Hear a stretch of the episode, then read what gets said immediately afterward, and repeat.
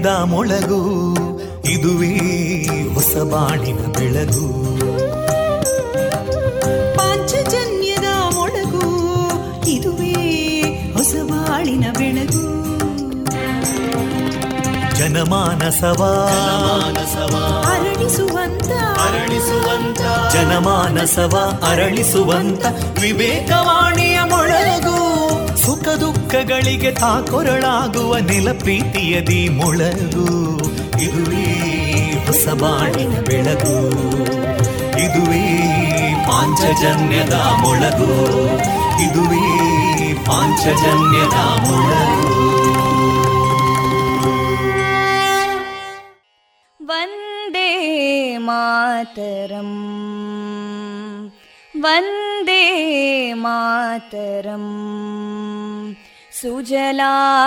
सुफलां मलयज शीतलां सस्यश्यामलां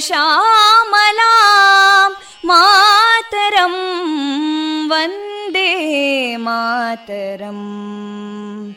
शुभ्रज्योत्स्ना पुलकितयामिनीं पुल्लकुसुमिता ध्रुमदळशोभिनीं सुहासिनीं सुमधुरभाषिणीं सुखदां वरदां मातरं वन्दे मातरम् कोटि कोटि कण्ठा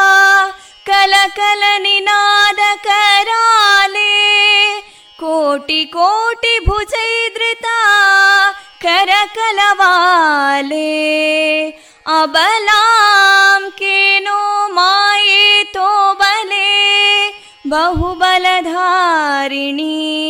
नमामि तारिणीं रिपुदलवारिणी मातरं वन्दे मातरम् तुमि विद्या तुमि धर्मा तुमि हृदि तुमि मर्मा त्वं हि प्राणा शरीरे बाहुते तुमि मा शक्ति हृदये तुमि मा भक्ति तोमारयी प्रतिमा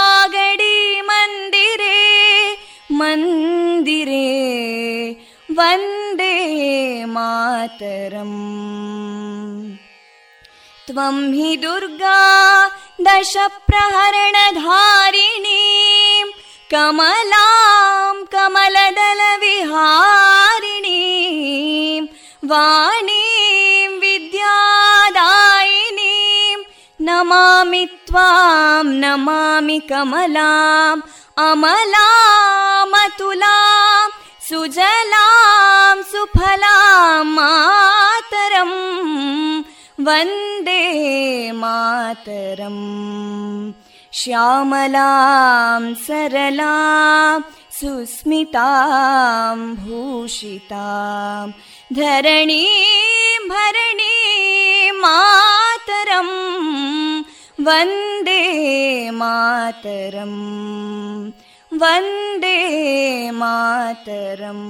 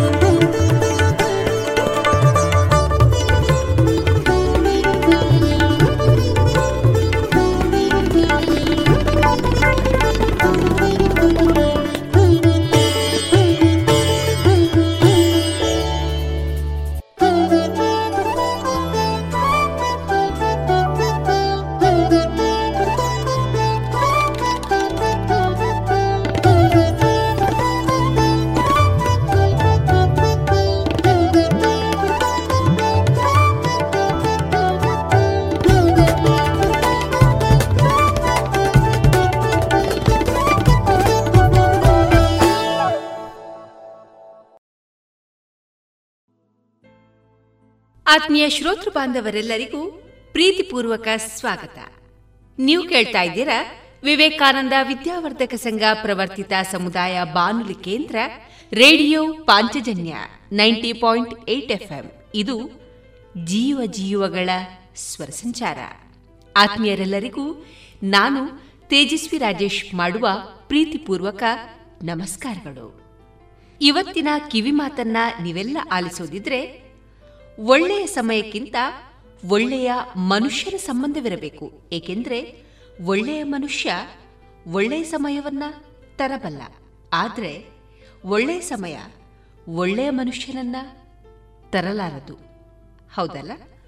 ಈ ವಿಚಾರವನ್ನ ಎಲ್ಲ ಶ್ರೋತೃ ಬಾಂಧವರು ಮೆಲುಕು ಹಾಕ್ತಾ, ಪ್ರಿಯರೇ, ಇಂದು ನಮ್ಮ ನಿಲಯದಿಂದ ಪ್ರಸಾರಗೊಳ್ಳಲಿರುವ ಕಾರ್ಯಕ್ರಮಗಳ ವಿವರಗಳು ಇಂತಿದೆ.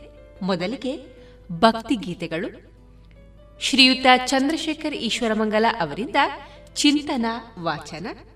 ಎಪ್ಪತ್ತ ಐದನೇ ಸ್ವಾತಂತ್ರ್ಯ ಅಮೃತ ಮಹೋತ್ಸವದ ಅಂಗವಾಗಿ ದೇಶಗೀತ, ಗಾನಯಾನ. ಈ ಕಾರ್ಯಕ್ರಮದಲ್ಲಿ ಇಂದು ವಿವೇಕಾನಂದ ಪದವಿ ಕಾಲೇಜು ವಿದ್ಯಾರ್ಥಿನಿ ಅನುಷಾ ಡಿ ಅವರಿಂದ ದೇಶಭಕ್ತಿ ಗೀತೆ. ಹವ್ಯಾಸಿ ಯಕ್ಷಗಾನ ಕಲಾವಿದರಿಂದ ಯಕ್ಷಗಾನ ತಾಳಮದ್ದಳೆ ಪ್ರಸಂಗ ನಚಿಕೇತ ಯಮ. ನಮ್ಮ ನಿಲಯದಿಂದ ಇವಿಷ್ಟು ಕಾರ್ಯಕ್ರಮಗಳು ಪ್ರಸಾರಗೊಳ್ಳಲಿರುವುದು. Now every home will bask in the spirit of saffron white and green echo with sounds of progress and fill the hearts of every Indian with pride In the 75th year of India's independence, let's resolve to hoist our pride our honor and our national flag in our homes. Celebrate Azadi Ka Amrit Mahotsav by unfurling a Tiranga in our home and feel inspired to dream and achieve ever more.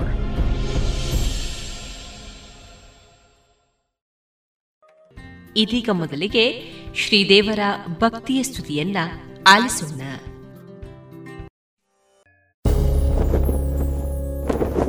Now every home will bask in the spirit of saffron, white and green, echo with sounds of progress, and fill the hearts of every Indian with pride.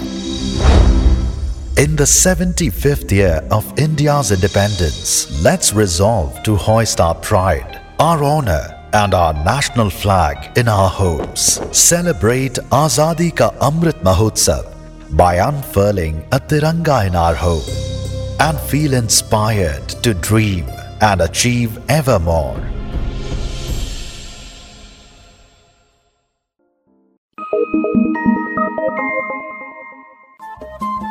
Radio Panchajanya ತೊಂಬತ್ತು ಬಿಂದು ಎಂಟು FM ಸಮುದಾಯ ಬಾನುಲಿ ಕೇಂದ್ರ ಪುತ್ತೂರು. ಇದು ಜೀವ ಜೀವದ ಸ್ವರ ಸಂಚಾರ.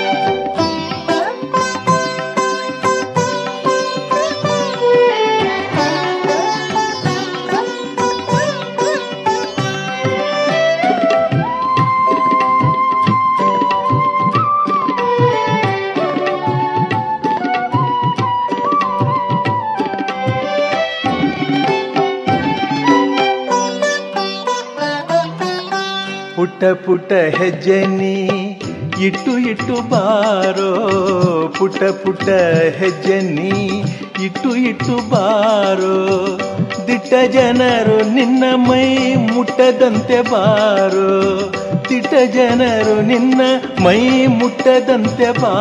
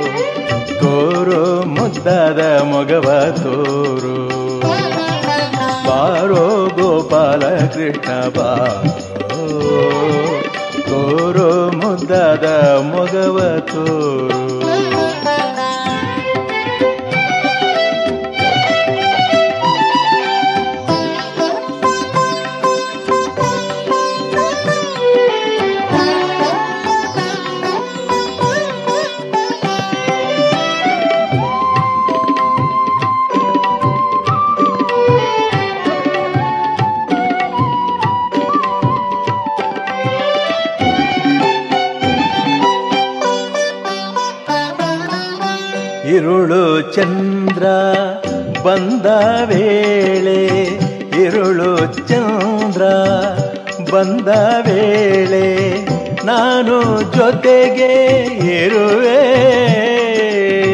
ನಾನು ಜೊತೆಗೆ ಇರುವೆ.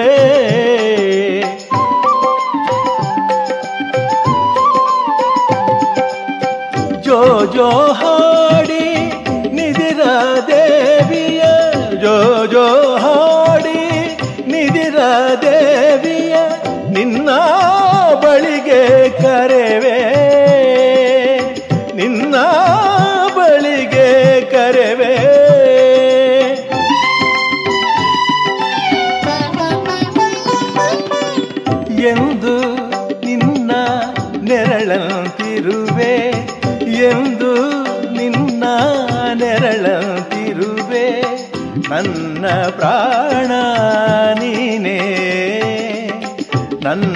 ಪ್ರಾಣ ನೀನೇ. ನಿನ್ನ ಹೊರತು ಬೇರೆ ಏನು ನಾನು ಕಾಣೆ.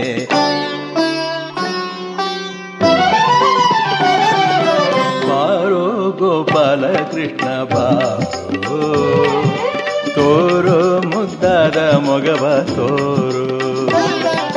ಬಾರೋ ಗೋಪಾಲ ಕೃಷ್ಣ ಮುದ್ದಾದ ಮೊಗವ ತೋರು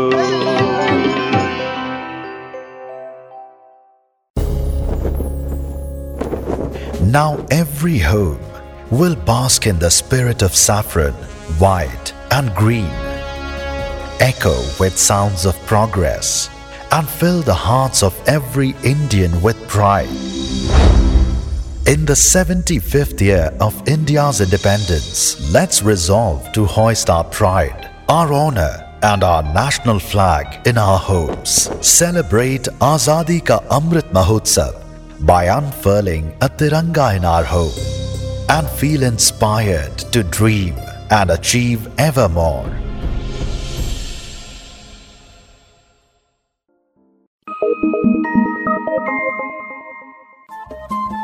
radio Panchajanya ತೊಂಬತ್ತು ಬಿಂದು ಎಂಟು ಎಫ್ಎಂ ಸಮುದಾಯ ಬಾನುಲಿ ಕೇಂದ್ರ ಪುತ್ತೂರು. ಇದು ಜೀವ ಜೀವದ ಸ್ವರ ಸಂಚಾರ.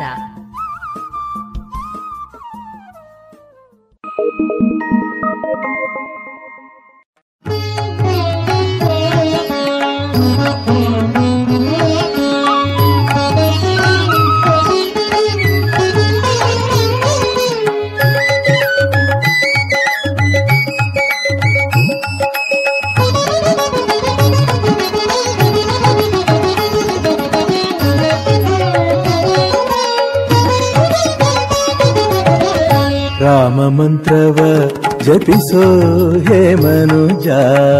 राममन्त्रव ಜಪಿಸೋ ಹೇ ಮನುಜ. ಆ ಮಂತ್ರ, ಈ ಮಂತ್ರ ಜಪಿಸಿ ಕೆಡಲು ಬೇಡ. ಆ ಮಂತ್ರ, ಈ ಮಂತ್ರ ಜಪಿಸಿ ಕೆಡಲು ಬೇಡ. ಸೋಮಶೇಖರ ತನ್ನ ಭಾಮೆಗೆ ಪೇಳಿದ ಮಂತ್ರ. ಸೋಮಶೇಖರ ತನ್ನ ಭಾಮೆಗೆ ಪೇಳಿದ ಮಂತ್ರ. ರಾಮ ಮಂತ್ರವ ಜಪಿಸೋ ಹೇ ಮನುಜ ರಾಮ ಮಂತ್ರವ ಜಪಿಸೋ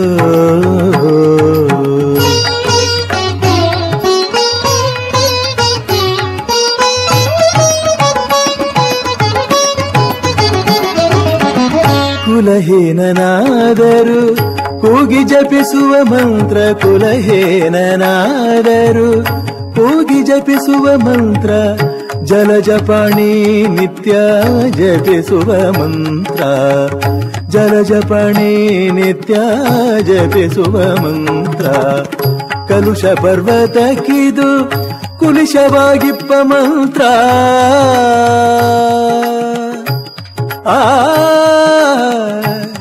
ಆ.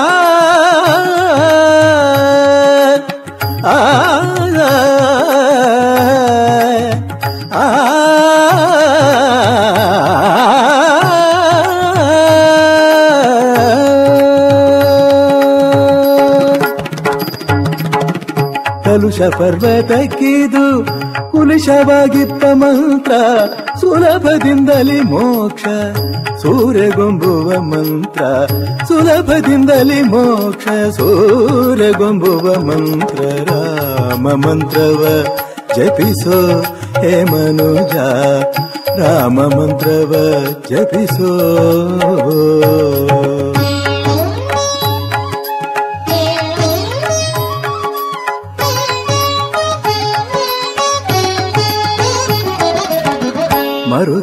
ಮರುತಾತ್ಮಜ ನಿತ್ಯ ಸ್ಮರಣೆ ಮಾಡುವ ಮಂತ್ರ. ಸರ್ವ ಋಷಿಗಳಲ್ಲಿ ಸೇರಿದ ಮಂತ್ರ. ಮರುತಾತ್ಮಜ ನಿತ್ಯ ಸ್ಮರಣೆ ಮಾಡುವ ಮಂತ್ರ. ಸರ್ವ ಋಷಿಗಳಲ್ಲಿ ಸೇರಿದ ಮಂತ್ರ. ದುರಿತ ಕನನಕಿದು ದಾವಾನಲ ಮಂತ್ರ. ದುರಿತ ಕನನಕಿದು ದಾವಾನಲ ಮಂತ್ರ. ಪೊರೆದು ವಿಭೀಷಣಗೆ, ಪಟ್ಟ ಕಟ್ಟಿದ ಮಂತ್ರ. ಪೊರೆದು ವಿಭೀಷಣಗೆ, ಪಟ್ಟ ಕಟ್ಟಿದ ಮಂತ್ರ. ರಾಮ ಮಂತ್ರವ ಜಪಿಸೋ ಹೇ ಮನುಜ, Rama ಮಂತ್ರವ ಜಪಿಸೋ.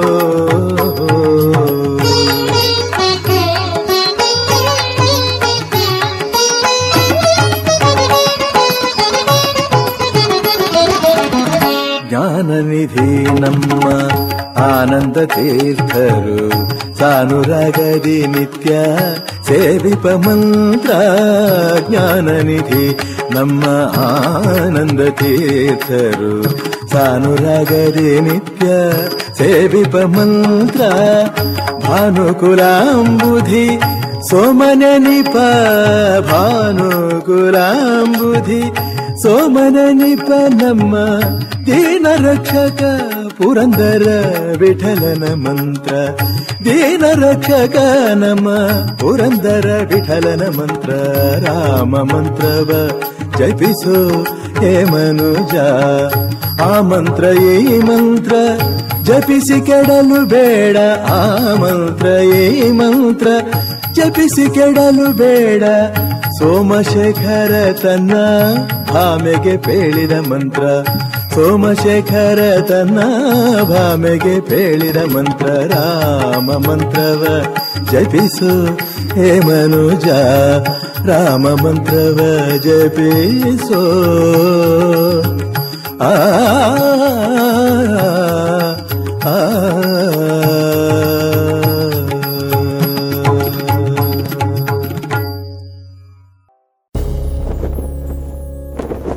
Now every home will bask in the spirit of saffron, white, and green. Echo with sounds of progress and fill the hearts of every Indian with pride. In the 75th year of India's independence, let's resolve to hoist our pride, our honor, and our national flag in our homes. Celebrate Azadi Ka Amrit Mahotsav by unfurling a Tiranga in our home and feel inspired to dream and achieve ever more.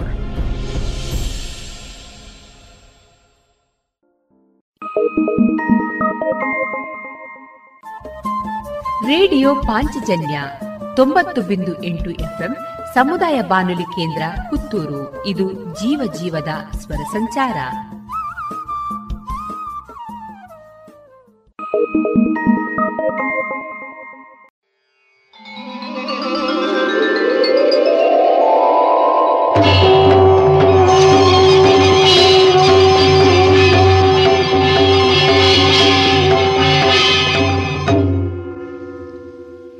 ಶಕ್ತಿಗಳೆಲ್ಲ ಒಂದಾಗಿ ನಿಂತಿತು. ಜಗವೆಲ್ಲ ಆಕ್ರಮಿಸಿ ಆಕಾರ ಬಂದಿತು. ಕರಿ ಮುಗಿಲೆ ಕೇಶವು ಸೂರ್ಯ ಚಂದ್ರರೆ ನಯನಗಳು ಸುಳಿವ ಮಿಂಚುಗಳೇ ನಗೆಯೋ ಸಿಡಿಲು ಗುಡುಗುಗಳೆಲ್ಲ ನೀನಾಡೋ ನುಡಿಯೋ ಮೇರು ಪರ್ವತವೇ ನೀ ಹಿಡಿದ ಗದೆಯೋ ಪಾದ ಕಮಲಗಳೆರಡು ಪಾತಾಳದಲ್ಲಿವೆಯೋ. ಅಂಜನಾತನೆಯ ವೀರಾಂಜನೇಯ ಮಾರುತಿರಾಯ.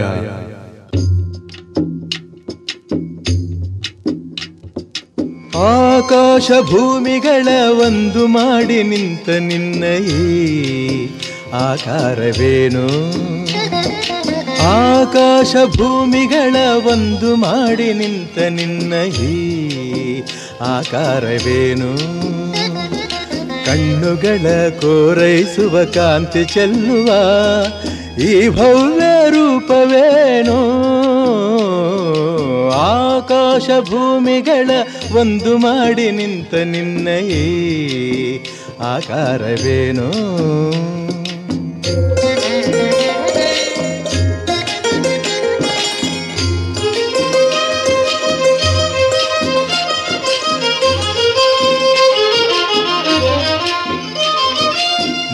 ನೋಡುವ ಬಗೆ ಹೇಗೆ ನಿನ್ನ ಬೇಡುವ ಬಗೆ ಹೇಗೆ ನಿನ್ನ ಪಾದ ಹುಡುಕಲಾರೆ ಹನುಮ ಮೊಗವ ಕಾಣಲಾರೆ.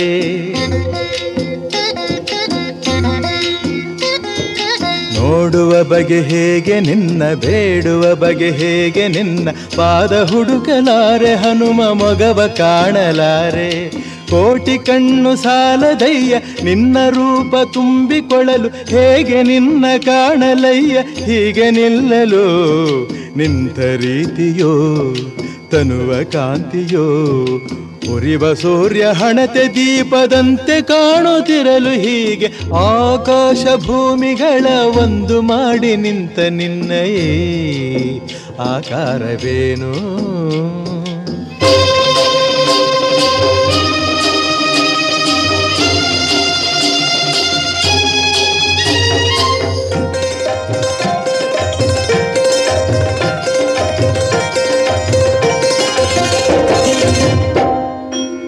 ನಿನ್ನ ಉಸಿರ ಬಿಸಿಗೆ ಹೆದರಿ ನದಿಗಳಾವಿಯಾಗುತ್ತಿರಲು ದಿವ್ಯ ರೂಪ ಕಂಡ ಗಿರಿಗಳೆಲ್ಲ ನಡುಗುತ್ತಿರಲು ನಿನ್ನ ಉಸಿರ ಬಿಸಿಗೆ ಹೆದರಿ ನದಿಗಳಾವಿಯಾಗುತ್ತಿರಲು ದಿವ್ಯ ರೂಪ ಕಂಡ ಗಿರಿಗಳೆಲ್ಲ ನಡುಗುತ್ತಿರಲು ನಿನ್ನ ಭಾರತಾಳನೆಂದು ಭೂಮಿ ಕುಸಿದು ಹೋಗುತ್ತಿರಲು ಎಲ್ಲಿ ನಾನು ನಿಲ್ಲಲಯ್ಯ ನಿನ್ನ ನೋಡಲು ರೋಮ ರೋಮದಿ ರಾಮನಾಮವೋ ರೋಮ ರೋಮದಿ ರಾಮನಾಮವೋ ಶಂಖನಾದ ತಾಳವಾದ್ಯ. ಶಂಖನಾದ ತಾಳವಾದ್ಯ ದಶ ದಿಕ್ಕಲು ಮೊಳಗುತ್ತಿರಲು ಆಕಾಶ ಭೂಮಿಗಳ ಒಂದು ಮಾಡಿ ನಿಂತ ನಿನ್ನಯೇ. ಆಕಾರವೇನು? ಆಕಾಶ ಭೂಮಿಗಳ ಒಂದು ಮಾಡಿ ನಿಂತ ನಿನ್ನ ಈ ಆಕಾರವೇನು? ಕಣ್ಣುಗಳ ಕೋರೈಸುವ ಕಾಂತಿ ಚೆಲ್ಲುವ ಈ ಭವ್ಯ ರೂಪವೇನು? ಆಕಾಶ ಭೂಮಿಗಳ ಒಂದು ಮಾಡಿ ನಿಂತ ನಿನ್ನ ಈ ಆಕಾರವೇನು? ನಿನ್ನ ಈ ಆಕಾರವೇನು ನಿನ್ನ ಈ ಆಕಾರವೇನು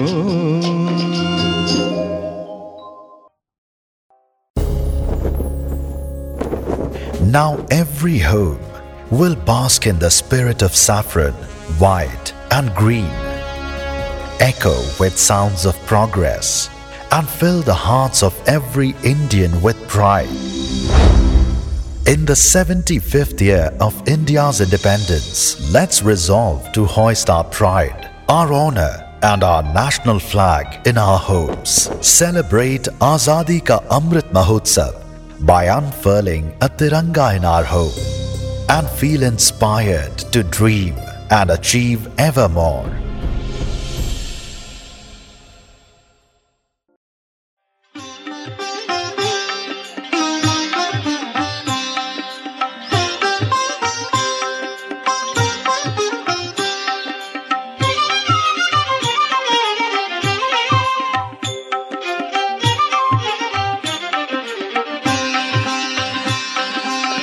जय जय जय श्री जगन्मातृ के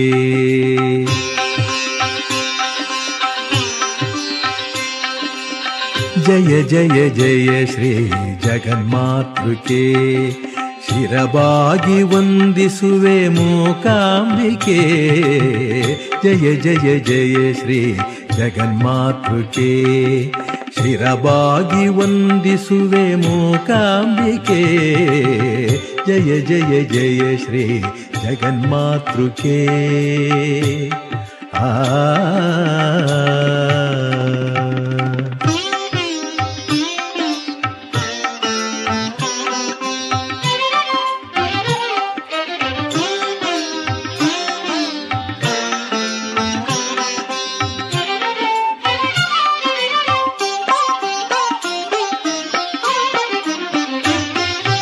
ಮಣಿದ್ವೀಪ ಶೋಭಿಸುವ ಶ್ರೀಮಾತೆಗೆ ಚಿಂತಾಮಣಿ ಗೃಹದ ಪರಶಿವನ ಜಾಯೆ ಮಣಿದ್ವೀಪ ಶೋಭಿಸುವ ಶ್ರೀಮಾತೆಯೇ, ಚಿಂತಾಮಣಿ ಗೃಹದ ಪರಶಿವನ ಜಾಯ, ಶಿವಾಕಾರ ಮಂಚದಿ ಮಂಡಿಸಿಹ ಮಾಯೆ.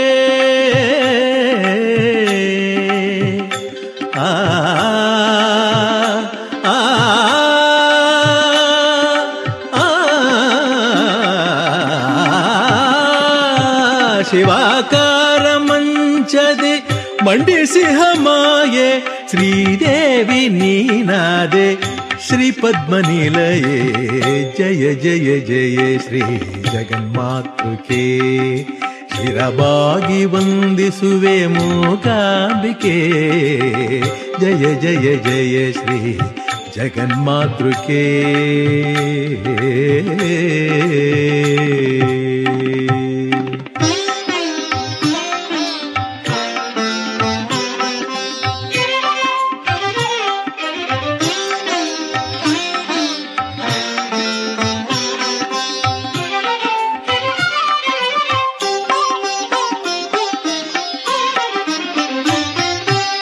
ದಿವ್ಯಮಣಿ ಮುಕುಟದ ಪ್ರಭೆ ಚೆಲ್ಲುವೆ. ದಿವ್ಯಮಂಗಳ ರೂಪ ಧರಿಸಿ ನೀ ಮೆರವೆ. ದಿವ್ಯಮಣಿ ಮುಕುಟದ ಪ್ರಭೆ ಚೆಲ್ಲುವೆ. ದಿವ್ಯಮಂಗಳ ರೂಪ ಧರಿಸಿ ನೀ ಮೆರವೆ. ದಿವಿಜ ದ್ವಿಜ ಧ್ಯಾನದ ದೇವಿಯಾಗಿರುವೆ. ದಿವಿಜ ದ್ವಿಜ ಧ್ಯಾನದ ದೇವಿಯಾಗಿರುವೆ ದಿಗ್ವಿಜಯ ನೀಡಮ್ಮ ಸಿರಿಯ ಚೆಲುವೆ ಜಯ ಜಯ ಜಯ ಶ್ರೀ ಜಗನ್ಮಾತೃಕೆ ಶಿರವಾಗಿ ವಂದಿಸುವೆ ಮೂಕಾಂಬಿಕೆ ಜಯ ಜಯ ಜಯ ಶ್ರೀ ಜಗನ್ಮಾತೃಕೆ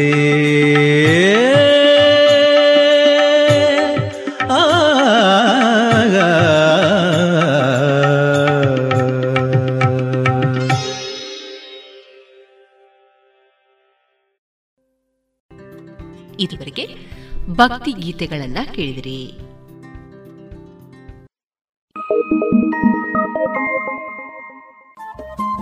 ರೇಡಿಯೋ ಪಾಂಚಜನ್ಯ ತೊಂಬತ್ತು ಬಿಂದು ಎಂಟು ಎಫ್ಎಂ ಸಮುದಾಯ ಬಾನುಲಿ ಕೇಂದ್ರ ಪುತ್ತೂರು. ಇದು ಜೀವ ಜೀವದ ಸ್ವರ ಸಂಚಾರ.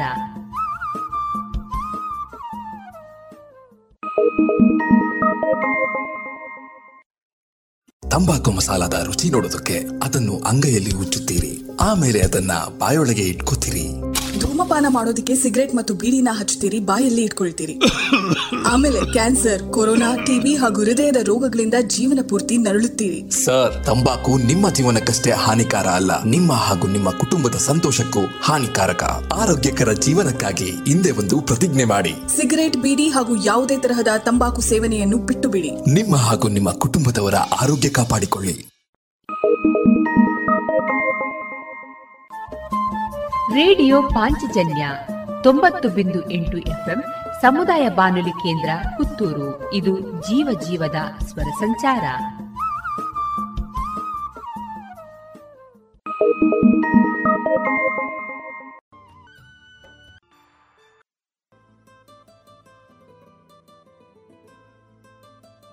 ಇನ್ನು ಮುಂದೆ ಶ್ರೀಯುತ ಚಂದ್ರಶೇಖರ್ ಈಶ್ವರಮಂಗಲ ಅವರಿಂದ ಚಿಂತನವನ್ನ ಕೇಳೋಣ.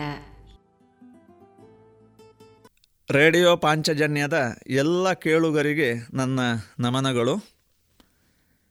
ಆತ್ಮೀಯತೆ, ಆದರ್ಶ, ಆಗ್ರಹ ಈ ಮೂರು ವಿಷಯಗಳ ಬಗೆಗೆ ನಾನು ಎಂಟು ಹತ್ತು ನಿಮಿಷಗಳು ಮಾತಾಡಬೇಕು ಅಂತ ಯೋಚನೆ ಮಾಡಿದ್ದೇನೆ. ಆ ಕ್ಯೂಬ್ ಅಂತ ಹೇಳ್ಬೋದು. ಆತ್ಮೀಯತೆ, ಆದರ್ಶ, ಆಗ್ರಹ, ದೊಡ್ಡ ಆ ಅಕ್ಷರ ಇಲ್ಲಿ ಇದೆ ಮೊದಲಿಗೆ. ಆತ್ಮೀಯತೆ ಮತ್ತು ಆದರ್ಶ ಮತ್ತು ಆಗ್ರಹ, ಅದಕ್ಕೆ ಪರಸ್ಪರ ಸಂಬಂಧ ಇದೆ. ಆತ್ಮೀಯತೆ ಪದದಲ್ಲಿ ಆತ್ಮ ಇದೆ ಮತ್ತು ಏನು ಯತೆ ಇದೆ, ಅಂದರೆ ಆತ್ಮ, ಆತ್ಮಗಳ ನಡುವಿನ ಒಂದು ಸಂವಾದ. ಯಾವಾಗ ಸಹಜವಾಗಿ ಒಬ್ಬ ವ್ಯಕ್ತಿಯ ಕಣ್ಣುಗಳನ್ನು ನೋಡ್ತಾ ನಾವು ಮಾತಾಡ್ತೀವಿ, ಆವಾಗ ನಮಗೆ ಆತ್ಮದ ಸಂಪರ್ಕ ಆಗ್ತದೆ. ಸಹಜವಾಗಿ ಅದರಿಂದ ವಿಶ್ವಾಸನೂ ಏರ್ಪಡ್ತದೆ ನಮ್ಮ ಎದುರಿಗಿರುವಂತಹ ವ್ಯಕ್ತಿಯಲ್ಲಿ ನಾವು ಮಾತನಾಡುವಾಗ ಅಥವಾ ಒಬ್ಬ ವ್ಯಕ್ತಿ ನಮ್ಮ ಜೊತೆ ಮಾತನಾಡುವಾಗ ನಾವು ಯಾವಾಗ ಸಂಪೂರ್ಣ ಮನಸ್ಸನ್ನು ಕೊಟ್ಟು ಆ ಮಾತನ್ನು ಕೇಳಿಸ್ಕೊಳ್ತೀವಿ ಅಂತ ಅಂದರೆ ಎದುರುಗಡೆ ಹೇಳುತ್ತಾ ಇರುವಂತಹ ವ್ಯಕ್ತಿಯ ಕಣ್ಣುಗಳನ್ನು ನಾವು ನೋಡ್ತಾ ಇದ್ದಾಗ ಮಾತ್ರ ಇದು ಹೆಚ್ಚು ಸಾಧ್ಯ ಆಗ್ತದೆ. ನಾವು ಒಬ್ಬ ವ್ಯಕ್ತಿಯ ಮಾತುಗಳನ್ನು ಅಥವಾ ನಾವು ಪರಸ್ಪರ ಮಾತನಾಡ್ತಾ ಇರುವಾಗ ಕಣ್ಣುಗಳನ್ನು ನೋಡುತ್ತಾ ಮಾತನಾಡೋದರ ಜೊತೆಗೆ ನಮ್ಮ ಹೃದಯನೂ ಹೃದಯನೂ ಕೂಡ ಅದಕ್ಕೆ ಸ್ಪಂದಿಸ್ತದೆ. ಇದರಿಂದಾಗಿ ನಮ್ಮಲ್ಲಿ ಆತ್ಮೀಯತೆ ಏರ್ಪಡುತ್ತದೆ. ಹಾಗಾಗಿ ಆತ್ಮೀಯತೆ ಎನ್ನುವಂಥದ್ದು ಹೊರಗಡೆಯ ಒಂದು ವ್ಯವಸ್ಥೆ ಅಲ್ಲ. ಆತ್ಮೀಯತೆ ಎನ್ನುವಂಥದ್ದು ನನ್ನಲ್ಲಿರುವಂತಹ ಆತ್ಮ ಎದುರುಗಡೆ ಇರುವಂತಹ ಒಂದು ವ್ಯವಸ್ಥೆಯ ಜೊತೆಗೆ ಸ್ಪಂದಿಸುವಂಥದ್ದು. ಹಾಗಾಗಿ ನಾವು ನಮ್ಮ ಶಾಲಾ ಜೀವನ ತೆಗೆದುಕೊಂಡ್ರೆ, ಕಾಲೇಜು ಜೀವನ ತೆಗೆದುಕೊಂಡ್ರೆ ನಮಗೆ ಎದುರುಗಡೆ ನಿಂತಿರುವವರು ಉಪನ್ಯಾಸಕರು ಅಥವಾ ನಮ್ಮ ಗುರು, ಗುರುಗಳು. ಹಾಗಾಗಿ ಅವರು ಬೋಧನೆಯನ್ನು ಮಾಡ್ತಾ ಇರುವಾಗ ನಾವು ಅವರನ್ನೇ ನೋಡ್ತಾ ಇದ್ವಿ. ಅವರ ಸ್ವರವನ್ನು ಕೇಳ್ತಾ ಇದ್ವಿ. ಅವರು ಹೇಳುವಂತಹ ಪಾಠ ಪ್ರವಚನಗಳನ್ನು ಕೇಳುತ್ತೇವೆ. ಸದಾ ಅಲ್ಲಿ ಎಷ್ಟು ನಾವು ಗಮನ ಕೊಡ್ತಾ ಇದ್ವಿ, ಅಷ್ಟು ನಮಗೆ ಹೆಚ್ಚು ಅರ್ಥ ಆಗ್ತಾ ಇತ್ತು. ಒಂದು ಕ್ಷಣ ನಮ್ಮ ಮನಸ್ಸು ಗಮನ ವಿಚಲಿತ ಆದಾಗ ಅಲ್ಲಿ ಎಷ್ಟು ಶಬ್ದಗಳು, ಯಾವ ಶಬ್ದಗಳು, ಯಾವ ವಾಕ್ಯಗಳು ಅನ್ನೋದು ಕೂಡ ನಮಗೆ ಎಲ್ಲೋ ಕೇಳಿಸಿದಂತಿತ್ತು ಎನ್ನುವಂತಹ ಅನುಭವ ಆಗುವಂಥದ್ದಿದೆ.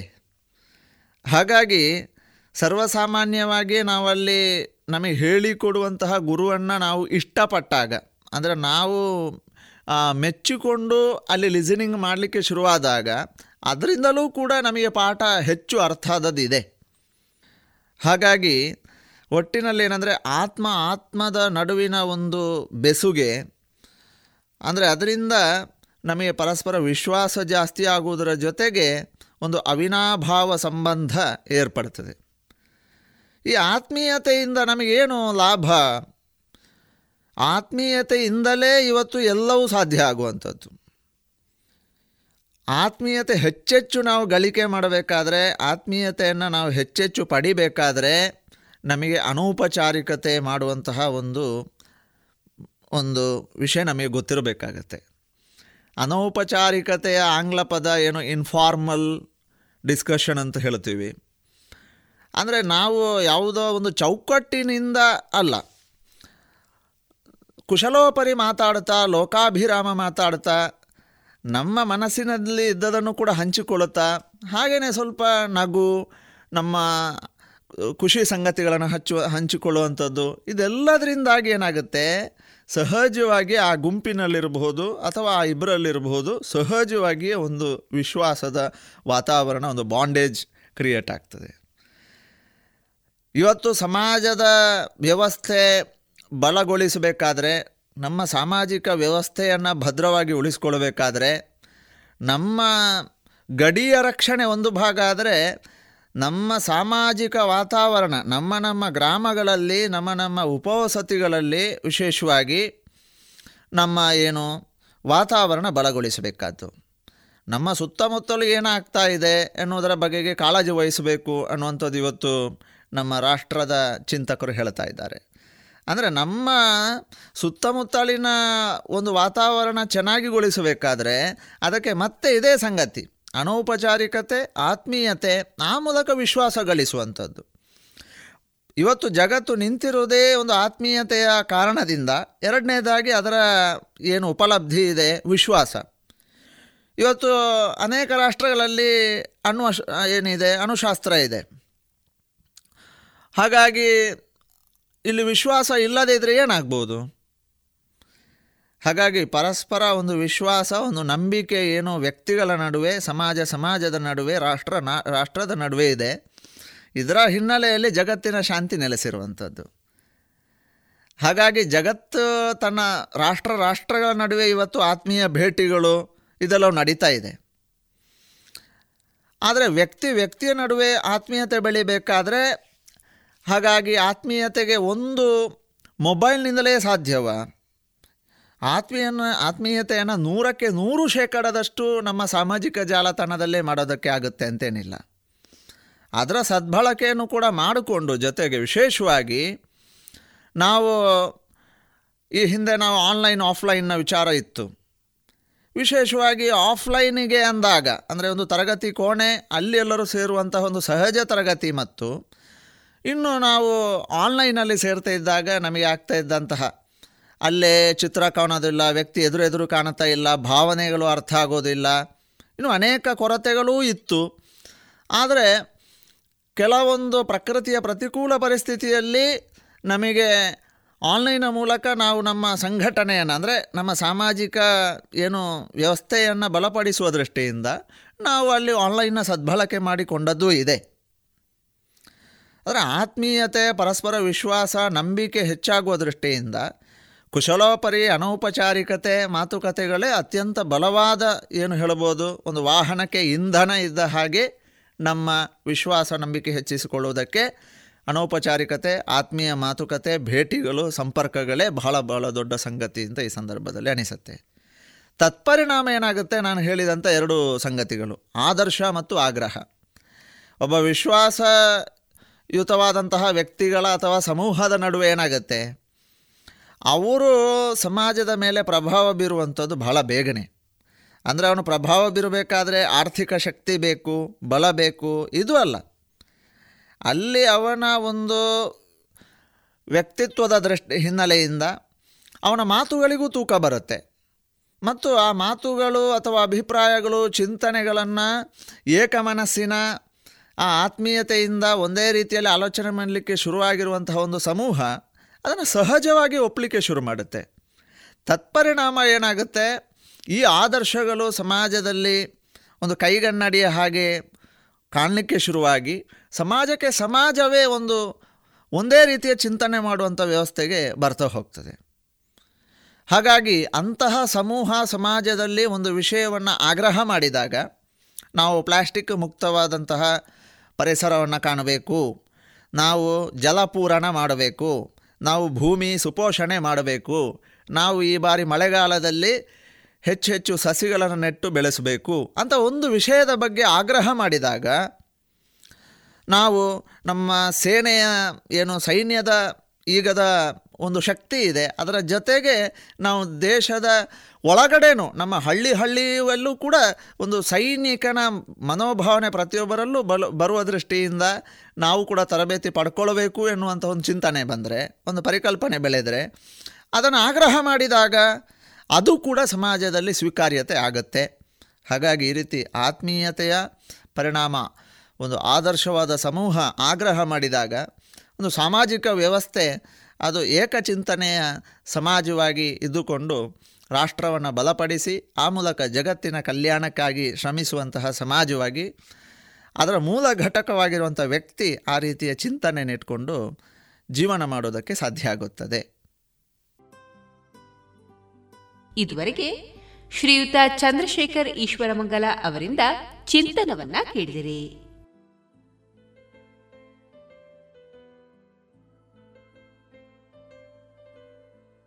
ಇನ್ನೀಗ ಎಪ್ಪತ್ತ ಐದನೇ ಸ್ವಾತಂತ್ರ್ಯ ಅಮೃತ ಮಹೋತ್ಸವದ ಅಂಗವಾಗಿ ದೇಶಗೀತ ಗಾನಯಾನ. ಪ್ರಸ್ತುತಪಡಿಸುವವರು ವಿವೇಕಾನಂದ ಪದವಿ ಕಾಲೇಜು ವಿದ್ಯಾರ್ಥಿನಿ ಅನುಷಾ ಡಿ. ಆಕಾಶಕ್ಕೆದ್ದು ನಿಂತ ಪರ್ವತ ಹಿಮ ಮೌನದಲ್ಲಿ ಕರಾವಳಿಗೆ ಮುತ್ತ ನೀಡುವ ಪೆರ್ದೆರೆಗಳ ಗಾನದಲ್ಲಿ ಬಯಲ ತುಂಬ ಹಸಿರ ದೀಪ ಹಚ್ಚಿ ಹರಿವ ನದಿಗಳಲ್ಲಿ. ನೀಲಿಯಲ್ಲಿ ಹೊಗೆಯ ಚೆಲ್ಲಿ ಯಂತ್ರ ಘೋಷವೇಳುವಲ್ಲಿ ಭಾಷೆ ಬೇರೆ ಭಾವವೊಂದು ನಾವು ಭಾರತೀಯರು. ಭಾಷೆ ಬೇರೆ ಭಾವವೊಂದು ನಾವು ಭಾರತೀಯರು. ನಾಡಿನೆಲ್ಲ ಗಡಿಗಳಲ್ಲಿ, ಬಾನಿನಲ್ಲಿ, ಕಡಲಿನಲ್ಲಿ. ನಮ್ಮ ಯೋಧರೆತ್ತಿ ಹಿಡಿದ ನಮ್ಮ ಧ್ವಜದ ನೆರಳಿನಲ್ಲಿ. ಒಂದೇ ನೆಲದ ತೊಟ್ಟಿಲಲ್ಲಿ ಬೆಳೆದ ನಮ್ಮ ಕೊರಳಿನಲ್ಲಿ. ನಮ್ಮ ಯುಗದ ದನಿಗಳಾಗಿ ಮೂಡಿದೆಲ್ಲ ಹಾಡಿನಲ್ಲಿ. ಭಾಷೆ ಬೇರೆ, ಭಾವವೊಂದು, ನಾವು ಭಾರತೀಯರು. ಭಾಷೆ ಬೇರೆ. ಭಾವವೊಂದು ನಾವು ಭಾರತೀಯರು. ನಾಡಿಗಾಗಿ ತನುವ ತೆತ್ತ ಹುತಾತ್ಮರ ಸ್ಮರಣೆಯಲ್ಲಿ. ನಮ್ಮ ಕಷ್ಟದಲ್ಲೂ ನೆರೆಗೆ ನೆರಳ ನೀವ ಕರುಣೆಯಲ್ಲಿ. ದಾರಿ ಬಳಸಿ ಏರುವಲ್ಲಿ ಬಿರುಗಾಳಿಯ ಮೊಳಗುವಲ್ಲಿ. ನಮ್ಮ ಗುರಿಯ ಬೆಳಕಿನೆಡೆಗೆ ನಡೆವ ಧೀರ ಪಯಣದಲ್ಲಿ ಎಲ್ಲೇ ಇರಲಿ, ನಾವು ಒಂದು, ನಾವು ಭಾರತೀಯರು. ಎಲ್ಲೇ ಇರಲಿ, ನಾವು ಒಂದು, ನಾವು ಭಾರತೀಯರು. ಎಲ್ಲೇ ಇರಲಿ, ನಾವು ಒಂದು, ನಾವು ಭಾರತೀಯರು. ಇದುವರೆಗೆ ಸ್ವಾತಂತ್ರ್ಯ ಅಮೃತ ಮಹೋತ್ಸವದ ಅಂಗವಾಗಿ ದೇಶಗೀತ ಗಾನಯಾನ. ಈ ಕಾರ್ಯಕ್ರಮದಲ್ಲಿ ಕುಮಾರಿ ಅನುಷಾ ಡಿ ಅವರಿಂದ ದೇಶಭಕ್ತಿ ಗೀತೆಯನ್ನ ಕೇಳಿದಿರಿ. ತಂಬಾಕು ಮಸಾಲದ ರುಚಿ ನೋಡೋದಕ್ಕೆ ಅದನ್ನು ಅಂಗೈಯಲ್ಲಿ ಉಚ್ಚುತ್ತೀರಿ ಆಮೇಲೆ ಅದನ್ನ ಬಾಯೊಳಗೆ ಇಟ್ಕೋತೀರಿ. ಧೂಮಪಾನ ಮಾಡೋದಕ್ಕೆ ಸಿಗರೆಟ್ ಮತ್ತು ಬೀಡಿನ ಹಚ್ಚುತ್ತೀರಿ ಬಾಯಲ್ಲಿ ಇಟ್ಕೊಳ್ತೀರಿ. ಆಮೇಲೆ ಕ್ಯಾನ್ಸರ್ ಕೊರೋನಾ ಟಿಬಿ ಹಾಗೂ ಹೃದಯದ ರೋಗಗಳಿಂದ ಜೀವನ ಪೂರ್ತಿ ನರಳುತ್ತೀರಿ. ಸರ್ ತಂಬಾಕು ನಿಮ್ಮ ಜೀವನಕ್ಕಷ್ಟೇ ಹಾನಿಕಾರ ಅಲ್ಲ. ನಿಮ್ಮ ಹಾಗೂ ನಿಮ್ಮ ಕುಟುಂಬದ ಸಂತೋಷಕ್ಕೂ ಹಾನಿಕಾರಕ. ಆರೋಗ್ಯಕರ ಜೀವನಕ್ಕಾಗಿ ಹಿಂದೆ ಒಂದು ಪ್ರತಿಜ್ಞೆ ಮಾಡಿ. ಸಿಗರೇಟ್ ಬೀಡಿ ಹಾಗೂ ಯಾವುದೇ ತರಹದ ತಂಬಾಕು ಸೇವನೆಯನ್ನು ಬಿಟ್ಟು ಬಿಡಿ ನಿಮ್ಮ ಹಾಗೂ ನಿಮ್ಮ ಕುಟುಂಬದವರ ಆರೋಗ್ಯ ಕಾಪಾಡಿಕೊಳ್ಳಿ. ರೇಡಿಯೋ ಪಾಂಚಜನ್ಯ ತೊಂಬತ್ತು ಬಿಂದು ಎಂಟು ಎಫ್ಎಂ ಸಮುದಾಯ ಬಾನುಲಿ ಕೇಂದ್ರ ಪುತ್ತೂರು. ಇದು ಜೀವ ಜೀವದ ಸ್ವರ ಸಂಚಾರ.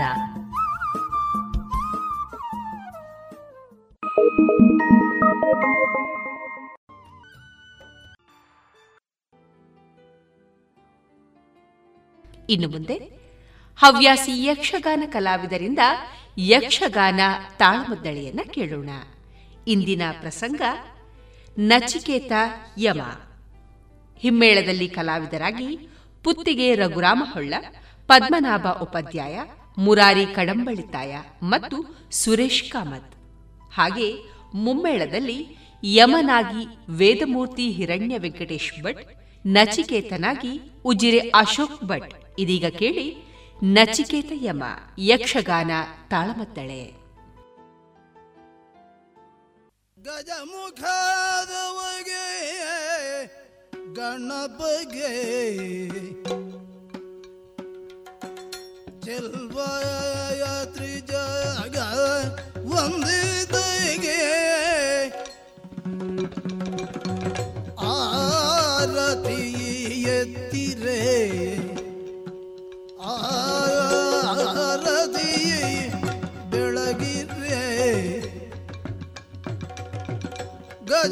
ಗಣಪಗೆ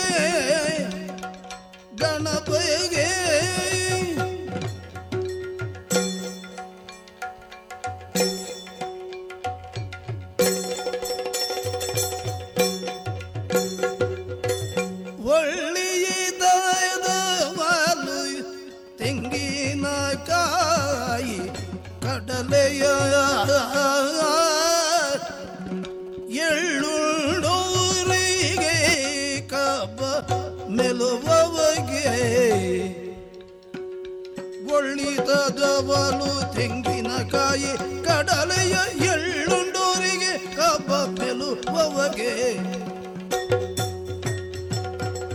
ಬೆಳ್ಳಿಯ ಹುರಿ ಗೆಜೆಗಳ ಕಟ್ಟಿ ಕುಣಿಯುವ ಕಿರುಡೊಳ್ಳಿನ ಗಣಪಗೆ.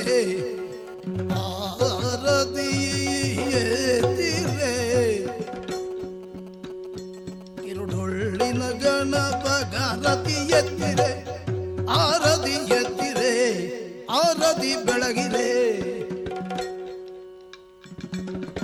ಗಜಮುಖಾದವಗೆ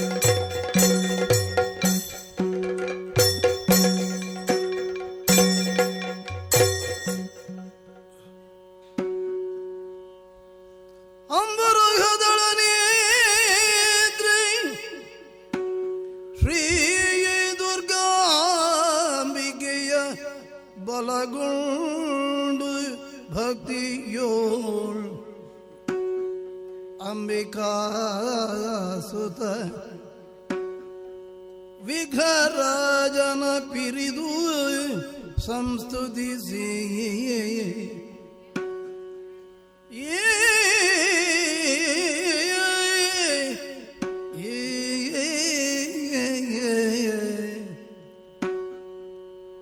ಅಂಬುನಿಧಿಯ ಮಜಗೆ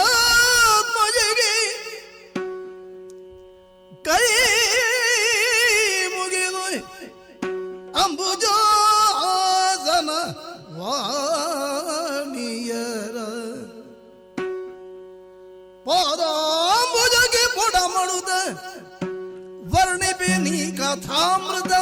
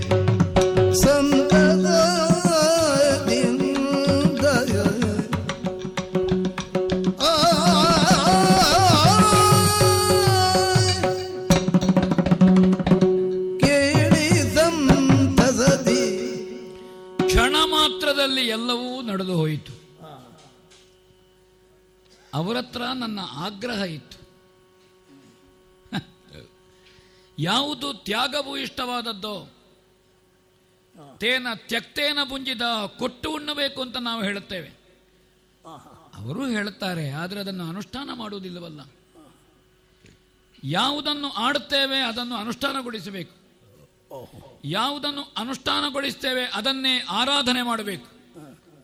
ಆಡುವುದಕ್ಕೆ ಸತ್ಯ, ಅನುಷ್ಠಾನಕ್ಕೆ ಧರ್ಮ, ಆರಾಧನೆಗೆ ದೇವರು ಇದಲ್ವ ನಮ್ಮ ಬದುಕಿನಲ್ಲಿ.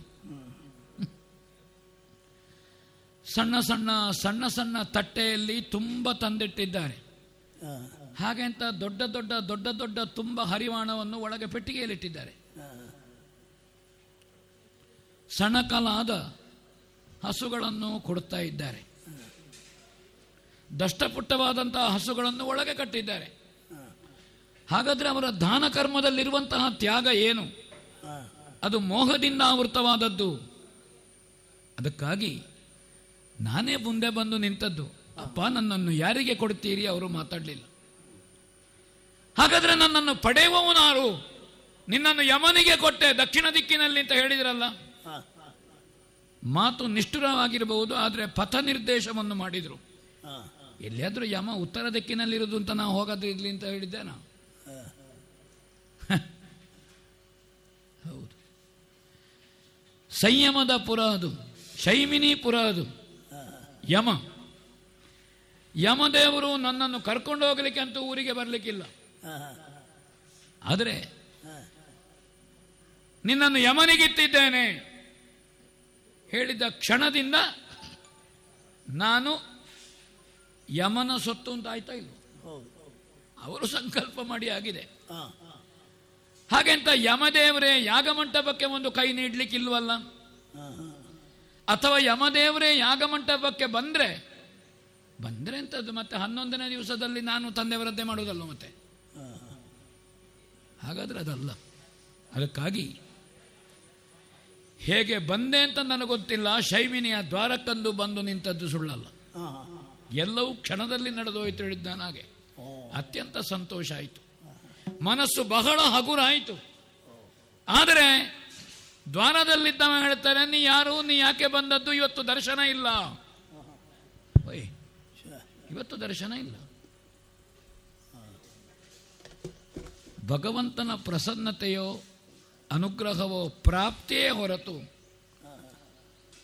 ಅದು ಗೆಲ್ಲಿನ ತುದಿಯಲ್ಲಿರುವ ಹಣ್ಣನ್ನು ಕೊಯ್ದ ಹಾಗಲ್ಲವಲ್ಲ ಅಥವಾ ಹೊಳೆಯಲ್ಲಿ ಕೊಡಪಾನ ಕೊಂಡೋಗಿ ನೀರು ತಂದ ಹಾಗಲ್ಲವಲ್ಲ ಅಥವಾ ಹಸುವಿನ ಕೆಚ್ಚಲಿನಿಂದ ತಂಬಿಗೆಯಲ್ಲಿ ಹಾಲು ಕರೆದಾಗಲ್ಲವಲ್ಲ ಅದು ಪ್ರಾಪ್ತಿ.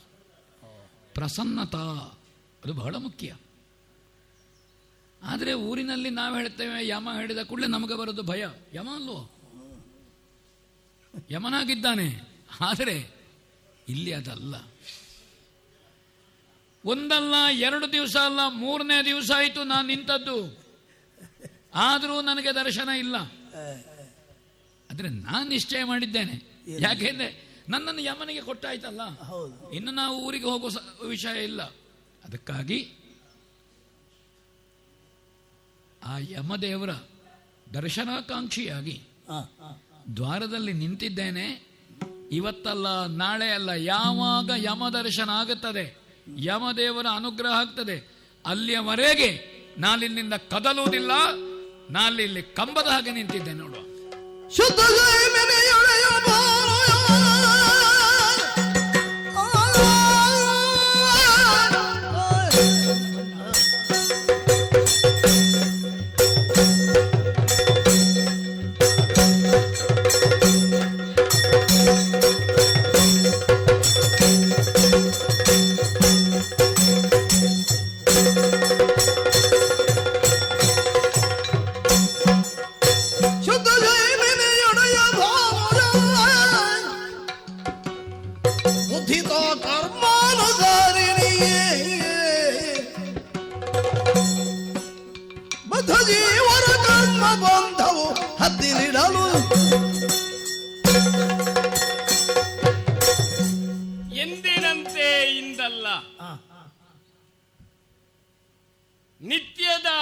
ವಿಧಿ ಹೇಗೆ?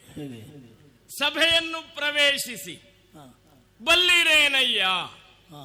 ಹೀಗೆ ತೊಡಗುವುದು ಸಂಪ್ರದಾಯ. ಆದರೆ ಹಾಗೆ ತೊಡಗಲಿಲ್ಲ ಇವತ್ತು. ಅದೇನು?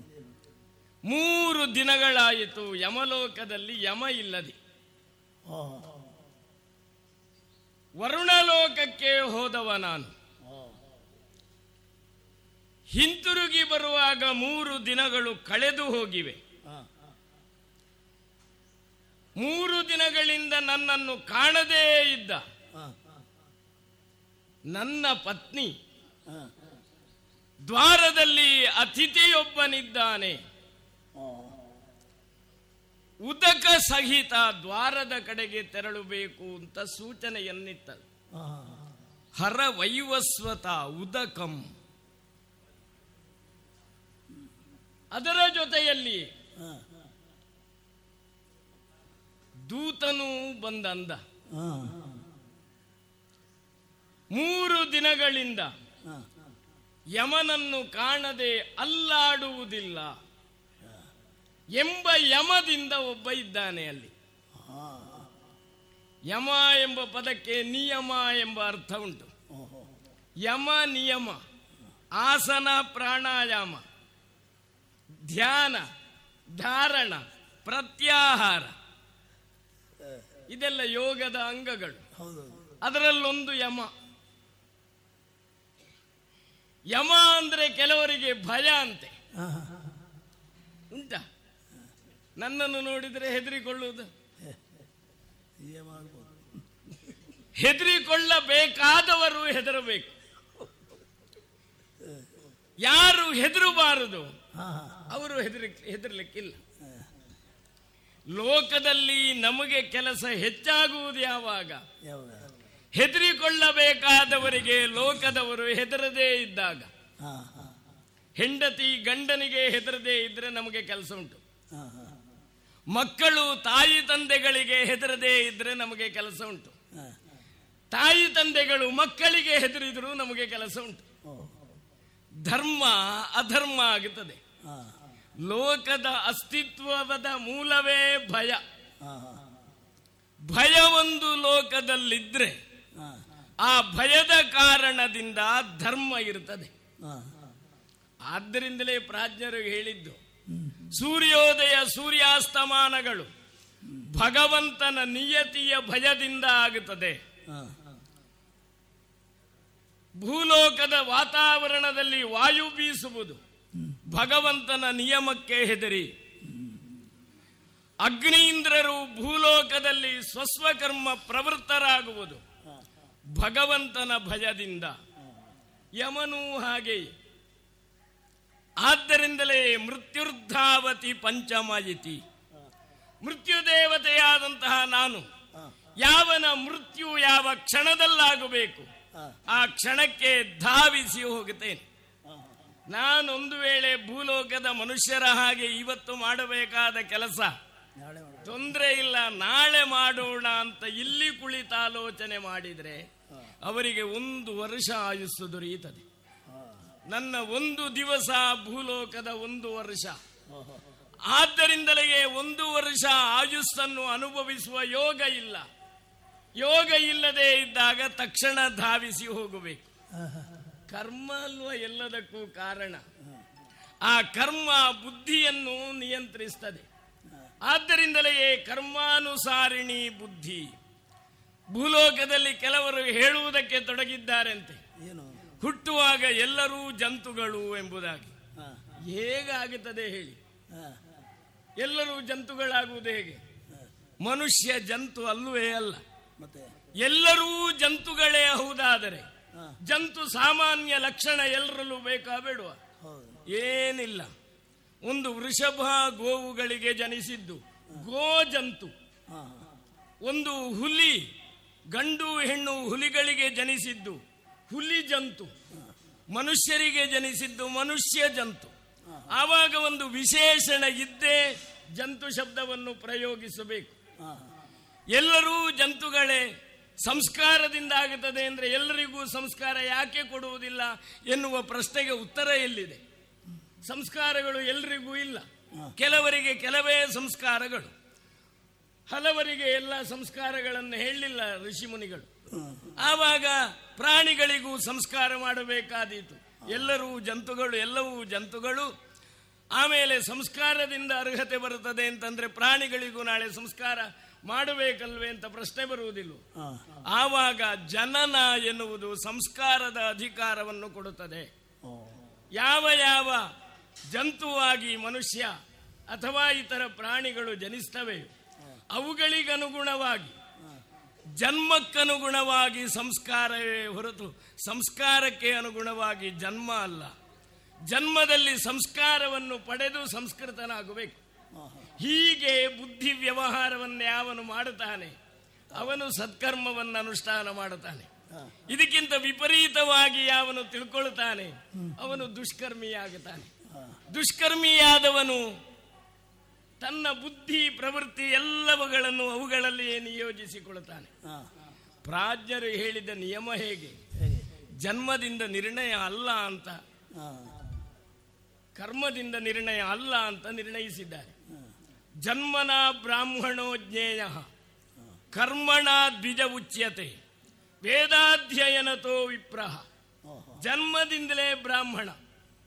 ಸಂಸ್ಕಾರ ಆದರೆ ಶುದ್ಧನಾಗುತ್ತಾನೆ ಇಲ್ಲದೆ ಇದ್ರೆ ವ್ರಾತ್ಯ ಬ್ರಾಹ್ಮಣ ಅಂತ ಎನಿಸಿಕೊಳ್ಳುತ್ತಾನೆ. ವ್ರಾತ್ಯ ಅಂದ್ರೆ ಸಂಸ್ಕಾರಹೀನ ಅಂತ ಅರ್ಥ. ಆ ಕಾರಣದಿಂದಲೇ ಅಂತಹ ಸಂಸ್ಕಾರಗಳಿಂದ ಸಂಸ್ಕೃತರಾಗಿ ಬ್ರಹ್ಮಜ್ಞಾನವನ್ನು ಪಡೆದ ಋಷಿಮುನಿಗಳು ಲೋಕಕ್ಕೆ ನಿರ್ದೇಶನವನ್ನು ಮಾಡುತ್ತಾರೆ. ಅವರ ನಿರ್ದೇಶನವನ್ನು ಯಾವನು ಅನುಸರಿಸ್ತಾನೆ? ಅವರಿಲ್ಲಿ ಪೂರ್ವದ್ವಾರದಲ್ಲಿ ಬರುತ್ತಾರೆ. ಯಾರು ಋಷಿಮುನಿಗಳ ಪ್ರಜ್ಞೆಗೆ ಅನುಸರಿಸಿ ವ್ಯವಹರಿಸುವುದಿಲ್ಲ ಅವರು ದಕ್ಷಿಣ ದ್ವಾರದಲ್ಲಿ ಬಂದು ನರಕಕ್ಕೆ ಹೋಗುತ್ತಾರೆ. ಪೂರ್ವ ದ್ವಾರದಲ್ಲಿ ಬಂದವರು ನನ್ನ ದರ್ಶನವನ್ನು ಮಾಡಿ ನಾಲ್ಕು ಕೈಗಳಿರುವ ಅತ್ಯಂತ ಸುಂದರನಾದ ಯಮನ ದರ್ಶನವನ್ನು ಮಾಡಿ ಸ್ವರ್ಗಕ್ಕೆ ಹೋಗುತ್ತಾರೆ. ಬ್ರಹ್ಮಜ್ಞಾನಿಗಳು ಉತ್ತರ ದ್ವಾರದಿಂದ ನನ್ನ ಸಭೆಯನ್ನು ಪ್ರವೇಶಿಸಿ ನನಗೆ ನಮಸ್ಕರಿಸಿ ಮೋಕ್ಷಕ್ಕೆ ಹೋಗುತ್ತಾರೆ. ಆ ಕಾರಣದಿಂದಲೇ ಈಗ ಬಂದವ ಯಾವ ದ್ವಾರದಲ್ಲಿದ್ದಾನೆ ಅಂತ ಕೇಳಿದರೆ ದಕ್ಷಿಣ ದ್ವಾರದಲ್ಲೂ ಇಲ್ಲ ಪಶ್ಚಿಮ ದ್ವಾರದಲ್ಲೂ ಇಲ್ಲ ಉತ್ತರ ದ್ವಾರದಲ್ಲೂ ಇಲ್ಲ. ಅವನು ಪೂರ್ವ ದ್ವಾರದಲ್ಲಿದ್ದಾನೆ. ಭೂಲೋಕದಲ್ಲಿ ಸತ್ಕರ್ಮದ ಅನುಷ್ಠಾನದ ಫಲವನ್ನು ಅನುಭವಿಸುವುದಕ್ಕೆ ಬರುವ ಆತ್ಮಗಳು ಯಾವ ದ್ವಾರದಲ್ಲಿ ನನ್ನ ಲೋಕವನ್ನು ಪ್ರವೇಶಿಸ್ತವೆಯೋ ಆ ದ್ವಾರದಲ್ಲವನಿದ್ದಾನೆ. ದಕ್ಷಿಣ ದ್ವಾರದಲ್ಲಿ ಇರ್ತಿದ್ರೆ ನಾನು ಹೋಗಬೇಕಾದ ಅಗತ್ಯವೇ ಇರಲಿಲ್ಲ. ಹೇಳ್ಕೊಂಡು ಬನ್ನಿ ಕುಂಭಿಪಾಕದಲ್ಲಿಯೋ ರೌರವದಲ್ಲೋ ಮಹಾರೌರವದಲ್ಲಿಯೋ ಹಸಿಪತ್ರವನದಲ್ಲೋ ಹಾಕಿ ಅಂತ ಹೇಳಬಹುದಿತ್ತು. ದಕ್ಷಿಣ ದ್ವಾರದಲ್ಲಿ ಬರಲಿಲ್ಲ ಅವ. ಅವನು ಕಾದು ನಿಂತದ್ದು ಮೂರು ದಿನಗಳಿಂದ ಪೂರ್ವ ದ್ವಾರದಲ್ಲಿ. ಆದ್ದರಿಂದಲೇ ಉದಕವನ್ನು ಹಿಡ್ಕೊಂಡಿದ್ದೇನೆ. ನನಗೆ ಪಥದರ್ಶಕರ ಅಗತ್ಯ ಇಲ್ಲದೇ ಇದ್ರು. ಯಮ ಬರ್ತಾನೆ ಎನ್ನುವುದನ್ನು ಘೋಷಿಸುವುದಕ್ಕೆ ದೂತನು ಜೊತೆಯಲ್ಲಿರಬೇಕು ಅಂತ ಹೇಳಿದ್ದೇನೆ. ನೇರವಾಗಿ ದ್ವಾರದ ಕಡೆಗೆ ಸಾಕ್ತೇನೆ ನೋಡಿ.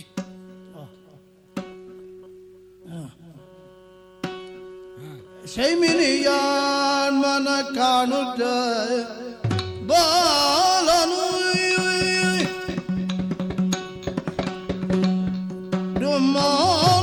ಡುಮ್ಮಾನವನು ಡುಮ್ಮಾನವನು ಕಳೆದು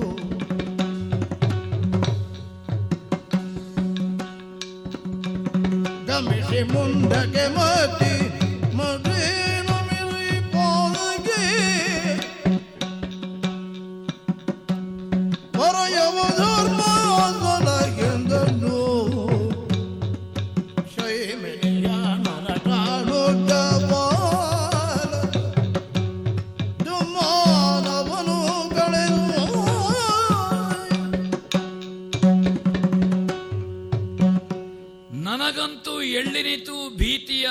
ಇಲ್ಲ. ದೇವರ ಭಯವೇ ಜ್ಞಾನದ ಆರಂಭ. ಭಯ ಮತ್ತು ಭಕ್ತಿ. ಅಂದ್ರೆ ಪ್ರಜ್ಞೆಯಿಂದ ಇರಬೇಕಾ ಭಕ್ತಿ ಅಂತ ಅರ್ಥ. ಅದು ಬರುವುದು ಯಮ ದೇವನಲ್ವೇ. ದಂಡಧರನಿಗೆ ನಚಿಕೇತನ ದಂಡವತ್ತು ಪ್ರಣಾಮಗಳು ಸ್ವಾಮಿ. ಯಾರು? ಎರಗಿರದು ನಮಗ ಸಿರಿಯ ಕಾಣುತ್ತಲರ್ಕ ತರಳನು ಬೆರಗಾಗಿ ಮನದಿ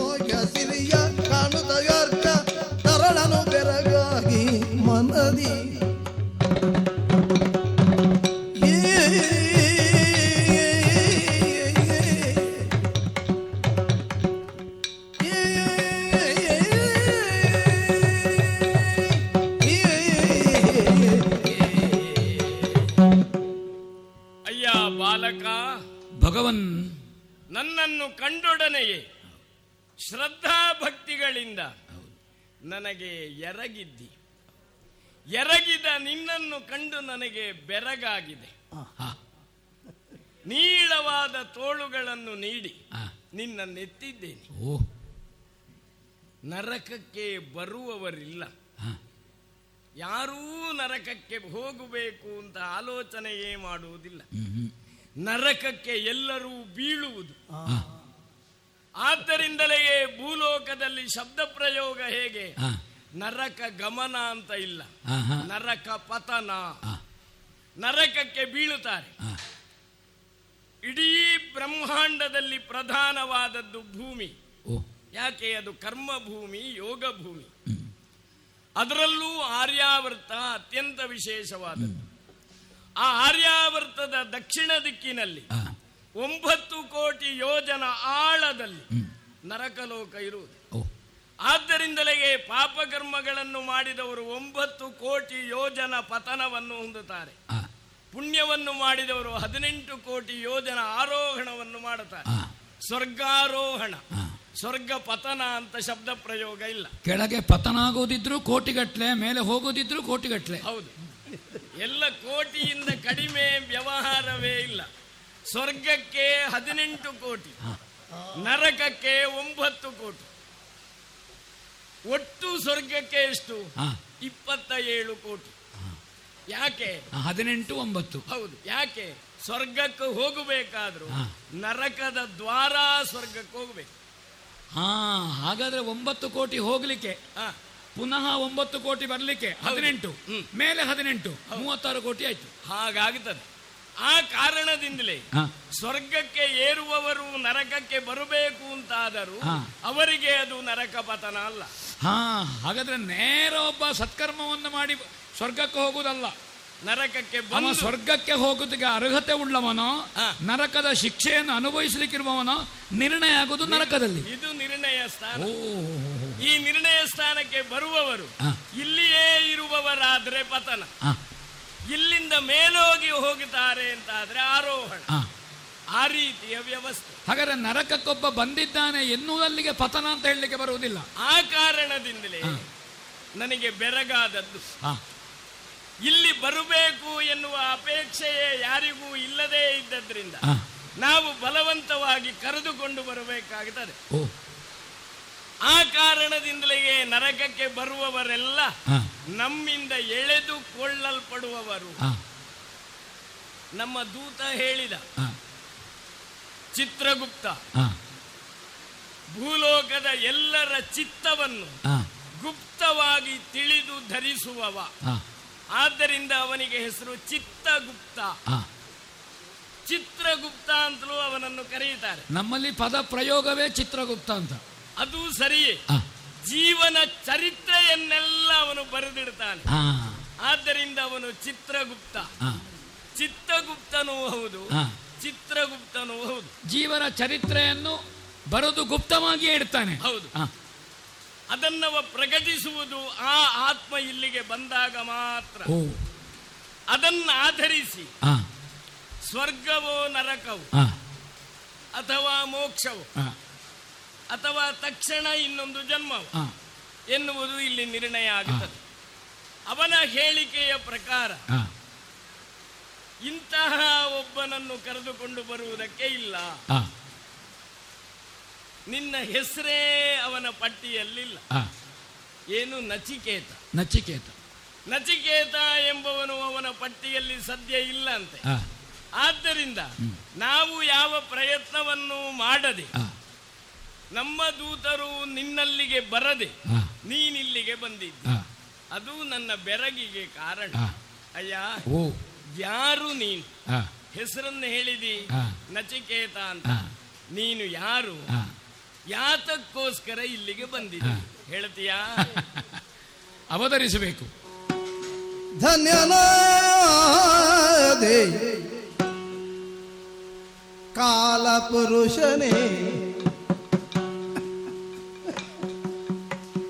ನೀನು ಮನ್ನಿದಯ್ಯ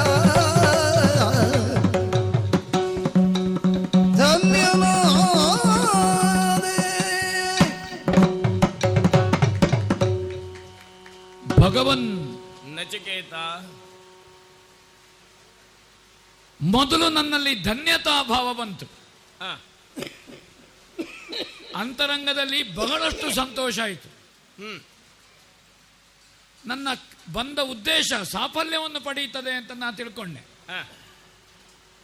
ಯಾಕೆಂದ್ರೆ ನನ್ನ ಹತ್ರವೇ ನೀ ಪ್ರಶ್ನಿಸಿದಿ.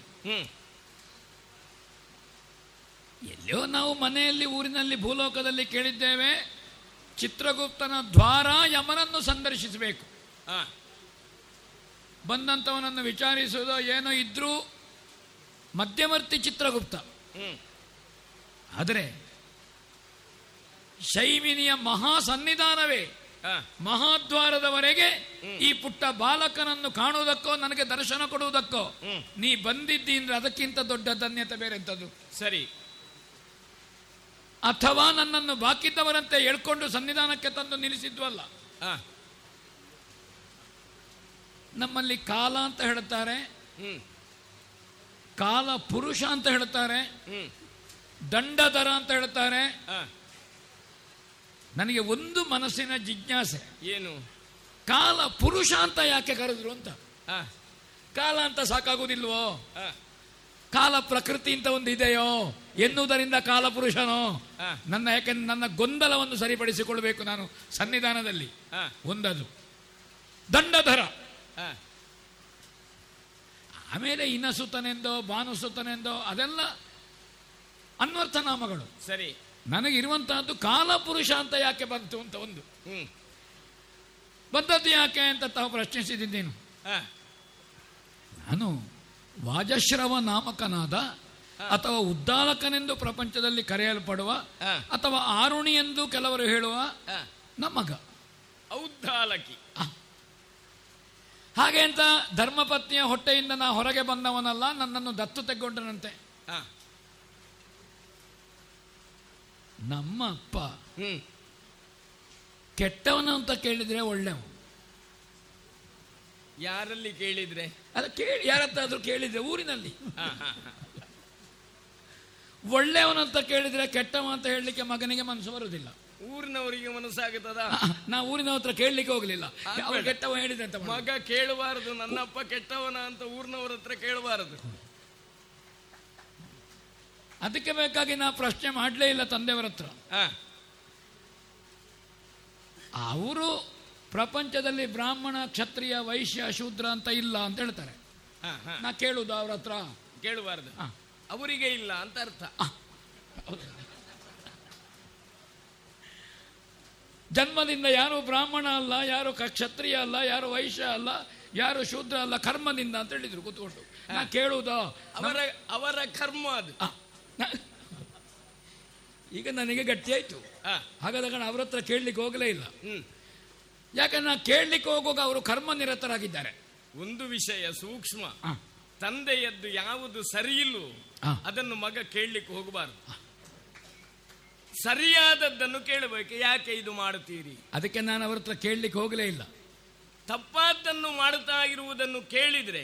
ಉತ್ತರ ಸಿಗುವುದು ತಪ್ಪಾದ್ದೇ. ಸರಿಯಾದದ್ದನ್ನು ಯಾಕೆ ಅಂತ ಕೇಳಿದ್ರೆ ಉತ್ತರ ಸರಿಯಾದ್ದು ಸಿಗುತ್ತದೆ ಆದ್ದರಿಂದಲೇ ಜ್ಞಾನಾಪೇಕ್ಷಿಯಾದವನು ಸತ್ಕರ್ಮದ ಕುರಿತೇ ಪ್ರಶ್ನಿಸಬೇಕು. ಕುಕರ್ಮದ ಕುರಿತು ಪ್ರಶ್ನಿಸಕೂಡದು. ಹಾಗಾದ ಕಾರಣ ನಾನಿನ್ನು ಊರಿನಲ್ಲೇ ನಿಂತರೆ ತಂದೆ ಅಭ್ಯಾಸ ನನಗೂ ಬರ್ತದೆ ಅಂತ ನನಗೆ ಊರು ಬಿಡಬೇಕು ಅಂತ ಕಂಡಿತು ಅದು ಒಳ್ಳೇದು. ಅದು ಒಳ್ಳೇದು. ಭಗವನ್ ವಿಶ್ವಜಿತ್ ಯಾಗದಲ್ಲಿ ನಿರತರಾದರು. ತಂದೆಯ ನಿರತರಾದದ್ದು ಅವರು ಯಾಗ ಮಾಡಬೇಕು ಅಂತ ಕಂಡದ್ದು ಯಾಜ್ಞಾವಲ್ಕ್ಯರಲ್ಲಿ ಆಧ್ಯಾತ್ಮಿಕವಾದಂಥ ಜಿಜ್ಞಾಸೆಯಲ್ಲಿ ಸೋತರು. ಕೆಲವೊಮ್ಮೆ ವಿರಕ್ತಿ ಭಾವ ಬರುವುದು ಹಾಗಲ್ವೋ? ಎಲ್ಲೇ ಒಂದು ಕಡೆಯಲ್ಲಿ ಸೋತಾಗ ವಿರಕ್ತಿ ಆಗ್ತದೆ. ನನಗಿನ್ನು ಬೇಡ ಅಂತ. ಹಾಗೆಂತ ಲೋಭ ಬಿಡುವುದಿಲ್ಲ. ಲೋಭ ಬಿಡದೇ ಇದ್ದವನಿಗೆ ತ್ಯಾಗ ಮಾಡ್ಲಿಕ್ಕೆ ಆಗ್ತದೋ ಆಗುವುದಿಲ್ಲ. ಆಗುವುದಿಲ್ಲ ತ್ಯಾಗವೇ ಲೋಭದ ಬಿಡುಗಡೆ ಅಲ್ವೋ? ತ್ಯಾಗ ಮಾಡಬೇಕಾದ್ರೆ. ಮೊದಲು ಲೋಭದ ತ್ಯಾಗವೇ ಆಗಬೇಕು. ಅದನ್ನು ನೀ ಕೇಳ್ತೀಯೋ ಯಮದೇವರೇ ಅವರ ತ್ಯಾಗದ ಮೊದಲ ಮೆಟ್ಟಿಲೇ ಲೋಭ. ಹಾಗಾದ್ರೆ ಅದು ತ್ಯಾಗವೇ ಅಲ್ಲ. ಹಟ್ಟಿಯಲ್ಲಿದ್ದಂತಹ ಹಸುಗಳನ್ನೆಲ್ಲ ತ್ಯಾಗ ಮಾಡುವುದು ಮಗನೇ ಅಂತ ಹೇಳಿದ್ರು. ಹಾಗೆ ಹಾಗೆಂತ ದಷ್ಟಪುಟ್ಟವಾದದ್ದು ಒಳಗಿನ ಹಟ್ಟಿಯಲ್ಲಿ ಕಟ್ಟು ಹೇಳಿದ್ರು ಮರುದಿವಸ ಬೆಳಗ್ಗೆ ಯಾಗ ಮಂಟಪದ ಹತ್ರ ಕೈಕಾಲು ತಾಟುವ ಸಣಕಲಾದ ಹಸುವನ್ನು ಕಟ್ಟಿದ್ದಾರೆ. ಮಗನೇ ತಪ್ಪಿಯು ಅಲ್ಲಿಂದ ಹಸು ತಕೊಂಡು ಬರಲಿಕ್ಕಿಲ್ಲ. ಹಸುವಿನ ದಾನ ಕೊಡುವಾಗ ದನದ ದಾನ ಕೊಡುವಾಗ. ದನದ ದಾನ ಅಲ್ಲ ದನದ ದಾನ. ಹಾಗೆಂತ ಬಾಲ ಇರುವ ದನವೇ. ಕೆಲವೆಲ್ಲ ಮೊಂಡು ಬಾಲದ ದನ. ಶಬ್ದಕ್ಕೆ ಬಾಲ ಇಲ್ಲ ಅಷ್ಟೇ. ಶಬ್ದಕ್ಕೆ ಬಾಲ ಇಲ್ಲ. ಹೌದೌದು. ಹಾಗೆ ಮಾತ್ರ ಅಲ್ಲ ಸಣ್ಣ ಸಣ್ಣ ಸಣ್ಣ ಸಣ್ಣ ಹರಿವಾಣದಲ್ಲಿ ತುಂಬ ತುಂಬಿಸಿ ತಂದಿದ್ದಾರೆ. ಹರಿವಾಣ ಸಣ್ಣದು. ಕೆಲವು ಹಣತೆ ಹರಿವಣವಲ್ಲ. ಕೈ ತುಂಬ ಕೊಟ್ಟಿದ್ದೇನೆ ಕೈ ತುಂಬ ಕೊಟ್ಟಿದ್ದೇನೆ ಅಂತ ಒಬ್ಬನೊಬ್ಬನ ಕೈಯಲ್ಲಿ ಮೂರು ಮೂರು ನಾಲ್ಕು ನಾಲ್ಕು ಹಣತೆ. ಹಾಗಾದ ಕಾರಣ ಅದು ತಟ್ಟೆ ಅಲ್ಲ ಹಣತೆ. ಹಾಗೆ ನಾಲ್ಕು ನಾಲ್ಕು ಕೊಟ್ಟಿದ್ದೇನೆ ಅಂತ. ಎಲ್ಲಿಯವರೆಗೆ ಅಂದ್ರೆ ಸಣ್ಣ ಸಣ್ಣ ದೊನ್ನೆಯಲ್ಲಿ ನಾಲ್ಕು ಚಿಟಿಕೆ ಮಣ್ಣು ಹಾಕಿ ಭೂದಾನ ಕೊಡ್ತಾ ಇದ್ರು. ಯಾಕೆಂತ ಗೊತ್ತಿಲ್ಲ. ಹಾಗೆಂತ ಪ್ರಚಾರ ದುಡಿದ್ದು ಅವರದ್ದು ಹ್ಮ್. ಪ್ರಚಾರ ದೊಡ್ಡದು. ಸರಣಿಯಲ್ಲೇ ತೊಡಗಿದ್ದಾರೆ. ಹೌದಲ್ಲ ಆವಾಗ ನನಗೆ ಕಂಡು ಹೋಯಿತು ಛೇ ಈ ಲೋಭಿಯ ಮನೆಯಲ್ಲಿ ಏನು? ನನಗೂ ತಲೆಗೋದದ್ದು ತ್ಯಾಗವೇ. ನಾನು ಹೋಗಿ ಕೇಳಿದೆ ಅಪ್ಪ ನನ್ನನ್ನು ಯಾರಿಗೆ ಕೊಡ್ತೀರಿ? ಏನು? ನನ್ನನ್ನು ಯಾರಿಗೆ ಕೊಡ್ತೀರಿ? ಅದು ಯಾಕೆ ನೀನು ಕೇಳಿದ್ದ ಹಾಗೆ? ಯಾಕೆಂದ್ರೆ ಅವರಲ್ಲಿ ಲೋಭ ಕಂಡಿತು. ನನ್ನಲ್ಲಿ ಅವರಿಗೆ ಮೋಹ ಉಂಟೋ. ಮೋಹದಿಂದ ನನ್ನನ್ನು ಇಟ್ಟುಕೊಂಡಿದ್ದಾರೋ? ಈ ದತ್ತು ಮಗ ಸಿಕ್ಕಿದ ಮೇಲೆ ಅವರಿಗೂ ಮಕ್ಕಳಾಗಿದೆ. ಹಾಗಾದ ಕಾರಣ ಈ ದತ್ತು ಯಾಕೆ ಇಲ್ಲಿ ದತ್ತು? ಮಕ್ಕಳು ಉಂಟು ಇಲ್ಲಿ ಹೆಂಡತಿ ಹೊಟ್ಟೆಯಲ್ಲಿ ಹುಟ್ಟಿದ್ದು. ನಾಳೆ ಇವನು ಇಲ್ಲೇ ಮನೆಯಲ್ಲೇ ನಿಂತರೆ ಪಾಲಿಗೊಬ್ಬ ಜನ ಆಗ್ಲಿಲ್ವೋ? ಅವರ ಮನಸ್ಸಿನಲ್ಲಿ ನನ್ನನ್ನು ಯಾರಿಗೆ ಕೊಡ್ತಿಳುವಾಗ ಮಾತಾಡ್ಲಿಲ್ಲ.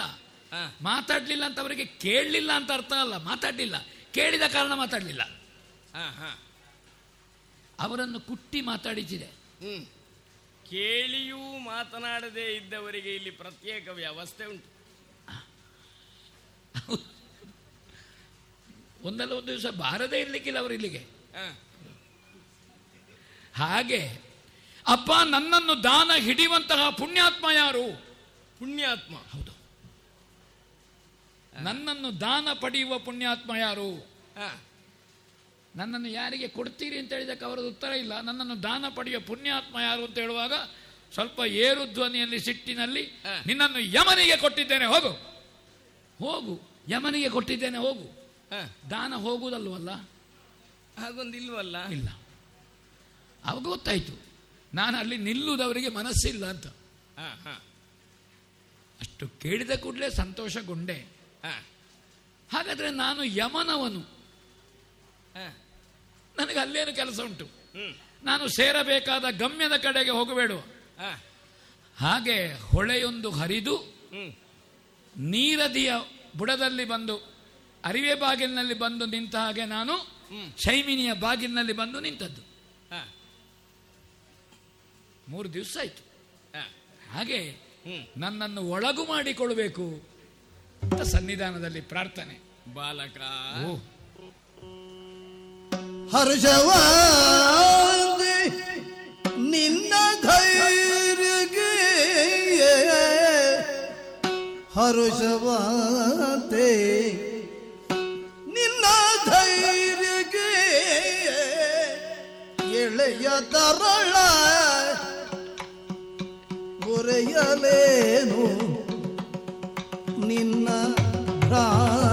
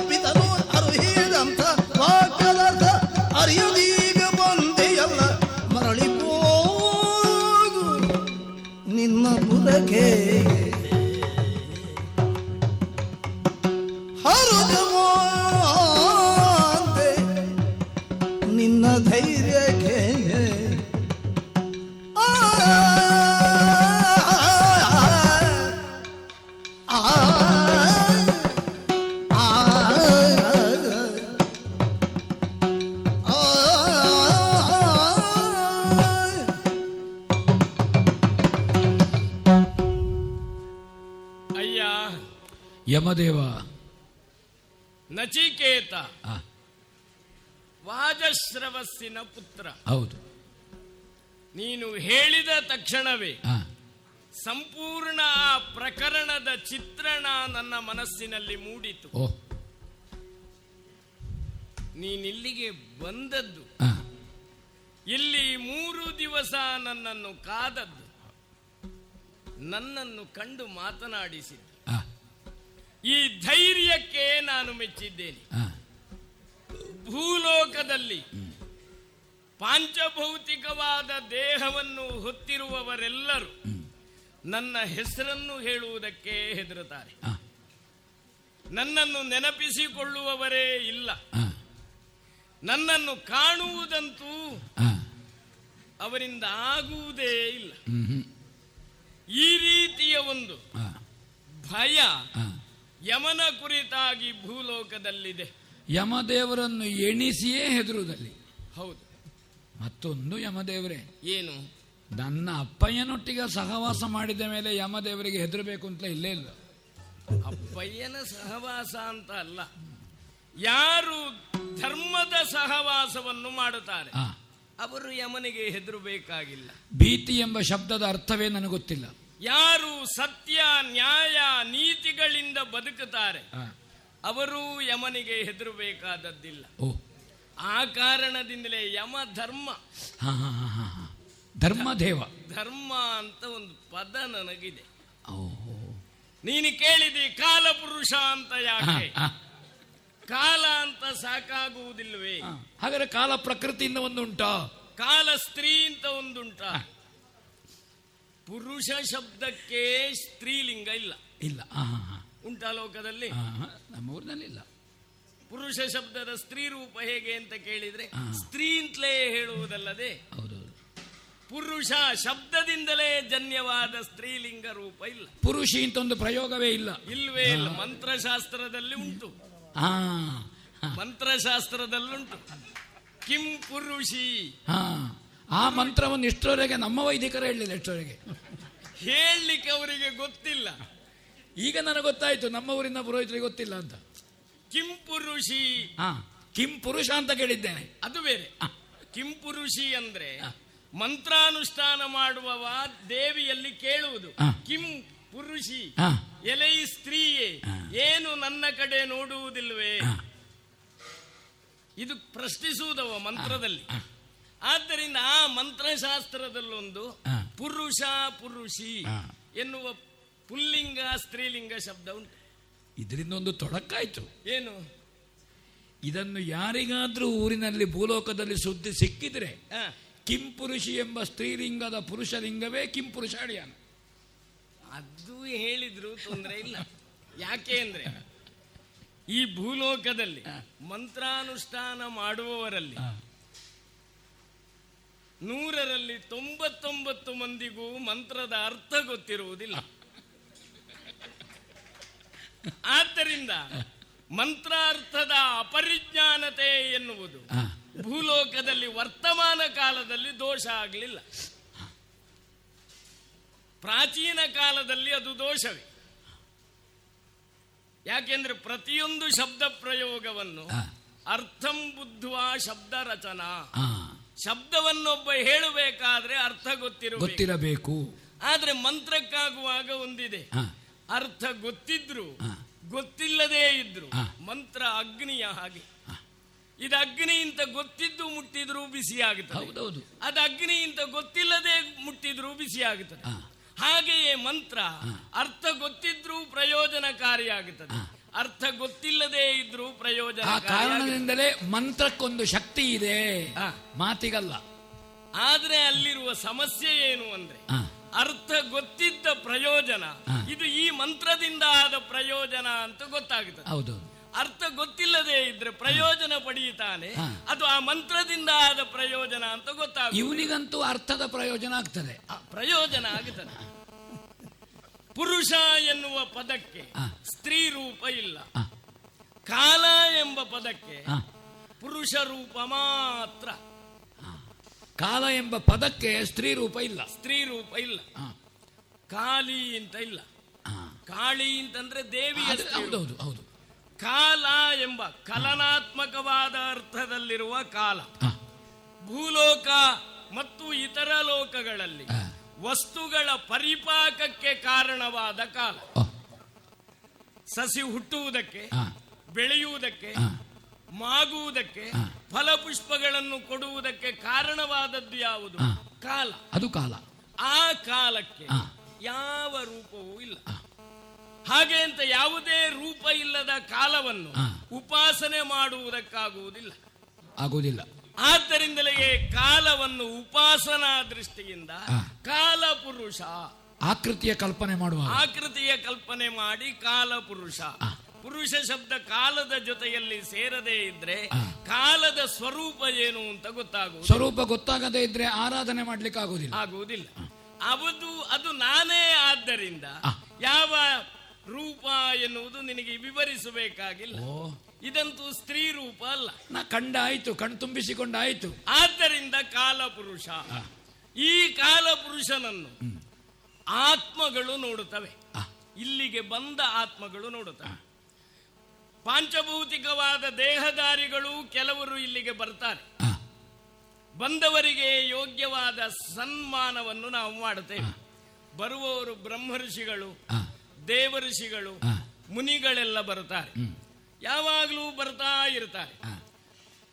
ಅವರು ಯಾರು ನರಕ ಪತನವಾಗಿ ಬರುವವರಲ್ಲ. ನರಕ ದರ್ಶನಕ್ಕೆ ಬರುವವರು ಧರ್ಮ ದರ್ಶನಕ್ಕೆ ಬರುವವರು. ಅವರ ಪ್ರವೇಶಕ್ಕೆ ಇಲ್ಲಿ ಯಾವ ನಿರ್ಬಂಧವೂ ಇರಲಿಲ್ಲ. ಈಗ ಒಂದು ಸ್ವಲ್ಪ ನಿರ್ಬಂಧ ಮಾಡುವುದಕ್ಕೆ ತೊಡಗಿದ್ದೇವೆ. ಅವರನ್ನು ಒಳಗಡೆ ಒಳಗಡೆ ಕರ್ಕೊಂಡು ಹೋಗುವುದಿಲ್ಲ. ಏನಾಯಿತು ಅಂದ್ರೆ ಕೆಲವು ಸಮಯದ ಹಿಂದೆ ದುರ್ವಾಸರು ಬಂದರು. ಬಂದು ನನಗೊಮ್ಮೆ ನರಕವನ್ನೇ ನೋಡಬೇಕು. ನನ್ನನ್ನಲ್ಲ. ಇಲ್ಲಿ ಉಳಿದ ವ್ಯವಸ್ಥೆಯನ್ನಲ್ಲ. ಕುಂಭೀಪಾಕ ಮಹಾರೌರವಾದಿ ನರಕವನ್ನು ನೋಡಬೇಕು. ಅದಿರುವುದು ಇಲ್ಲಿಯೂ ಕೆಳಗಡೆ. ಆದ್ರಿಂದ ಮೇಲುಗಡೆ ನಿಂತು ಅವರಿಗೆ ಕೆಳಗಡೆ ತೋರಿಸಿದೆ. ತೋರಿಸುವಾಗ ಏನಾಯಿತು? ಭಸ್ಮಧಾರಿಗಳಾದ ಅವರ ಮೈಮೇಲಿನ ಭಸ್ಮ ಸ್ವಲ್ಪ ಕೆಳಗಡೆ ಬಿತ್ತು. ಯಾವ ಶಿಕ್ಷೆಯನ್ನು ಅನುಭವಿಸ್ತಾ ಅಲ್ಲಿ ಪಾಪಿಗಳಿದ್ರು ಅವರಿಗೆ ದೂರ್ವಾಸರ ಮೈಯಿಂದ ಭಸ್ಮ ಬಿದ್ದ ತಕ್ಷಣ ಅವರ ಪಾಪ ಪರಿಹಾರ ಆಯಿತು. ನಾವು ಬರ್ತೇವೆ ಅಂತ ಹೊರಡುವುದಕ್ಕೆ ಹೊರಟರು. ನಮ್ಮ ಶಿಕ್ಷೆ ಇನ್ನು ಪೂರ್ಣ ಅವರಿಗೆ ಪುಣ್ಯ ಪ್ರಾಪ್ತಿಯಾದದ್ದು. ಪ್ರಾಪ್ತಿ ಆಯ್ತು. ಹೀಗೆ ನಮ್ಮ ನಿಯತಿಯನ್ನು ಮೀರಿ ಪುಣ್ಯವನ್ನು ಅವರಿಗೆ ಕೊಡಬಹುದಾದ ವ್ಯಕ್ತಿಗಳನ್ನು ಅವರನ್ನು ನೋಡುವುದಕ್ಕೆ ನಾವು ಬಿಡುವುದಿಲ್ಲ. ಹಾಗೆ ಬಿಟ್ರೆ ನೋಡಿದ್ರೆ ಯಾರಿಗೆ ಶಿಕ್ಷೆ ಕೊಡಬೇಕು ಅವ ಶಿಕ್ಷೆಯಿಂದ ಪಾರಾಗುತ್ತಾನೆ ಪಾರಾಗ್ತಾನೆ. ಈ ಆತ್ಮಗಳು ಇಲ್ಲಿಗೆ ಬರುಂದು ಯಮನ ದರ್ಶನ ಮಾಡುವಾಗ ನೀನಂದಿ ಚಿತ್ರಗುಪ್ತ ಎಂಬ ಒಬ್ಬ ಮಾಧ್ಯಮ. ಚಿತ್ರಗುಪ್ತನ ದ್ವಾರ ದರ್ಶನ ಮಾಡಬೇಕು. ಈ ಮಧ್ಯವರ್ತಿಗಳೊಂದು ಈ ಕ್ಷೇತ್ರದಲ್ಲಿ ನಿಲ್ಲಬೇಕು ಮಾತ್ರ. ಅದು ಬೇಕೇ ಬೇಕು. ಈ ಕ್ಷೇತ್ರದಲ್ಲಿ. ಇಲ್ಲಿಯೂ ಬೇಕು. ಯಾಕೆ ಬೇಕು ಅಂದ್ರೆ ಮನುಷ್ಯನ ದೇಹದ ಪ್ರಧಾನವಾದ ಮಧ್ಯಭಾಗ ಹೃದಯ. ಆ ಹೃದಯದಲ್ಲಿ ಎಲ್ಲವೂ ಅಡಗಿರುತ್ತದೆ. ಹೌದೌದು. ಆ ಮಧ್ಯದ ಹೃದಯದ ಚಿತ್ರಣ ಇರುವವ ಚಿತ್ರಗುಪ್ತ. ಹಾ. ಆದ್ದರಿಂದಲೇ ಯಮ ಮತ್ತು ಜೀವಾತ್ಮರ ಮಧ್ಯದಲ್ಲಿ ಜೀವಾತ್ಮ ದೇಹಧಾರಿಯಾಗಿದ್ದಾಗ ತಾನು ಯಾವ ಮಾಧ್ಯಮದಲ್ಲಿ ಯಾವ ಚಿತ್ರ ವಿಚಿತ್ರ ಕರ್ಮಗಳನ್ನು ಮಾಡಿದ್ದಾನೆಯೋ ಅದನ್ನು ಬಿಡಿಸಿ ಹೇಳುವವ ಚಿತ್ರಗುಪ್ತ. ದೇಹದಲ್ಲಿ ಸಂಚರಿಸುವಂತಹ ನರಗಳಲ್ಲಿ ಸಾಗುವಂತ ರಕ್ತ ಹೃದಯಕ್ಕೆ ಬಂದು ಪುನಃ ಹೋಗುವುದು. ಹೌದು. ಪುನಃ ಬರಬೇಕು ಪುನಃ ಹೋಗಬೇಕು. ಹೌದು. ಸರಿಯಾಗಿ ವ್ಯವಹಾರ ಮಾಡದೇ ಇದ್ರೆ. ನಾವೇ ಸರಿಯಾಗಿ ಹೃದಯಕ್ಕೆ ನಾಡಿಗಳಲ್ಲಿ ರಕ್ತ ಬರದ ಹಾಗೆ ಮಾಡುತ್ತೇವೆ. ಅಲ್ಲಿ ಸ್ತಂಭನವೇ ಅಲ್ವೋ? ಹೌದು. ಹೌದೌದು. ಹೌದೌದು. ಬಂದದ್ದು ಹೋಗದ ಹಾಗೆಯೂ ಮಾಡುತ್ತೆ ಹೌದೌದು. ಆದ್ರೆ ಅರ್ಥ ಆಗದ ಮನುಷ್ಯರು ಹೃದಯ ಸ್ತಂಭನದಿಂದ ಮರಣ ಆದ್ರೆ ಒಳ್ಳೆಯ ಮರಣ ಅಂತ ಹೇಳ್ತಾರೆ. ಅದಕ್ಕೆ ಬೇಕಾಗಿ ಹೃದಯವಂತನಾಗಿರಬೇಕು ಅಂತ ಹೇಳುದು. ಭೂಲೋಕದಲ್ಲಿ ಹೃದಯವಂತನ ಅಲ್ಲದೇ ಇದ್ರೆ ಹೃದಯ ಸ್ತಂಭನವೇ ಅಲ್ವಾ ಹೃದಯವಂತ ಅಲ್ಲ ಅದು ದುರ್ಮರಣ ಅಲ್ವಾ? ಹೌದೌದು. ಅದು ಪಾಪದ ಫಲ ಅಂತ ಯಾರಿಗೂ ಇಲ್ಲ ನಮ್ಮಲ್ಲಿ ಬುದ್ಧಿವಂತ ಹೇಳ್ತಾರೆ ಹೋದ ಪಟಕ್ಕನೆ ಎದ್ದು ಹೋದಾಗ ಹೋದ ಅಂತ. ಹೌದಾ ಅದ ಆ ಶಬ್ದ ನಿನ್ನ ಊರಿನ ಶಬ್ದವೇ. ನಮ್ಮ ಊರಿದ್ದೇ ಅದು. ಆದ್ದರಿಂದಲೇ ಚಿತ್ರಗುಪ್ತ ಎನ್ನುವ ಬೇಕು. ನಿನ್ನನ್ನು ಈ ಮೊದಲಿಲ್ಲಿ ಮಾತನಾಡಿಸಿದ್ದಾನೆ ಹೌದೌದು. ದ್ವಾರಕ್ಕೆ ಬಂದ ತಕ್ಷಣ. ಹೌದೌದು ಇವತ್ತು ದರ್ಶನಕ್ಕೆ ಅವಕಾಶ ಇಲ್ಲ ಅಂತ ಹೇಳಿದ್ದೆ. ನನಗೂ ನಿನ್ನ ಕುರಿತಾದ ಅರಿವನ್ನು ನಿನ್ನ ಇರವನ್ನು ತಿಳಿಸಿದವ. ಆ ಮಾಧ್ಯಮವೇ. ಮಾಧ್ಯಮ ಇಲ್ಲದೆ ಇದ್ರೆ ಈ ಪ್ರಪಂಚ ಈ ಬ್ರಹ್ಮಾಂಡ ಒಂದು ಕ್ಷಣವೂ ಇರುವುದಿಲ್ಲ. ಅಯ್ಯೋ ನಮ್ಮಲ್ಲಿ ಪ್ರಬಲವಾಗಿರುವುದು ಮಾಧ್ಯಮವೇ. ನಿಮ್ಮಲ್ಲಿ ಮಾತ್ರ ಅಲ್ಲ. ಎಲ್ಲ ಕಡೆಯೂ ಅದು ಪ್ರಬಲವಾದದ್ದೇ. ಆದ್ರೆ ಏನು ಮಾಡೋಣ? ಆ ಮಾಧ್ಯಮಕ್ಕೆ ಪ್ರಜ್ಞೆ ಇಲ್ಲಲ್ಲ? ನಾ ಹೇಳಬಾರದು. ಹೇಳಿದ್ರೆ ಸುದ್ದಿ ಆಗ್ತದೆ ಹೌದು. ಆದ್ದರಿಂದಲೇ ಯಾವುದು ಮಾಧ್ಯಮದ ಮೂಲಕ ಹೋಗಬೇಕು ಯಾವುದು ಹೋಗಬಾರದು ಎನ್ನುವ ಚಿಂತನೆ ಇಲ್ಲದೆ ನಮಗೆ ಕೆಲಸ ಹೆಚ್ಚಾಗುತ್ತದೆ. ಹಾಗಾದ ಕಾರಣ ಈ ಮಾಧ್ಯಮದಕ್ಕೆ ಬರುವವರೆಲ್ಲ ತಲೆ ಇಲ್ಲದವರೇ ಬರುವುದು ಅಲ್ಲ. ಅದಲ್ಲ. ತಲೆ ಇದ್ದವರು ಬರುವುದು ಅವರ ತಲೆಯಲ್ಲಿರುವುದು ಉಳಿದವರಿಗೆ ಏನು ತಲೆಯಲ್ಲಿಲ್ಲ ಅಂತ.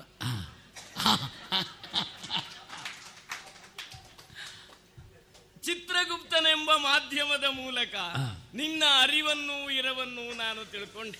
ತಲೆ ಉಳ್ಳವರು ಇದ್ದಾರೆ ಅಂತ ತಿಳ್ಕೊಳ್ಳುವಷ್ಟು ಅವರ ತಲೆಯಲ್ಲಿ ಇಲ್ವಲ್ಲ? ಅಲ್ಲ ತಲೆಯಲ್ಲಿ ಅದು ಇದ್ದ ಕಾರಣವೇ ಅವರು ಹಾಗಲ್ಲ ಹೇಳುವುದಲ್ವಾ? ಈ ಕಾರಣದಿಂದ ನಾನು ನಿನಗೆ ಮೆಚ್ಚಿದ್ದೇನೆ. ಯಮಧರ್ಮನನ್ನು ಕಂಡು ಹೆದರಬೇಕಿತ್ತು. ಕೈಕಾಲುಗಳಲ್ಲಿ ನಡುಕ ಉಂಟಾಗಬೇಕಿತ್ತು. ಸ್ವರ ಗದ್ಗದವಾಗಬೇಕಿತ್ತು. ಕಣ್ಣು ಮುಚ್ಚಿ ಹೋಗಬೇಕಿತ್ತು. ಹೃದಯ ಸ್ತಂಭನ ಆಗಬೇಕಿತ್ತು. ನಿನ್ನ ಭಾಷೆಯಲ್ಲಿ ಹೇಳುವುದಾದ್ರೆ ಪಟಕ್ಕ ಅಂತ ಪ್ರಾಣ ಹೋಗಬೇಕಿತ್ತು. ಇಲ್ಲಿಂದ ಪ್ರಾಣ ಹೋದ್ರೆ ಮತ್ತೆ ಇನ್ನು ಎಲ್ಲಿಗೆ ಹೋಗುದು? ಅಲ್ಲಿಂದ ಹೋಗಿಯೇ ಇಲ್ಲಿಗೆ ಬರೋದು. ಇಲ್ಲಿಂದಲೂ ಹೋದ್ರೆ ಇಲ್ಲಿ ಒಂದು ಅವಕಾಶ ಉಂಟು. ಒಳಗೆ ಆದ್ರೆ ಆಗುವುದಿಲ್ಲ. ಬಾಗಿಲ ಹೊರಗೆ ಇದು. ಆದ್ರಿಂದ ಬಾಗಿಲಿನ ಹೊರಗೆ ಪ್ರಾಣ ಹೋಗುತ್ತದೆ ಇಲ್ಲಿ. ಈ ಕಾರಣದಿಂದಲೇ ಮೆಚ್ಚಿದ್ದೇನೆ. ಆ ನೀನು ಇಲ್ಲಿಗೆ ಬರುವುದಕ್ಕೆ ಕಾರಣವಾದ ಪ್ರಕರಣವನ್ನು ನೋಡಿದ್ರೆ ನೀನು ಸ್ವಲ್ಪ ಭ್ರಮೆಗೆ ಒಳಗಾದವನ ಹಾಗೆ ನನಗನ್ನಿಸ್ತದೆ. ತಂದೆ ಹೇಳಿದ್ದು ಈ ಯಮನನ್ನು ಉದ್ದೇಶಿಸಿ ಅಲ್ಲ. ಅಲ್ವಾ? ಅಲ್ಲಲ್ಲ. ಯಮ ಅಂದ್ರಲ್ಲಿ ಇನ್ನೊಂದು ಅರ್ಥ ಇದೆ ಲೋಕದಲ್ಲಿ. ಒಂದು ನಿಯಮಗಳು. ನಿಯಮಗಳಿಗೆ ಅನುಸಾರವಾಗಿ ಇರಬೇಕು. ನೀನು ಆ ಕಡೆಗೆ ಹೋಗು. ಅಂದ್ರೆ ಅವನು ದಾನ ಕೊಡುತ್ತಾ ಇರುವ ಸಂದರ್ಭದಲ್ಲಿ. ನೀನು ಯಾರಿಗೆ ನನ್ನನ್ನು ದಾನ ಕೊಡುತ್ತಿ? ನನ್ನನ್ನು ಪಡಕೊಳ್ಳುವವ ಯಾರು ಅಂತ ಅವನಿಗೆ ತೊಂದರೆ ಕೊಟ್ಟಿ. ನಿನ್ನನ್ನು ದಾನ ಕೊಡುವ ಉದ್ದೇಶ ಅವನಿಗಿರಲಿಲ್ಲ. ನನ್ನನ್ನು ಈ ಸಣಕಲಾದಂತಹ ಹಸುಗಳನ್ನು ದಾನ ಮಾಡುವ ಲಕ್ಷ್ಯದಿಂದ ತಂದೆಯವರ ಲಕ್ಷ್ಯವನ್ನು ಬೇರೆ ಕಡೆಗೆ ಇಳಿಬೇಕಾದ್ದು ಮುಖ್ಯ. ಹೌದು. ನಿನ್ನ ಲಕ್ಷ್ಯವೂ ಹೌದು. ಅವರ ದಾನ ಪ್ರಕ್ರಿಯೆಯ ಮಾರ್ಗವನ್ನು ಸರಿಗೊಳಿಸುವುದು. ಹೌದೌದು ಲೋಭಿಯಾಗಿ ದಾನ ಕೊಡಕೂಡದಪ್ಪ ಅಂತ ಹೇಳಲಿಕ್ಕೆ ಆಗ್ತದೋ? ಅವರ ಲಕ್ಷ್ಯ ಅವರು ದಾನ ಕೊಡುವ ಮಾರ್ಗದಲ್ಲಿ ನೀನು ತೊಂದರೆ ಕೊಡಬಾರದು. ಆದ್ರಿಂದ ಇಬ್ಬರ ಲಕ್ಷ್ಯಗಳು ಹೌದು. ಯಮಧರ್ಮನದ್ದಲ್ಲ. ಅಲ್ಲ. ಯಮಧರ್ಮನ ಕುರಿತಾಗಿಯೇ ಅವನು ಹೇಳಿದ್ದಲ್ಲ. ಅಲ್ಲಿ ತೊಂದರೆ ಕೊಡಬೇಡ ಹೋಗಾಚೆ ಯಮನಲ್ಲಿಗೆ. ತಂದೆ ತಾಯಿಯಂದಿರು ಮಕ್ಕಳನ್ನು ಬೈಯುವುದುಂಟಲ್ಲ. ಆ ರೀತಿಯಲ್ಲಿ ನಿನ್ನನ್ನು ಆ ಸಂದರ್ಭದಲ್ಲಿ ಅವನ ಸನ್ನಿಧಿಯಿಂದ ದೂರ ಕಳಿಸುವುದವನಿಗೆ ಉದ್ದೇಶ. ಹೌದೌದು. ದೂರ ಅಂದ್ರೆ ಒಂಬತ್ತು ಕೋಟಿ ಯೋಜನ ದೂರ ಅಲ್ಲ. ದೂರ ಅಂದ್ರೆ ನರಕದಷ್ಟು ದೂರ ಅಲ್ಲ. ಆದ್ದರಿಂದ ಸ್ವಲ್ಪ ಭ್ರಮೆಗೆ ನೀನು ಒಳಗಾದಿ ಅಂತ ನನಗನ್ನಿಸ್ತದೆ. ಇನ್ನು ನಿಮ್ಮ ಊರಿನ ದಾನ ಪ್ರಕ್ರಿಯೆಯ ವ್ಯವಸ್ಥೆಯನ್ನು ನೋಡಿದ್ರೆ ಯಾವ ದೇವತೆಗಳಿಗೂ ದಾನ ಇಲ್ಲ. ದಾನವನ್ನು ಪಡ್ಕೊಳ್ಬೇಕಾದ್ರೆ ಷಟ್ಕರ್ಮಿ ಬ್ರಾಹ್ಮಣನಾಗಬೇಕು. ನಿನ್ನ ತಂದೆ ಹೇಳ್ತಾನಂತೆ ಲೋಕದಲ್ಲಿ. ಎಲ್ಲಾ ಬ್ರಾಹ್ಮಣರು ಷಟ್ಕರ್ಮಿಗಳು ಅಂತ. ಎಲ್ಲಾ ಬ್ರಾಹ್ಮಣರು ಷಟ್ಕರ್ಮ ಷಟ್ಕರ್ಮಗಳಲ್ಲ ಆ. ಬ್ರಾಹ್ಮಣರಲ್ಲಿ ಕೆಲವರು ಮಾತ್ರ ಷಟ್ಕರ್ಮಿಗಳು ಉಳಿದವರು ತ್ರಿಕರ್ಮಿಗಳು. ಎಲ್ಲರೂ ಷಟ್ಕರ್ಮಿಗಳಾದ್ರೆ ಯಾರು ಮಾಡಿಸುವುದು ಯಾರು ಮಾಡುವುದು ಎನ್ನುವ ವ್ಯವಸ್ಥೆಯೇ ಇರುವುದಿಲ್ಲ ಲೋಕದಲ್ಲಿ.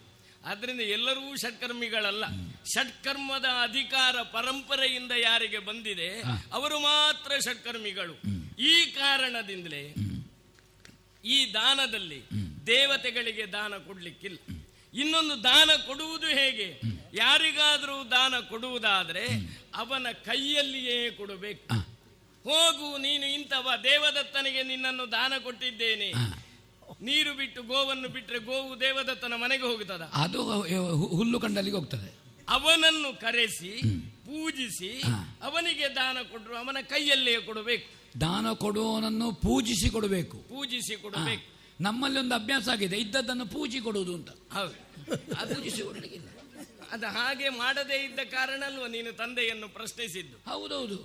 ಹಾಗೆ ಮಾಡದೇ ಮಾಡದೇ ಇದ್ದ ಕಾರಣ ನಾನು ಹಾಗೆ ಮಾಡುತ್ತಾ ಇದ್ರೆ ನೀನು ಕೇಳಲಿಕ್ಕೂ ಇರಲಿಲ್ಲ ನಾನೇ ಪೂಜೆ ಕೊಡ್ತಿದ್ದೆ. ಆದ್ದರಿಂದ ದಾನ ಕೊಡುವ ಕ್ರಿಯೆಯಲ್ಲಿ ನಮ್ಮ ಭಾಗ ಇಲ್ಲ. ದೇವತೆಗಳು ದಾನವನ್ನು ಸ್ವೀಕಾರ ಮಾಡಲಿಕ್ಕಿಲ್ಲ. ದೇವತೆಗಳಿಗೆ ದಾನ ಪ್ರದಾನವೇ ಶಾಸ್ತ್ರೀಯವಾಗಿ ಇಲ್ಲ. ಆದ್ದರಿಂದ ನಿನ್ನ ಅಪ್ಪನ ಉದ್ದೇಶ ಏನು? ಕೇವಲ ಅಲ್ಲಿಂದ ನಿನ್ನನ್ನು ದೂರೀಕರಿಸುವುದಷ್ಟೇ. ಆ ಸ್ಥಿತಿಯನ್ನು ನೀನು ಯಮನಿಗೆ ನಾನು ಕೊಡಲ್ಪಟ್ಟವ ಅಂತ ತಿಳಿದಿ. ಶ್ರದ್ಧೆ ಎನ್ನುವುದು ಲೋಕದಲ್ಲಿ ಬಹಳ ದೊಡ್ಡದು. ಯಮನಿಗೆ ನಾನು ಸಲ್ಲುವವ ಸಲ್ಲಬೇಕಾದವ ಅಂತ ಒಂದು ಶ್ರದ್ಧೆ ನಿನ್ನನ್ನು ಆವರಿಸಿತು. ಅದರ ಮೊದಲು ತಂದೆಯ ಲೋಭವನ್ನು ದೂರೀಕರಿಸಿ ದೂರೀಕರಿಸಬೇಕು. ಅವನಿಗೆ ಲೋಭದಿಂದ ದಾನವನ್ನು ಕೊಟ್ಟರೆ ಆನಂದ ಎಂಬ ನರಕ ಪ್ರಾಪ್ತಿಯಾಗುತ್ತದೆ. ತಂದೆಗೆ ಆನಂದವನ್ನು ಕೊಡುವುದರಿಂದಲೇ ಕಂದ. ಹೌದು. ಆನಂದದಲ್ಲಿ ಆಕಾರವನ್ನು ತೆಗೆದ್ರೆ ಇರುವುದೊಂದು ನರಕದ ಹೆಸರು. ಆದ್ರಿಂದ ಆನಂದಕ್ಕೂ ಆನಂದಕ್ಕೂ ಅಷ್ಟೇ ವ್ಯತ್ಯಾಸ. ಆವನ್ನು ಎಳೆದ್ರೆ ಸಂತೋಷ. ಅದನ್ನು ಬಿಟ್ರೆ ದುಃಖ. ಎಲ್ಲ ಕಡೆಗೂ ಅಲ್ಲ. ಈ ಎರಡು ಶಬ್ದಗಳಿಗೆ ಇಲ್ಲಿ ಮಾತ್ರ ಅದು. ಆದ್ದರಿಂದ ಹ್ರಸ್ವವಾದ ಆಕಾರ ಒಂದು ನರಕದ ಹೆಸರು. ದೀರ್ಘವಾದ ಆಕಾರ. ದೇಹದ ಆಕಾರವು ಹೌದು ಭಾವನೆಯ ಆಕಾರವು ಅನುಷ್ಠಾನದ ಆಕಾರವು ದೀರ್ಘವಾದ್ರೆ ಆನಂದ. ಅದೆಲ್ಲ ಹ್ರಸ್ವವಾಗುವುದಕ್ಕೆ ತೊಡಗಿದ್ರೆ ಅನಂದ ಎಂಬ ನರಕ. ಅನಂದ ಎಂಬ ನರಕ ಭೋಗೇಚ್ಛೆಯಿಂದ ದಾನ ಮಾಡಿದವನಿಗೆ ಇರುವಂತಹ ನರಕ. ಈ ನರಕಕ್ಕೆ ಅಪ್ಪ ಹೋಗಬಾರದು ಎನ್ನುವ ಶ್ರದ್ಧೆ. ಈ ಎರಡು ಶ್ರದ್ಧೆಗಳು ನಿನ್ನನ್ನು ಇಲ್ಲಿಗೆ ಕರೆತಂದಿವೆ. ಶ್ರದ್ಧಾವಿವೇಶ ನೀನು ಈ ರೀತಿಯಲ್ಲಿ ನಿರ್ಧಾರ ಮಾಡಿದ್ದು ನಿನ್ನಲ್ಲಿರುವ ಶ್ರದ್ಧೆಯ ಕಾರಣದಿಂದ. ಆ ಶ್ರದ್ಧಾ ದೇವತೆಗಳೇ ನಿನ್ನನ್ನು ಇಲ್ಲಿಗೆ ಕರ್ಕೊಂಡು ಬಂದಿವೆ. ನಿನ್ನನ್ನು ಇಲ್ಲಿಂದ ಕರೆದುಕೊಂಡು ಹೋಗುವುದು ಶ್ರದ್ಧಾ ದೇವತೆಗಳೇ. ನಿನ್ನ ಬರುವಿಕೆಯಿಂದ ನನಗೆ ಸಂತಸವಾಗಿದೆ. ಈ ಉದ್ದೇಶ ನಿನ್ನ ಅಪ್ಪನಿಗೆ ಇರಲಿಲ್ಲ ಆ ಪ್ರಕರಣಕ್ಕೂ ಆ ಅರ್ಥ ಇಲ್ಲ. ಆದ್ದರಿಂದ ಮಗು ನನ್ನನ್ನು ನೋಡಿ ಆಯ್ತಲ್ಲ. ನನ್ನನ್ನು ನೋಡಿದವರು ಯಾರೂ ಭೂಲೋಕಕ್ಕೆ ಹಿಂತಿರುಗಲಿಲ್ಲ. ನೀನೊಬ್ಬನಾದರೂ ಹಿಂತಿರುಗು. ಕಾಲಪುರುಷನೇ. ಪಿತನ ನಿನಗೆ ಪತಿ ಕರೆದು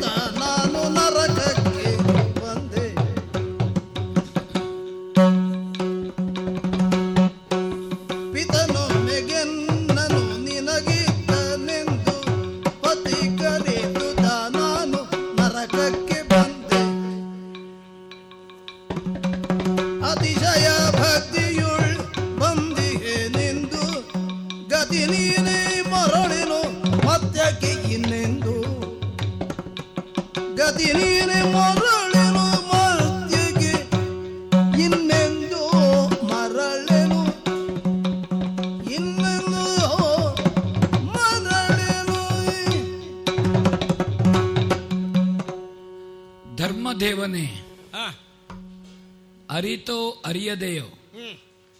ಪಿತೃ ಮಹಾಶಯ ಹೇಳಿದ್ದು ನಿನ್ನನ್ನು ಯಮನಿಗೆ ಕೊಟ್ಟಿದ್ದೇನೆ. ಅಥವಾ ಅವರದ್ದೇ ಶಬ್ದದಲ್ಲಿ ಹೇಳುವುದಿದ್ರೆ ನಿಮ್ಮನ್ನು ಕೊಡು ಕೊಂಡೋಗುವವ ಯಮ. ನನ್ನನ್ನು ದಾನ ಹಿಡಿಯುವವ ಯಾರು ಅಂತ ಕೇಳಿದ್ರು ನಾನು. ನಿನ್ನನ್ನು ಯಮನಿಗೆ ಕೊಟ್ಟಿದ್ದೇನೆ ಹೋಗು. ತಂದೆಯ ಮಾತನ್ನು ಈಡೇರಿಸಬೇಕಾದ್ದು ಮಗನಿಗೆ ಹೊಣೆ. ಹೌದು ತಾನೆ ತಂದೆ ತಿಳಿದೇ ಹೇಳಿ ತಿಳಿಯದೇ ಹೇಳಿ. ಪುತ್ರತ್ವಕ್ಕಿರುವಂತಹ ಕರ್ತವ್ಯ ಅದಲ್ವೋ ದೇವರೇ? ಜೀವತೋ ವಾಕ್ಯಕರಣ ಹೌದು. ತಾನೆ. ಹ್ಮ್. ಅಪ್ಪಯ್ಯ ನೀವು ತಿಳಿದು ಹೇಳಿದ್ದ ತಿಳಿಯದೆ ಹೇಳಿದ್ದ ಅಂತ ನಾ ಕೇಳಕೂಡದಲ್ಲ? ನನ್ನ ಬದುಕಿನಲ್ಲಿ ಈವರೆಗೆ ನಾನು ಅನುಷ್ಠಾನಿಸಿಕೊಂಡು ಬಂದದ್ದು ಹಿರಿಯರನ್ನು ಆಕ್ಷೇಪಿಸುವುದು ಕಿರಿಯನಿಗೆ ಕೆಲಸ ಅಲ್ಲ. ಅದು ಸರಿಯಾಗಲಿ ತಪ್ಪಾಗಲಿ ಆಕ್ಷೇಪಿಸಲಿಕ್ಕೆ ನಾವು ಅಲ್ಲವಲ್ಲ? ಆಕ್ಷೇಪಿಸುವ ಪ್ರವೃತ್ತಿಯನ್ನು ನಾವು ಮಾಡಿದೆವು ಅಂತಾದರೆ. ನಾಳೆ ನಮ್ಮ ಕಿರಿಯರಿಗೂ ಆಕ್ಷೇಪಿಸಲಿಕ್ಕೆ ನಾವು ಅನುಕೂಲವನ್ನು ಕಲ್ಪಿಸಿದಾಗಲ್ವೋ? ಮಾರ್ಗದರ್ಶನ. ಹೌದು. ಅದಕ್ಕಾಗಿ ನಾವು ವಿಮರ್ಶಿಸಲಿಲ್ಲ.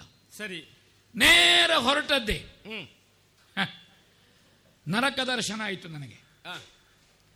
ನರಕ ದರ್ಶನ ಆಯಿತು ಎಂಬಲ್ಲಿಗೆ ನನಗೆ ಪತನ ಅಂತ ಹೇಳಲಿಕ್ಕೆ ಬರೋದಿಲ್ಲ. ಇನ್ನು ನನಗೆ ಯಾವ ಗತಿ ಅಂತ ಇರುವುದು? ಹ್ಮ್ ನನ್ನ ಅಲ್ಪಮತಿಯಲ್ಲಿ ಹೊಡೆದದ್ದನ್ನು ಸಂವಿಧಾನದಲ್ಲಿ ಹೇಳ್ತೇನೆ. ಭೂಲೋಕದಲ್ಲಿ ಒಂದು ಮಾತುಂಟು. ಅವ ಗತಿಸಿ ಹೋದ. ನಾನಿಲ್ಲಿಗೆ ಬಂದೆ. ಒಂದು ಗತಿ ನನಗೆ ಇಲ್ಲಿ ಭೂಲೋಕದವರ ಕೆಲವು ಮಾತುಗಳನ್ನು ಕೇಳಿದ್ರೆ ಹೌದೌದು. ಅರ್ಥ ಏನು ಅಂತ ಅವರಲ್ಲಿಯೇ ಕೇಳಬೇಕು. ಕೇಳಿದರೂ ಅವರಿಗೆ ಗೊತ್ತಿರುವುದಿಲ್ಲ. ಹೌದು. ಕೆಲವರು ಹೇಳ್ತಾರೆ ನಮ್ಮ ತಂದೆ ಸ್ವರ್ಗಸ್ಥರಾದರೆಂದು ತಿಳಿಸಲು ವಿಷಾದಿಸುತ್ತೇವೆ. ಜೀವಮಾನ ಇಡೀ ಸ್ವರ್ಗಕ್ಕೆ ಹೋಗಬೇಕು ಅಂತ ಕರ್ಮ ಮಾಡುವುದು. ಸ್ವರ್ಗ ಪ್ರಾಪ್ತಿಯಾಗಬೇಕು ಅಂತ ಕರ್ಮ ಮಾಡುವುದು. ಆದ್ರೆ ಮರಣದ ಅನಂತರ ಹೇಳುವುದು ಸ್ವರ್ಗಸ್ಥರಾದರೆಂದು ತಿಳಿಸಲು ವಿಷಾದಿಸುತ್ತೇವೆ. ದುಃಖ ದುಃಖ ಮಾತಾಡಿಸಲಿಕ್ಕೆ ಬಂದವ ಹೋಗುವಾಗ ಅಂಗಳದ ತುದಿಯಲ್ಲಿ ಹೇಳಿದ. ಮೊನ್ನೆ ಮೊನ್ನೆ ಐದು ತೆಕ್ಕೊಂಡಿದ್ದಾರೆ ಅದಕ್ಕೆ ಯಾರು ಗತಿ ಅಂತ? ಆವಾಗ ಅವರು ಹೇಳಿದ್ರು "ಓ, ಅವರು ಸ್ವರ್ಗಸ್ಥರಾದ್ರು ಅಂತ ಹೇಳಲಿಕ್ಕೆ ವಿಷಾದಿಸುತ್ತೇವೆ. ದುಃಖ ಮಾತಾಡಿಸಿ ನನ್ನ ಹತ್ರ ಐದು ಕೊಡ್ಲಿಕ್ಕೆ ಉಂಟಲ್ಲ? ಹೊಣೆ ನನಗೆ ಹೊಣೆ ಇಲ್ಲ ಅಂತ ಮಗ ಹೇಳುದು. ಆದೀತು. ಯಮದೇವ. ಅವ ಗತಿಸಿ ಹೋದ. ಆದ್ರೆ ಇಲ್ಲಿ ನನಗೆ ಸದ್ಗತಿಯೋ ದುರ್ಗತಿಯೋ ಇನ್ನು ನಿರ್ಣಯ ಆಗಬೇಕು. ಈಗ ನೀನಿಲ್ಲಿಗೆ ಬಂದದ್ದನ್ನು ಕಂಡು ಊರಿನವರು ಏನು ಹೇಳಿರು? ಅವರು ಹೇಳಿದಾನೆ ನಚಿಕೇತ ಗತಿಸಿ ಹೋದ. ಹಾಗೆ ಹೇಳಿದ್ರ? ಹಾಗೆ ಹೇಳ್ಯಾರು ಗತಿಸಿ ಹೋದ. ಅಥವಾ ನಚಿಕೇತ ಸ್ವರ್ಗಕ್ಕೆ ಸಂದ. ಅಥವಾ ನಚಿಕೇತ ಸ್ವರ್ಗಸ್ಥನಾದ. ಹ್ಮ್. ಹೌದೌದು. ಹೀಗೆ ಬೇರೆ ಬೇರೆ ಶಬ್ದದಿಂದ ಹೇಳ್ತಾರೆ. ಸ್ವಲ್ಪ ತಿಳಿದವರಾದ್ರೆ ಹೇಳ್ತಾರೆ ಅವರು ಕಾಲವನ್ನು ಐದಿದರು ಹ್ಮ್. ಅವರು ಕೀರ್ತಿಶೇಷರಾದರು ಶೇಷರಾದರು. ಅದು ಕೀರ್ತಿ ಇದ್ರೆ ಮಾತ್ರ. ಹೌದೌದು. ಶೇಷ. ಕೀರ್ತಿಶೇಷರಾದರು ಹೌದು. ಹೌದೌದು. ಅದೇ ಶೇಷ ಆಗಬೇಕಾದ್ರೆ ಅದು ಬೇಕು. ಹೌದು. ಕಾಲವನ್ನ ಐದಿದರು ಹಾ. ಸ್ವರ್ಗಸ್ಥರಾದರು. ಹಾ. ಹೌದೌದು. ಅವರು ಇಹಲೋಕ ಯಾತ್ರೆಯನ್ನು ಮುಗಿಸಿದರು. ಹ್ಮ್. ಅವರು ಪರಂಧಾಮವನ್ನು ಐದಿರರು ದಿವಂಗತರಾದರು. ಅದು ಬರೀಲಿಕ್ಕುಂಟು ದಿ ಅಂತ. ಪೂಜ್ಯನೇ ಯಾವಾಗ ನಾನು ಇಲ್ಲಿಗೆ ಬಂದನೋ ಇನ್ನು ಹಿಂದೆ ಹೋಗುವ ಆಲೋಚನೆ ಇಲ್ಲ. ಇಲ್ವಾ? ಯಾಕಂದ್ರೆ ಇಲ್ಲಿಗೆ ಬಂದ ಮೇಲೆ ನಾನು ಅದನ್ನು ಎಣಿಸುವಾಗ ಎಲ್ಲರೂ ಮರ್ತ್ಯಲೋಕದಲ್ಲಿ ಕುಳಿತು ಹೇಳಿದ್ದು ಬೇಡಪ್ಪ ಯಮದರ್ಶನ ಬೇಡ ಯಮದರ್ಶನ ಬೇಡ. ಯಮ ಅಂದ್ರೆ ನಮ್ಮಲ್ಲಿ ಆಗಿದೆ ಭೀತಿಕಾರಕ ಅಂತ. ಇಲ್ಲಿಗೆ ಬಂದ ಮೇಲೆ ನನಗೆ ಉದಕವನ್ನು ಹಿಡ್ಕೊಂಡು ದಂಡಧರನನ್ನು ಕಂಡಾವಾಗ ನನಗೆ ಕಂಡಿದೆ ಇಷ್ಟರವರೆಗೆ ಆ ಭೀತಿಯನ್ನು ಆ ಭೀತಿಕಾರಕನಾದ ಯಮನನ್ನು ಊರಿನಲ್ಲೇ ನೋಡಿ ಆಗಿದೆ. ನಾನೇ ನಿನಗೆ ನಮಸ್ಕರಿಸಬೇಕಾಗಿತ್ತು. ದೊಡ್ಡ ಮಾತು. ನೀನು ಬಿದ್ದಾಗಿದೆ. ಬಿದ್ದವನನ್ನು ಎಬ್ಬಿಸದೆ ಬೇರೆ ಕರ್ತವ್ಯ ಇಲ್ಲ. ಬ್ರಹ್ಮನ್ ಅತಿಥಿರ್ ನಮಸ್ಯ ಹೌದು. ಆದ್ರೆ ದೇವರು ಭಕ್ತನಿಗೆ ನಮಸ್ಕರಿಸಲಿಕ್ಕೆ ಭಕ್ತ ಬಿಡಬೇಕಲ್ಲ? ಬಿಡಕೂಡುದು. ಹ್ಮ್. ಎಲ್ಲಿಯಾದ್ರೂ ದೇವರು ಗುರುಗಳು ನಮ ಶಿಷ್ಯನಿಗೆ ನಮಸ್ಕಾರ ಮಾಡುವಷ್ಟೊತ್ತು ಶಿಷ್ಯ ಕೂತನ. ಅವಾಗ ಗುರುತ್ವಕ್ಕೆ ಗೌರವ ಕೊಟ್ಟಾಗಲ್ಲ. ಹ್ಮ್. ಪೂಜ್ಯನು ಪೂಜಕನಿಗೆ ಕೈ ಮುಗಿಲಿಕ್ಕೆ ತೊಡಗಿದನೋ ಇವ ಪೂಜೆ ಸರಿಯಾಗಿ ಮಾಡುವುದಿಲ್ಲ ಅಂತಲೇ ಅರ್ಥ ಅಲ್ವೋ? ಕೆಲವೊಮ್ಮೆ ಏನಾಗುತ್ತದೆ ಅಂದ್ರೆ. ಈ ಎಲ್ಲ ನಿಯಮಗಳನ್ನು ಮೀರಿ ವ್ಯವಹರಿಸಬೇಕಾಗುತ್ತದೆ. ದೇವಧರ್ಮಕ್ಕೆ ಸರಿ ನಮಗಲ್ಲ ಒಬ್ಬ ಬ್ರಹ್ಮಜ್ಞಾನಿ ಹೌದು. ಗೃಹಸ್ಥ ಇದ್ದಾನೆ. ಬ್ರಹ್ಮಜ್ಞಾನವನ್ನು ಹೊಂದದೇ ಇರುವ ಸನ್ಯಾಸಿಯಾದರೂ ಬ್ರಹ್ಮಜ್ಞಾನಿಯಾದ ಗೃಹಸ್ಥನಿಗೆ ನಮಸ್ಕರಿಸತಕ್ಕದ್ದು. ಅಲ್ಲಿ ಆಶ್ರಮ ಶ್ರೈಷ್ಠ್ಯದಿಂದ ಸನ್ಯಾಸಿಯೇ ದೊಡ್ಡವನು. ಆಶ್ರಮದ ವ್ಯವಸ್ಥೆಯಲ್ಲಿ ಗೃಹಸ್ಥ ಕೆಳಗಿನವನಾದರು. ಅವನು ಬ್ರಹ್ಮಜ್ಞಾನಿಯಾಗಿದ್ರೆ ಬ್ರಹ್ಮಜ್ಞಾನವನ್ನು ಹೊಂದದ ಸನ್ಯಾಸಿ ಬ್ರಹ್ಮಜ್ಞಾನಿಯಾದ ಗೃಹಸ್ಥನಿಗೆ ನಮಸ್ಕರಿಸಬೇಕಾಗುತ್ತದೆ ಅದು ಅದು ಬ್ರಹ್ಮಕ್ಕೆ ಕೊಡುವ ಗೌರವ ಆ ಕಾರಣದಿಂದಲೇ ನಾನೊಬ್ಬ ಗೃಹಸ್ಥ. ಯಮನ. ಮದುವೆಯಾಗಿದೆ. ಹೆಂಡತಿ ಇದ್ದಾಳೆ. ಅರಮನೆ ಇದೆ. ಎಲ್ಲ ವ್ಯವಸ್ಥೆ ಇದೆ. ಗೃಹಸ್ಥ ಧರ್ಮದ ಅನುಷ್ಠಾನವೂ ಇದೆ. ಬಂದವ ನೀನು ಬ್ರಾಹ್ಮಣ ಪುತ್ರ. ಬ್ರಹ್ಮನ್. ನನಗೆ ನೀನು ಅತಿಥಿ. ಆದ್ದರಿಂದ ನೀನು ನಮಸ್ಕಾರ್ಯ. ಪೂಜ್ಯನೇ ಆ, ಹಾಗೆ ನಾನು ಇಲ್ಲಿಗೆ ಶೈಮಿನಿಗೆ ಬಂದ ಮೇಲೆ ಯಾವ ಕಾರಣಕ್ಕೂ ನಾನು ಮರಳಿ ಹೋಗುವ ಹಾಗಿಲ್ಲ. ಯಾಕೆ? ಯಾಕಂದ್ರೆ ಒಂದಲ್ಲಿಗೆ ಹೋಗುದು ಬೇಡ ಇದರಲ್ಲೇ ಆನಂದವನ್ನು ಕಾಣುತ್ತಾ ಇದ್ದೇನೆ. ಮಾತ್ರ ಅಲ್ಲ ನನಗೊಂದು ಯಾವ ಗತಿ ಅಂತ ಗೊತ್ತಾಗಬೇಕಲ್ಲ? ಹ್ಮ್. ಬಂದು ದ್ವಾರದಲ್ಲಿ ನಿಂತಿದ್ದೇನಷ್ಟೇ ನಾನು. ಇಲ್ಲಿಂದಲೇ ನಾನು ತಿರುಗಿದ್ರೆ ನಾಳೆ ನನಗೆ ಹಾಗಾದ್ರೆ ನನಗೆ ಯೋಗ್ಯತೆ ಕಡಿಮೆ ಜೀವ ಯೋಗ್ಯತೆ ಇಲ್ವೋ ನಮ್ಮ ಊರಿನಲ್ಲಿ ಒಂದು ಭಾಷೆ ಉಂಟು. ಏನು? ಪ್ರಾಪ್ತಿಸಬೇಕಾದ್ದು ಸಿಗಬೇಕಾದ್ರೂ ಸಿಗದೇ ಇದ್ರೆ. ಸತ್ಯಾಗ್ರಹ ಅಂತ ಒಂದು ಪ್ರಯೋಗ ಉಂಟು. ಅದು? ಸತ್ಯಕ್ಕೆ ಬೇಕಾಗಿ ಆಗ್ರಹ ಮಾಡುವುದು. ಆ ಕೆಲವೊಮ್ಮೆ ಏನಿರ್ತದೆ ಅಂತ ಘೋಷಣೆ ಕೂಗಿಕೊಂಡು ಹೋಗುವುದು. ಅಲ್ಲ ನನಗೊಂದು ಸಂಶಯ ಬಂತು ಈಗ. ಸತ್ಯ ಎನ್ನುವುದು ಆಗ್ರಹದ ವಿಷಯವ? ಅಂದ್ರೆ ಇಲ್ಲದಿದ್ದ ಲೋಕದಲ್ಲಿ? ಅಲ್ಲ ಇಲ್ಲದಿ ಯಾವ ಊರಿನಲ್ಲಿ ಅದು ಇಲ್ವೋ ಅಲ್ಲಿ ಆಗ ಆಗ್ರಹಿಸಬೇಕಲ್ಲ.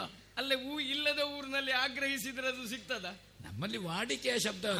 ಸ್ವರ್ಗಸ್ಥರಾಗಿದ್ದಾರೆ ಅಂತ ಹೇಳಲಿಕ್ಕೆ ವಿಷಾದಿಸುತ್ತೇನೆ ಅಂತ ಹೇಳಿದಾಗೆ ಹಾಗಾದ್ರೆ ಪ್ರತಿಭಟನೆಗೆ ಒಂದು ಹೆಸರು. ಅದಕ್ಕೆ ಇನ್ನೊಂದು ಪದ ಪ್ರಯೋಗ ಆಗಿದೆ ಧರಣಿ ಸತ್ಯಾಗ್ರಹ. ಹಾ. ಹೌದೌದು.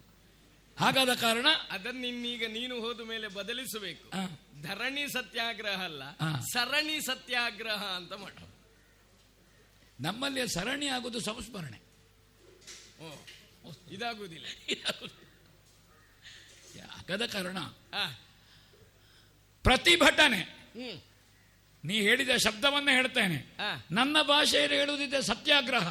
ಪ್ರತಿಭಟನಾದವ ಮಾಡು. ಮಾಡಬೇಕಾದ್ದು ಪ್ರತಿಭಟನೆ. ಯಮಧರ್ಮನಿಗೆ ನಾ ಪ್ರತಿಭಟ ಅಲ್ಲ. ಅಲ್ಲ. ಅದಕ್ಕೆ ಬೇಕಾಗಿ ಇಲ್ಲಿ ಮಹಾದ್ವಾರದಿಂದ ಹೋಗುವುದಿಲ್ಲ ನನ್ನದು ಸತ್ಯಾಗ್ರಹ ಇಲ್ಲಿ. ಹೋಗುದಿಲ್ಲ ಇಲ್ಲಿಂದ. ನನಗೆ ಪ್ರತಿಭಟನೆ ಮಾಡುವ ಪ್ರತಿಭಟನೆ ಇಲ್ಲ. ಅದಕ್ಕೆ ನಾ ಮಾಡುವುದಿಲ್ಲ ಹೇಳಿದ್ರಲ್ಲ. ಆದ್ರೆ ಒಂದುಂಟು ಮುದ್ದು ಬಾಲರಿಗಳು ಸದೇಹಿತರಾಗಿ ಹೊದ್ದುವರೇನು ಶೈಮಿನಿಯ ಆ, ಆ,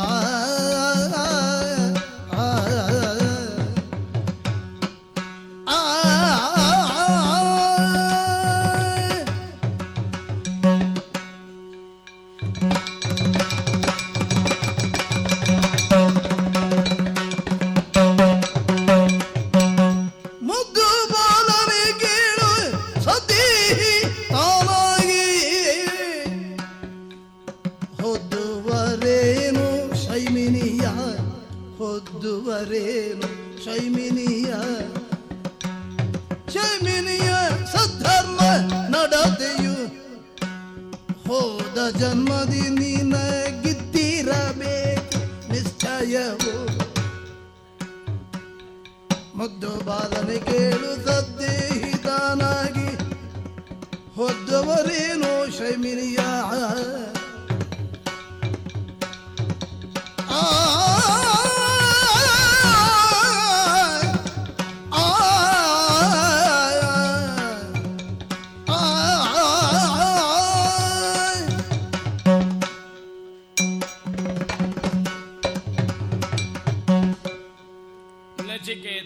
ಭಗವನ್ ಉಳಿದ ಲೋಕಗಳಲ್ಲಿ ಇಲ್ಲದೇ ಇರುವ ಅಥವಾ ಇಲ್ಲಿರುವಷ್ಟು ಇಲ್ಲದೇ ಇರುವ ಒಂದು ವ್ಯವಸ್ಥೆ ಇಲ್ಲಿದೆ. ಅದಕ್ಕೆ ಸಂಯಮನ ಎಂಬುದಾಗಿ ಹೆಸರು. ಅದಿರುವದ ಇರುವ ಕಾರಣ ಈ ಲೋಕ ಸಂಯಮಿನಿ. ಭೂಲೋಕದವರು ಶೈಮಿನಿ. ಶೈಮಿನಿ ಅಂತ. ಹರಸ್ವ ಅದರ ಹೌದೌದು. ಹರಸ್ವ ರೂಪ. ಹೌದೌದು. ಸಂಯಮಿನಿ ಅಂದ್ರೆ ಇದು ಈ ಪುರದ ಹೆಸರು. ಈ ಪುರಕ್ಕೆ ಆ ಹೆಸರು ಬರುವುದಕ್ಕೆ ಕಾರಣ ಇಲ್ಲಿ ಚೆನ್ನಾಗಿ ಯಮ ಇದೆ. ಆ. ಯಮವನ್ನು ಕಾಪಾಡುವ ಯಮನಿದ್ದಾನೆ. ಆ. ಕಾರಣದಿಂದಲೇ ಇಲ್ಲಿರಬೇಕಾದವರು ಹೇಗಿರಬೇಕು ಎನ್ನುವುದಕ್ಕೆ ಒಂದು ನಿಯಮ ಇದೆ. ಇಲ್ಲಿ ಭೂಲೋಕದ ಮರ್ತ್ಯ ದೇಹವನ್ನಂತೂ ಇರುವುದಕ್ಕಿಲ್ಲ. ಈ ಲೋಕದಲ್ಲಿಯೇ ಆ ವ್ಯವಸ್ಥೆ ಇಲ್ಲ. ಬರಬಹುದು ಹೋಗಬಹುದು ತೇಜೋ ವಿಶೇಷದಿಂದ ಅಥವಾ ಶ್ರದ್ಧಾ ವಿಶೇಷದಿಂದ ಇಲ್ಲಿಗೆ ಬರಬಹುದು. ಬಂದವರು ಇಲ್ಲಿಂದ ಹೋಗಲೇಬೇಕು. ಇಲ್ಲಿ ಇರುವುದಕ್ಕೆ ಇಲ್ಲವೇ ಇಲ್ಲ. ನರಕಲೋಕವನ್ನು ನೋಡಬೇಕು ಅಥವಾ ನರಕಾಧಿಪತಿಯನ್ನು ಕಾಣಬೇಕು ಎನ್ನುವ ಒಂದು ಇಚ್ಛೆ ತಂದೆಯ ಮಾತಿನಿಂದ ನಿನ್ನಲ್ಲಿ ಹುಟ್ಟಿಕೊಂಡಿ ಹೌದು. ಹುಟ್ಟಿಕೊಳ್ಳುವುದಕ್ಕೂ ಕಾರಣ ನಿನ್ನ ಜನ್ಮಾಂತರ. ಓ. ಯಾವುದೋ ಒಂದು ಜನ್ಮದಲ್ಲಿ ಚಿತ್ರಗುಪ್ತನನ್ನು ಕರೆದು ಕೇಳಿದ್ರೆ ಹೇಳಿಯಾನವ ಯಾವ ಜನ್ಮದ್ದಿವನದ್ದು ಈ ಪುಣ್ಯ ಫಲ ಅಂತ. ಯಾವುದೋ ಒಂದು ಪುಣ್ಯ ವಿಶೇಷದಿಂದ ನಿನಗೆ ಈ ಯೋಗ ಪ್ರಾಪ್ತವಾದದ್ದು. ಅದು ಸಾರ್ವಕಾಲಿಕವಾಗಿ ಇರುವ ಯೋಗ ಅಲ್ಲ. ಆದ್ದರಿಂದ ನೀನಿಲ್ಲಿರುವುದು ಕ್ಷೇಮವೇ ಅಲ್ಲ. ಪ್ರಾಪ್ತವಾದ ಯೋಗ ಸಾರ್ವಕಾಲಿಕವಾಗಿ ಇರುವುದಕ್ಕೆ ಕ್ಷೇಮ ಅಂತ ಹೆಸರು. ನಿನಗೆ ಯಮದರ್ಶನದ ಯೋಗ ಇದೆ. ಇಲ್ಲಿಯೇ ಇರುವುದಾದ್ರೆ ನಿನಗದು ಕ್ಷೇಮಕರವಲ್ಲ. ಆ. ಕಾರಣ ನಮ್ಮಲ್ಲಿ ಒಟ್ಟಿಗೆ ಪ್ರಯೋಗ ಬಂದದ್ದು ಯೋಗಕ್ಷೇಮ ವಿಚಾರಿಸುವುದು ಅಂತ. ಹೌದು. ಆ ಕಾರಣದಿಂದ ನೀನು ಕ್ಷೇಮವಾಗಿ ಭೂಲೋಕವನ್ನು ಸೇರಬೇಕು. ಸೇರಲೇಬೇಕು. ಬೇರೆ ವ್ಯವಸ್ಥೆಯೇ ಇಲ್ಲ. ಆದ್ರೆ ಹೇಗೆ ಸೇರುವುದು? ಹೌದು. ಎನ್ನುವುದೊಂದು ಬೃಹದಾಕಾರವಾದ ಪ್ರಶ್ನೆ. ಹಾಗೆಯೇ ಹೋಗುವುದು ಅಂತಲೂ ನನಗೆ ಕಾಣುವುದು. ಹಾಗೆಯೇ ಹೋಗಬಾರದು. ದೇವಸ್ಥಾನಕ್ಕೆ ಬಂದ ಮೇಲೆ ಹಾಗೆ ಹೋಗುವುದು ಹೇಗೆ? ಹಾಗೆಯೇ ಹೋಗಬಾರದು. ನೀನು ಮೂರು ದಿವಸ ಅನ್ನ ಆಹಾರಗಳಿಲ್ಲದೆ ಇಲ್ಲಿ ಉಳಿದಿದ್ದ. ಅದು ಬೇಕು ಅಂತ ಆಗಲೇ ಇಲ್ಲ. ನೀನು ನನಗೆ ಅತಿಥಿಯಾಗಿದ್ದಿ. ಅತಿಥಿಯಾದವನ ಅತಿಥಿಯಾದವನಿಗೆ ಅನ್ನ ಆಹಾರಾದಿಗಳಿಂದ ಗೃಹಸ್ಥನಾದವನು ಉಪಚರಿಸದೇ ಇದ್ರೆ ಗೃಹಸ್ಥನ ಅಗ್ನಿ ದೇವತೆಗೆ ಅವನ ಮನೆಯಿಂದ ಹೊರಟು ಹೋಗುತ್ತಾನೆ. ಓ. ಆ ಕಾರಣದಿಂದಲೂ ನಿನ್ನ ಶ್ರದ್ಧಾ ವಿಶೇಷದಿಂದಲೂ ನಾನು ನಿನಗೆ ಮೂರು ವರಗಳನ್ನು ಕೊಡುವುದಕ್ಕೆ ಸಿದ್ಧನಾಗಿದ್ದೇನೆ ಮೂರು ವರಗಳನ್ನು ಕೇಳು ಅದನ್ನು ಪಡ್ಕೊಂಡು ನಿಶ್ಚಿಂತಿತನಾಗಿ ಮನೆಗೆ ತೆರಳು. ಹಾಗಾದ್ರೆ ಮನೆಯಲ್ಲಿಯೂ ನಿಶ್ಚಿಂತನಾಗಿ ನಾನಿರಬೇಕು. ಇರಬೇಕು. ಇರಬೇಕಿದ್ರೆ ನಾನು ಕೇಳುವುದು ಯಾವುದು ಗೊತ್ತುಂಟಾ? ಯಾವುದು? ಕ್ರೋಧ ವರ್ಜಿತನಾಗಿ ಮಾರ್ಧವ ಭಾವದಿ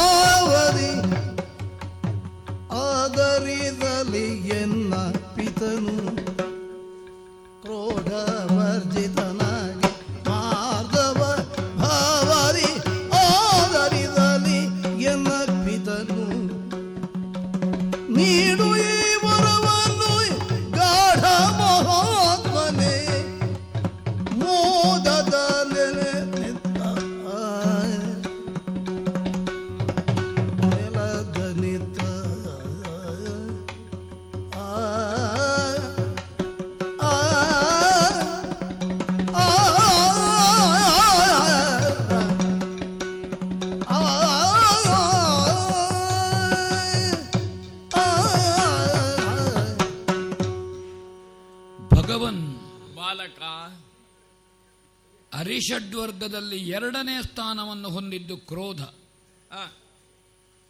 ಮೊದಲನೇ ಸ್ಥಾನ ಕಾಮ. ಕಾಮದಿಂದ ಕ್ರೋಧ ಹುಟ್ಟಿಕೊಳ್ಳುತ್ತದೆ. ಹೌದು. ಅದೇ ಕಾಮವನ್ನು ಪುರುಷಾರ್ಥದಲ್ಲಿ ತಕೊಂಡ್ರೆ ಅದಕ್ಕೆ ಮೂರನೇ ಸ್ಥಾನ. ಧರ್ಮ ಅರ್ಥ ಕಾಮ. ಆ, ಆ ಧಾರ್ಮಿಕ ಪ್ರಜ್ಞೆಯೋ ಅಥವಾ ಮುಂದಿನ ಅರ್ಥದಲ್ಲಿಯೂ ಧಾರ್ಮಿಕತೆ ಇದ್ರೆ ಆಗ ಕಾಮಕ್ಕೂ ಮೌಲ್ಯ ಉಂಟು. ವಿನಿಯೋಗಿಸುವ ಮಾರ್ಗ ಹೇಗೆ ಅಂತ ಹೇಳುವುದು. ಆದರೆ ಮರ್ತ್ಯರು ಅನೇಕರು ಬಹು ಮಂದಿ ಕಾಮವನ್ನು ಅರಿಷಡ್ವರ್ಗದಲ್ಲೇ ಕಂಡುಕೊಳ್ತಾ ಇದ್ದಾರೆ ಅನುಭವಿಸ್ತಾ ಇದ್ದಾರೆ. ನನಗನ್ನಿಸ್ತದೆ ಕಾಮ ಮೊದಲನೇ ಸ್ಥಾನ ಆದರೂ ಪ್ರಬಲವಾದದ್ದು ಕ್ರೋಧ ಅಂತ ನನಗನ್ನಿಸೋದು. ಅರಿಷಡ್ವರ್ಗಗಳಲ್ಲಿ ಸೇರಿದ ಕಾಮ ಪುರುಷಾರ್ಥದ ಕಾಮಕ್ಕಿಂತ ಭಿನ್ನವಾದ ಭಿನ್ನವಾದದ್ದು. ಬಯಸಿದ್ದು ಸಿಗದೆ ಇರುವಾಗ ಕ್ರೋಧ ಬರುವುದು. ಹೌದು. ಕೆಲವರಿಗೆ ಕ್ರೋಧ ಬಂದ ಮೇಲೆ ಕಾಮ ಹುಟ್ಟಿಕೊಳ್ಳುತ್ತದೆ. ಹೌದು. ಅದು ಮತ್ತೂ ಅಪಾಯ. ಅದು ಬಹಳ ಅಪಾಯ. ಅವಾಗ ನನಗೆ ಕಾಣ್ತದೆ ಕ್ರೋಧವೇ ಬಾರದಿದ್ರೆ ಈ ಅಪಾಯಕರವಾದ ಕಾಮ ಹುಟ್ಟಿಕೊಳ್ಳಿಕ್ಕಿಲ್ಲಲ್ಲ? ಇಲ್ಲ. ಹಾಗಾದ್ರೆ ಯಾವುದು ಮೊದಲು ಹೋಗಬೇಕು? ಕ್ರೋಧ ಹೋಗಬೇಕು. ಹ. ಫಲಭರಿತವಾದಂತಹ ಮರದ ಇಡೀ ಮೈಯಲ್ಲಿ ಕಾಂಡದಲ್ಲಿ ಮುಳ್ಳು ಇದ್ದಾಗೆ ಕ್ರೋಧ. ಆ, ಮುಳ್ಳಿದ್ರೆ ಮುಳ್ಳು ಇದ್ರೆ ಫಲ ಕೊಯ್ಲಿಕ್ಕೆ ಆಗ್ತದೆ ಫಲ ಎನ್ನುವುದು ಕಾಮವನ್ನು ಈಡೇರಿಸುವಂತಹದ್ದು ತೃಪ್ತಿಪಡಿಸುವಂತಹದ್ದು. ಹ್ಮ್. ಅದಕ್ಕೆ ಆ ಮುಳ್ಳು ಕಡಿದ್ರೆ ಆ ಮುಳ್ಳು ಇದ್ರೆ ಇವೇನು ಮಾಡ್ತಾರೆ? ಫಲ ಸಿಗಲಿಲ್ಲ ಮರದ ಬುಡ ಕಡಿತಾರೆ. ಮತ್ತೆ ಪುನಃ ಫಲ ಆಗಲಿಕ್ಕೆ ಇಲ್ಲ ಅದು. ಅದಕ್ಕೆ ಮುಳ್ಳೇ ಇಲ್ಲದ ಹಾಗೆ ಮಾಡಿದರೆ ಆ ಮರವು ಉಳಿತದೆ ಫಲವೂ ಸಿಗ್ತದೆ. ಹಾಗೆ ಅಂತ ಮುಳ್ಳೇ ಸಹಜವಾಗಿರುವ ಮರದಿಂದ ಹೌದು. ಮುಳ್ಳು ಕಡಿದ್ರೆ. ಮರವೇ ಹೊರಟು ಹೋಗ್ತದೆ. ಅದು ಮರ ಸಾಯ್ತದೆ. ಹೌದು. ಹೌದೌದು. ಕೆಲವೊಂದು ಒಂದು ಹೂವಿನಲ್ಲಿ ಮುಳ್ಳಿರುವುದರಿಂದಲೇ ಆ ಹೂವಿಗಿರುವುದಂತಹದ್ದು ಆ ಕಾರಣದಿಂದ ಅಸಹಜವಾದದ್ದು ತೊಡೆದು ಹಾಕಲ್ಪಡಬೇಕು. ಹೌದೌದು. ನಮ್ಮ ಅಪ್ಪಯ್ಯನಿಗೆ ಅಸಹಜವಾದಂತಹ ಒಂದು ಕ್ರೋಧ. ಆ, ಆ ಕ್ರೋಧ ಯಾಕೆ ಬರ್ತದೆ ಸಿಟ್ಟು ಯಾಕೆ ಬರ್ತದೆ ಅಂದ್ರೆ ಲೋಭದಿಂದ ಬರುವುದು. ಕೇಳಿದ್ರೆ ಅವನಿಗೂ ಗೊತ್ತಿರಲಿಕ್ಕಿಲ್ಲ. ಹೌದೌದು ಕೆಲವೊಮ್ಮೆ ಕೆಲವರಿಗೆ ಕೋಪ ಸಹಜವಾಗಿರುವುದು ಯಾಕೆ? ಅವಾಗ ಪ್ರಪಂಚದಲ್ಲಿ ತಿನ್ನ- ಅವ್ರ ಹತ್ರ ಹೋಗ್ಲಿಕ್ಕಿದ್ರೆ ಕೆಲಸ ಆಗಲಿಕ್ಕಿಲ್ಲ ಅವ್ರು ಯಾವಾಗಲೂ ಸಿಟ್ಟು ಅಂತ. ಕೆಲವರ ಆ ಸಿಟ್ಟನ್ನೇ ಬಂಡವಾಳವನ್ನಾಗಿ ಉಪಯೋಗಿಸುವುದು. ಕ್ರೋಧವೇ ಬಂಡವಾಳ ಅಲ್ಲ ಅದಕ್ಕೆ ಸುಲಭದ ದಾರಿ ಅವರು ಕಂಡುಕೊಂಡದ್ದು. ಯಾರ ಕೆಲಸವನ್ನು ಮಾಡುವುದಿಲ್ಲ ಎಂಬ ಹೇಳಿಕೆಗಿಂತ ಕೋಪವನ್ನೇ ಕೋಪವನ್ನೇ ತೋರಿಸಿದ್ರಾಯ್ತಲ್ಲ ಹೌದೌದು. ಹೌದು ಆವಾಗ ಬಾಕಿ ಸುತ್ತಮುತ್ತ ಎಲ್ಲರ ಮನೆಗೆ ಏನಾದರೂ ದೇಣಿಗೆ ಕೇಳಲಿಕ್ಕೆ ಹೋದ್ರು ಇವನ ಮನೆಗೆ ಬರುವುದಿಲ್ಲ. ಅವ ಅವರದ್ದೊಂದು ಬೇಡ ಅಂತ. ಉಳಿತಾಯ ಆಯ್ತಲ್ಲ ಅವನಿಗೆ? ವಿಶ್ವಜಿತ್ ಯಾಗ ಮಾಡಿದಂತ ನಮ್ಮ ಪಿತೃಮಹಾಶಯನಿಗೆ ಯಾಕೆ ಒಳ್ಳೆಯ ಸ್ಥಾನ ಸಿಗುವುದಿಲ್ಲ? ಸರ್ವಸ್ವವನ್ನು ತ್ಯಾಗ ಮಾಡಬೇಕಾದ ಯಜ್ಞ ಅದು.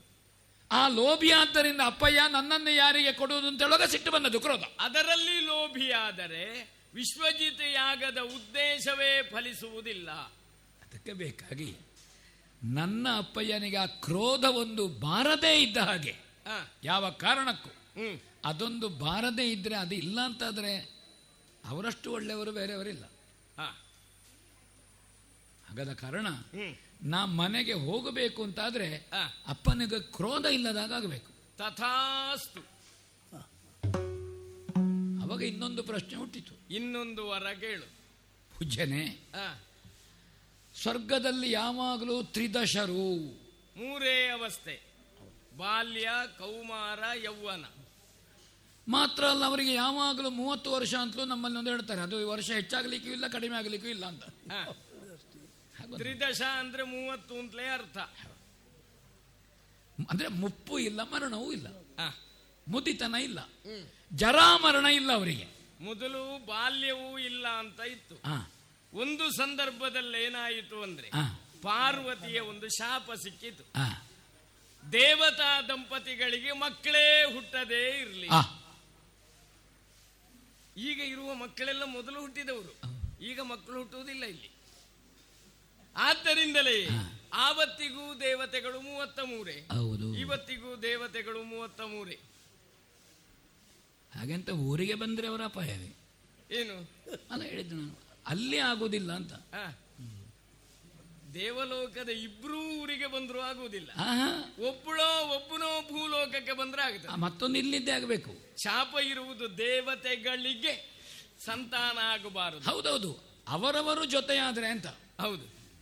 ಸ್ವಾಮಿ. ಆ, ಈ ಮುಪ್ಪು ಮರಣ ಇಲ್ಲದೇ ಇರಬೇಕಿದ್ರೆ ಏನು ಮಾಡಬೇಕು ಅಂತ ಅದನ್ನು ಕಾಣೋದು. ದೇವತೆಗಳಿಗಿಲ್ಲ. ನಮಗುಂಟು. ಅಂದರೆ ದೇವಲೋಕಕ್ಕೆ ಬರಬೇಕು. ಹಾ ಹಾಂ. ಈಗ ಯಾವುದು ಎಲ್ಲಿ ಇಲ್ಲವೋ ಹಾ ಅದು ಬೇಕು ಅಂತಂದ್ರೆ ಹಾ. ಇರುವಲ್ಲಿಗೆ ಹೋಗಬೇಕು. ಇರುವಲ್ಲಿಗೆ ಹೋಗಲಿಕ್ಕೆ ಹಾಗೆ ಹೋಗ್ಲಿಕ್ಕೂ ಆಗೋದಿಲ್ಲ. ಆಗೋದಿಲ್ಲ. ಹೌದು. ನಾನು ಗ್ರಹಿಸಿದ ಕೂಡಲೇ ಸ್ವರ್ಗಲೋಕಕ್ಕೆ ಬ ಸ್ವರ್ಗ ಅಂದ್ರೆ ನಮ್ಮ ಊರಿನ ಭಾಷೆಯಲ್ಲಿ ಹೌದು. ಅಂದ್ರೆ ಇಲ್ಲಿಗೆ ಬರ್ಲಿಕ್ಕೆ ಆಗ್ತದೋ? ನಿನ್ನ ಒಂದು ಕೆಲಸ ಮಾಡೋಣ. ನೀನೀಗ ಊರಿಗೆ ಹೋಗ್ತಿ. ಹೌದು. ಕ್ರೋಧವರ್ಜಿತನಾಗಿ ಅಪ್ಪನಿರ್ತಾನೆ ನಾನು ಅಪ್ಪ ಕ್ರೋಧವರ್ಜಿತನಾದ ಅಂತ ನಾನು ಇನ್ನೊಮ್ಮೆ ಯಮದೇವರದ್ದು ಮಾತಾಡಿಸಿ ಬರುವಂತ ಬರುದ ಅಲ್ಲ. ಅಪ್ಪನ ಹತ್ರ ಮೊದಲೇ ಹೇಳು. ಇನ್ನೊಮ್ಮೆ ದಾನ ಕೊಡುವಾಗ ನಾನು ಬಂದು ಕೇಳುತ್ತೇನೆ. ನನ್ನನ್ನು ದೇವೇಂದ್ರನಿಗೆ ಕೊಟ್ಟಿದ್ದೇನೆ ಅಂತ ಹೇಳಿ ಬಿಡಬೇಕು ನಾನೊಮ್ಮೆ ಸ್ವರ್ಗಕ್ಕೆ ಹೋಗಿ ಬರ್ತೇನೆ ಅಂತ ಹೇಳು. ಆಗ ನಾ ಹೇಳಲಿಕ್ಕಿಲ್ಲ. ಯಾಕಂದ್ರೆ ಈಗ ಸನ್ನಿಧಾನದಿಂದ ಆಯ್ತು. ದೇವತೆಗಳಿಗೆ ದಾನ ಇಲ್ಲ. ಹಾ. ಅವಾಗ ನಾನು ಇಲ್ಲಿ ಕೇಳಿಸಿಕೊಂಡದ್ದೇ ಸುಳ್ಳು ಅಂತ ಹೌದು ಅದು ದೋಷ ಆಗಿದೆ. ಅದು ದೋಷ ಆಗ್ತದೆ. ಅವಾಗ ಯಮದೇವರು ಹೇಳುದು ನಾ ಮೊನ್ನೆ ಮೊನ್ನೆ ಹೇಳಿದ್ದೇನೆ ನಿನಗೆ ಮರ್ತೋಯ್ತು ಅಂತ. ದೋಷ ಇದ್ರೆ ಶ್ರದ್ಧೆ ಬರ್ಲಿಕ್ಕೆ ಶ್ರದ್ಧೆ ಬರ್ಲಿಕ್ಕಿಲ್ಲ. ಶ್ರದ್ಧೆ ಬರದೇ ಇದ್ರೆ. ಸ್ವರ್ಗಕ್ಕೆ ಹೋಗ್ಲಿಕ್ಕಿಲ್ಲ. ಹೋಗ್ಲಿಕ್ಕಿಲ್ಲ ಮಾತ್ರ ಅಲ್ಲ ಇಲ್ಲಿಂದ ಪುನಃ ಒಂಬತ್ತು ಕೋಟಿ ಕೆಳಗೆ ಅಲ್ವೋ? ಹೌದು. ಈ ಕೋಟಿ ಕೋಟಿ ಮಾಡಿದವರು ಪೂರ ಇಲ್ಲೇ ಇಲ್ವೋ ಅದ ಹಾಗೆ. ಹೌದೌದು. ಅದ ಹಾಗೆ ಏನು ಆಲೋಚನೆ ಕಾರಣ ಈ ಜರಾಮರಣ ಇಲ್ಲದೆ ಇರುವಂತಹ ಸ್ವರ್ಗ ಕಾಮ. ಅಂದ್ರೆ ಸ್ವರ್ಗ ಪ್ರಾಪ್ತಿ ಹೇಗೆ ಅಂತ. ಸ್ವರ್ಗವನ್ನು ಅಪೇಕ್ಷಿಸಿದವ ಯಾವ ದಾರಿಯಲ್ಲಿ ಸಾಗಬೇಕು? ಯಾವ ದಾರಿಯಲ್ಲಿ ಸಾಗಿದ್ರೆ ಸ್ವರ್ಗ ಪ್ರಾಪ್ತಿ ಆಗ್ತದೆ? ಹೌದೌದು. ಹಾಗೆ ಸುಲಭ ಇದೆ. ಸುಲಭ ಇದೆ. ಭೂಲೋಕದಲ್ಲಿ ಈಗಾಗಲೇ ಹಲವು ದಾರಿಗಳು ಸ್ವರ್ಗವನ್ನು ತೋರಿಸ್ತವೆ. ಜ್ಯೋತಿಷ್ಠೋಮ ಎನ್ನುವ ಯಾಗ ಇದೆ. ಸ್ವರ್ಗವನ್ನು ಅಪೇಕ್ಷಿಸಿ ಆ ಯಾಗವನ್ನು ಮಾಡಬೇಕು ಅಂತ ವೇದ ಹೇಳ್ತದೆ. ಜ್ಯೋತಿಷ್ಠೋಮೇನ ಸ್ವರ್ಗ ಕಾಮೋ ಯಜೇತ ಅಥವಾ ದರ್ಶಪೂರ್ಣ ಮಾಸ ಎನ್ನುವ ಯಾಗ ಇದೆ. ಅದು ಸ್ವರ್ಗವನ್ನು ಅಪೇಕ್ಷಿಸಿ ಇರುವ ಯಾಗ. ಈ ಎರಡು ಯಾಗಗಳು ಇರುತ್ತಾ? ನೀನು ಪ್ರಶ್ನೆಯನ್ನು ಮಾಡಿದ ಕಾರಣ ಅದಕ್ಕಿಂತ ಭಿನ್ನವಾದ ದಾರಿಯನ್ನು ನಿನಗೆ ಹೇಳುತ್ತೇನೆ. ಅಗ್ನಿಯ ಉಪಾಸನೆಯನ್ನು ಮಾಡಬೇಕು. ಅದಕ್ಕೆ ಇಷ್ಟಿಕಾ ಉಪಾದಾನ. ಅಂದ್ರೆ ಇಟ್ಟಿಗೆಗಳನ್ನು ಸಂಗ್ರಹಿಸಿ. ಯಜ್ಞಕುಂಡವನ್ನು ತಯಾರಿಸುವಲ್ಲಿಂದ ಆ ಕ್ರಿಯೆ ಆರಂಭವಾಗುತ್ತದೆ ಅಲ್ಲಿಂದಲೇ ಯಜ್ಞ ಪ್ರಕ್ರಿಯೆ ಪ್ರಕ್ರಿಯೆ ಆರಂಭ ಆಗುತ್ತದೆ ಅದಕ್ಕೆ ಲೋಕ ಅಗ್ನಿ ತಪಸ್ಸು ತೇಜಸ್ಸು ಮೊದಲಾದ. ಇಪ್ಪತ್ತ ಒಂದು ದೇವತೆಗಳು ಏಕವಿಂಶತಿ ದೇವತಾತ್ಮಕವಾದ ಯಜ್ಞದ ಉಪಾಸನೆಯನ್ನು. ನಿನಗೆ ನಾನು ಉಪದೇಶಿಸ್ತೇನೆ. ಉಪದೇಶ ಮಾತ್ರ ಅಲ್ಲ.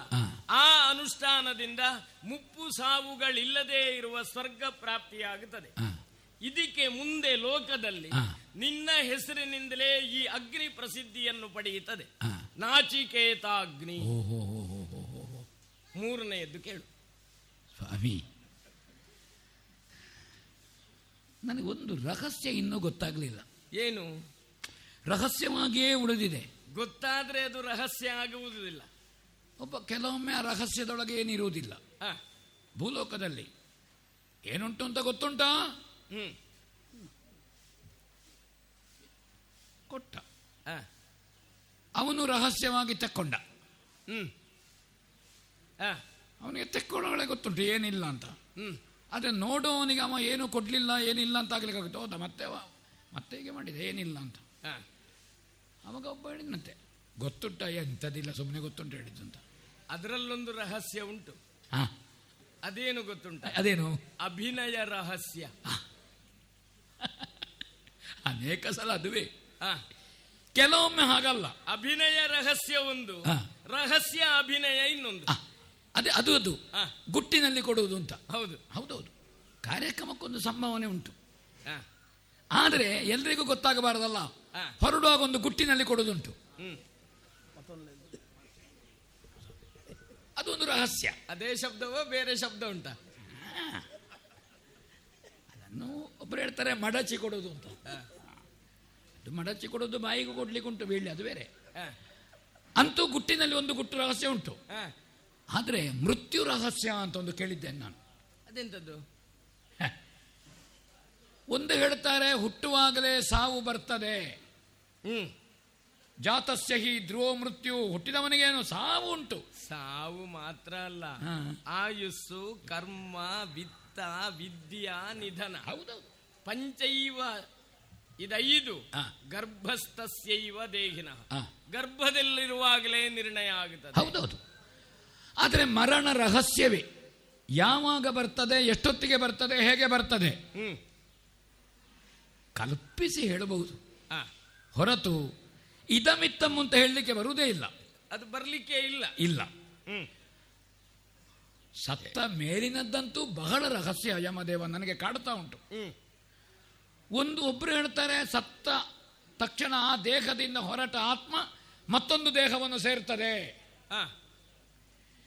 ದೇಹದಲ್ಲಿ ಆತ್ಮ ಇರುವಷ್ಟು ಸಮಯ ಅಲ್ವೋ? ಓ ಅವನನ್ನ ಅಪ್ಪ. ಸತ್ತ ಮೇಲೆ ಅಪ್ಪನ ಹೆಣ. ಹಾಗಾದ್ರೆ ಅಪ್ಪ ಯಾರು? ಆತ್ಮಕ್ಕೆ ಸಂಬಂಧ ಪಡ್ತದೆ. ಹಾಗೆ ಅಂತ ಸತ್ತ ಮೇಲೆ ವರ್ಷಾಂತಿಕ ಉಂಟು. ಆತ್ಮ ಇನ್ನೊಂದು ದೇಹಕ್ಕೆ ಹೋಗ್ತದೆ. ಯಾರದ್ದು ವರ್ಷಾಂತಿಕ ಅಪ್ಪ ಏನದ್ದು?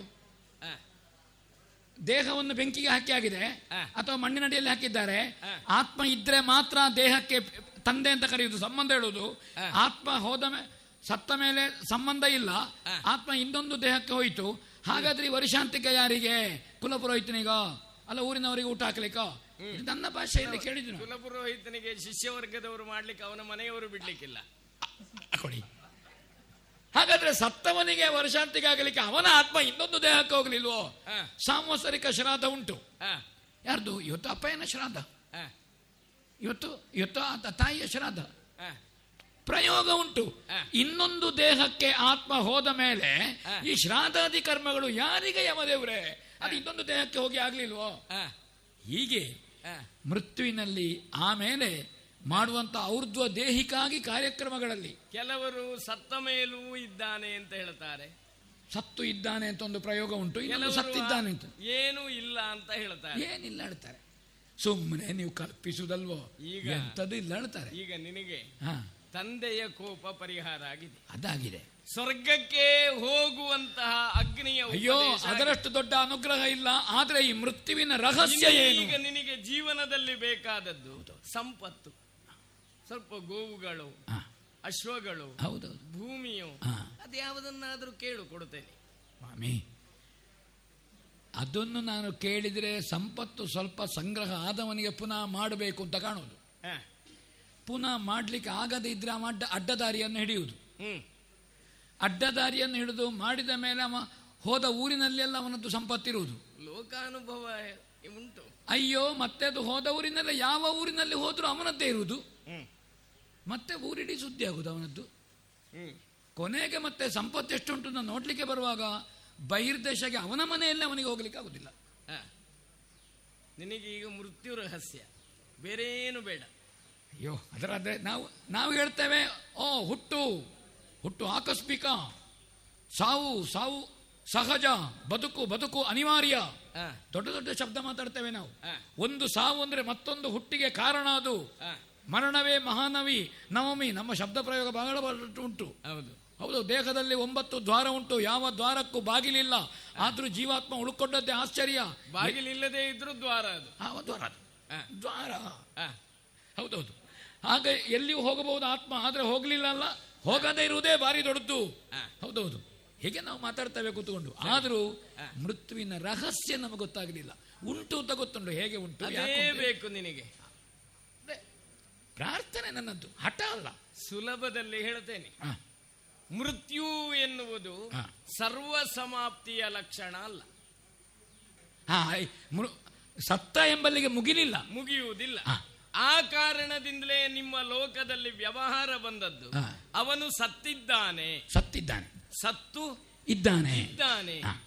ಒಬ್ಬನ ತಂದೆಯಾದ್ರೆ ಅವನು ಸತ್ತು ಇದ್ದಾನೆ. ಇದ್ದಾನೆ. ಅವನು ಇದ್ದ ಕಾರಣ ಇವನು ಉತ್ತರ ಕ್ರಿಯೆ ವರ್ಷಾಂತಗಳನ್ನು ಮಾಡಬೇಕಾದ ನಾವೊಂದು ಪ್ರಶ್ನೆ ಕೇಳಬಹುದು ಸನ್ನಿಧಾನದ ಏನು? ಹೇಗಿದ್ದಾನೆ? ಯಾವ ರೂಪದಲ್ಲಿದ್ದಾನೆ. ಮಾನವನ ಸಂಬಂಧಗಳು ಎಷ್ಟು ವಿಧ. ಮೂರೇ ವಿಧ. ಆತ್ಮ ಸಂಬಂಧ. ಮಾತೃ ಸಂಬಂಧ. ಪಿತೃ ಸಂಬಂಧ ಒಬ್ಬನಿಗೆ ಸಂಬಂಧ ಇರುವುದು ಇದು ಮೂರೇ. ಆತ್ಮ ಸಂಬಂಧ ಅಂದ್ರೆ ತನ್ನ ತಂದೆ ತಾಯಿ ಅಣ್ಣ ತಮ್ಮ ಹೆಂಡತಿ ಮಕ್ಕಳು. ಪಿತೃ ಸಂಬಂಧ ಅಂದ್ರೆ ತಂದೆಯ ತಂದೆ ತಾಯಿ ಅಣ್ಣ ತಮ್ಮಂದಿರು ತಂದೆಯ ಅಣ್ಣ ತಮ್ಮಂದಿರು ಅವರ ಸಂತಾನಾದಿಗಳು. ಮಾತೃ ಸಂಬಂಧ ಅಂದ್ರೆ ತಾಯಿಯ ಅಣ್ಣ ತಮ್ಮಂದಿರು ತಾಯಿಯ ಅಕ್ಕ ತಂಗಿಯರು ಅವರ ಸಂಬಂಧಗಳು. ಅದನ್ನ ನಾವು ಕೌಟುಂಬಿಕ ಅಂತ ಹೇಳೋದು. ಹೌದು. ಇದು ಮೂರು ಸಂಬಂಧ. ಇದರಲ್ಲಿ ಶ್ರಾದ್ದಾಧಿಕಾರ ಬರುವುದು ಆತ್ಮ ಸಂಬಂಧಕ್ಕೆ ಮಾತ್ರ. ಒಬ್ಬನಿಗೆ ಆತ್ಮ ಸಂಬಂಧದಿಂದ ಶ್ರಾದ್ದಾಧಿಕಾರ ಬರುತ್ತದೆ. ಪಿತೃ ಸಂಬಂಧದಿಂದ ಬರುವುದಿಲ್ಲ. ಮಾತೃ ಸಂಬಂಧದಿಂದ ಬರುವುದಿಲ್ಲ.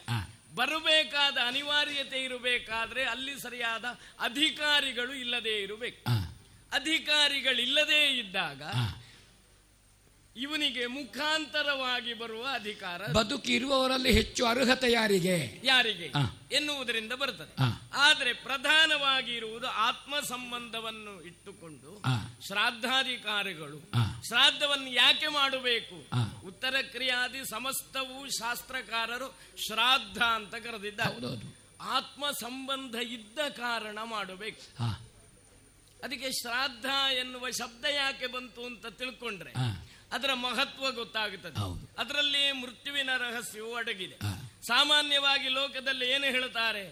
ಶ್ರದ್ಧೆಯಿಂದ ಮಾಡುವ ಕಾರಣ ಅದು ಶ್ರಾದ್ದ ಈ ಅರ್ಥವನ್ನು ಹೇಳಿದ್ರೆ ಶ್ರದ್ಧೆಯಿಂದ ಮಾಡುವ ಎಲ್ಲ ಕರ್ಮಗಳು ಶ್ರಾದ್ದ ಯಾಕಾಗುವುದಿಲ್ಲ? ಅಥವಾ ಈ ಕರ್ಮವನ್ನು ಮಾತ್ರ ಶ್ರದ್ಧೆಯಿಂದ ಯಾಕೆ ಮಾಡಬೇಕು? ಯಾಕೆ ಮಾಡಬೇಕು? ಹೌದು. ಬೇರೆ ಬೇರೆ ಹವನಗಳು ವ್ರತಗಳು ಪೂಜೆಗಳು. ಶ್ರದ್ಧೆಯಿಂದಲೇ ಮಾಡಬೇಕು. ಆದರೆ ಅವುಗಳಿಗೆ ಯಾವುದಕ್ಕೂ ಶ್ರಾದ್ದ ಎಂಬ ಪದ ಪ್ರಯೋಗ ಇಲ್ಲ. ಇದನ್ನು ಮಾತ್ರ ಉದ್ದೇಶದಿಂದಲೇ ಹೇಳಿದ ಹಾಗುಂಟು ಶ್ರಾದ್ದ ಹೌದು. ಹೌದೌದು ಆವಾಗ ಅಲ್ಲಿ ಶ್ರಾದ್ದ ಎಂಬುದಕ್ಕೆ. ಶ್ರದ್ಧೆಯ ಕಾರಣದಿಂದ ಮಾಡಬೇಕಾದ ಕರ್ಮ. ಇವನು ನನ್ನ ತಂದೆ ಎನ್ನುವ ಶ್ರದ್ಧೆಯಿಂದ ಮಗನು ಉತ್ತರ ಕ್ರಿಯಾದಿ ಪ್ರಥಮಾಬ್ದಿಕ ಪ್ರತಿ- ಸಾಂವತ್ಸರಿಕಾದಿ ಶ್ರಾದ್ದಗಳನ್ನು ಮಾಡಬೇಕು. ಆತ್ಮ ಸಂಬಂಧ ಆತ್ಮ ಸಂಬಂಧ ಆತ್ಮ ಸಂಬಂಧದ ಶ್ರದ್ಧೆ ನೀನು ನೀ ಇನ್ನೊಂದು ಕಾರ್ಯಕ್ರಮವನ್ನು ಆಲೋಚನೆ ಮಾಡುವ. ಯಾವುದೋ ಒಂದು ಹವನ. ಆ ಹವನವನ್ನು ಮಾಡುವುದಕ್ಕೆ ಶ್ರದ್ಧೆ ಕಾರಣವಾಗಿರುವುದಿಲ್ಲ. ಅದು ಆತ್ಮ ಸಂಬಂಧದಿಂದ ಮಾಡುವುದು ಅಲ್ಲ. ಅಲ್ಲ. ಅಲ್ಲಿ ಕಾರಣ ಏನಿರ್ತದೆ? ಇಂತಹ ಫಲ ದೊರೆಯಬೇಕು. ಫಲಪ್ರಾಪ್ತಿಗೆ ಬೇಕಾಗಿ. ಆವಾಗ ಶ್ರದ್ಧೆ ಇರುವುದಲ್ಲಿ? ಫಲಪ್ರಾಪ್ತಿಯಲ್ಲಿ. ಫಲಪ್ರಾಪ್ತಿಯಲ್ಲಿ. ಶ್ರಾದ್ದಾದಿಗಳಲ್ಲಿ ಫಲಪ್ರಾಪ್ತಿಯ ವಿಷಯವೇ ಇಲ್ಲ. ಶ್ರದ್ಧೆ- ಇರುವುದು ಪಿತೃವಿನಲ್ಲಿ. ಪಿತೃವಿನಲ್ಲಿ. ಆದ್ರಿಂದ ಶ್ರಾದ್ದ ಎಂಬ ಶಬ್ದಕ್ಕರ್ಥ ಶ್ರದ್ಧೆಯೇ ಕಾರಣವಾಗಿ ಮಾಡುವಂತಹ ಕರ್ಮ. ಕರ್ಮ. ಇದು ಮೋಕ್ಷ ಸಿಗಬೇಕು ಎನ್ನುವ ಸಂಕಲ್ಪ ಇಲ್ಲ. ಇಲ್ಲ. ವಿಘ್ನ ಪರಿಹಾರ ಆಗಬೇಕು ಎನ್ನುವ ಸಂಕಲ್ಪ ಇಲ್ಲ. ಇಲ್ಲ. ಜ್ಞಾನ ಮೋಕ್ಷ ಸಿದ್ಧಿ ಆಗಬೇಕು ಎನ್ನುವ ಸಂಕಲ್ಪ ಇಲ್ಲ. ಕೇವಲ. ಪಿತುಹು ಪ್ರತಿ ಸಾಂವತ್ಸರಿಕ ಶ್ರಾದ್ದಂ ತಂದೆಯ ಸಾಂವತ್ಸರಿಕ ಶ್ರಾದ್ದವನ್ನು ಮಾಡುತ್ತೇನೆ.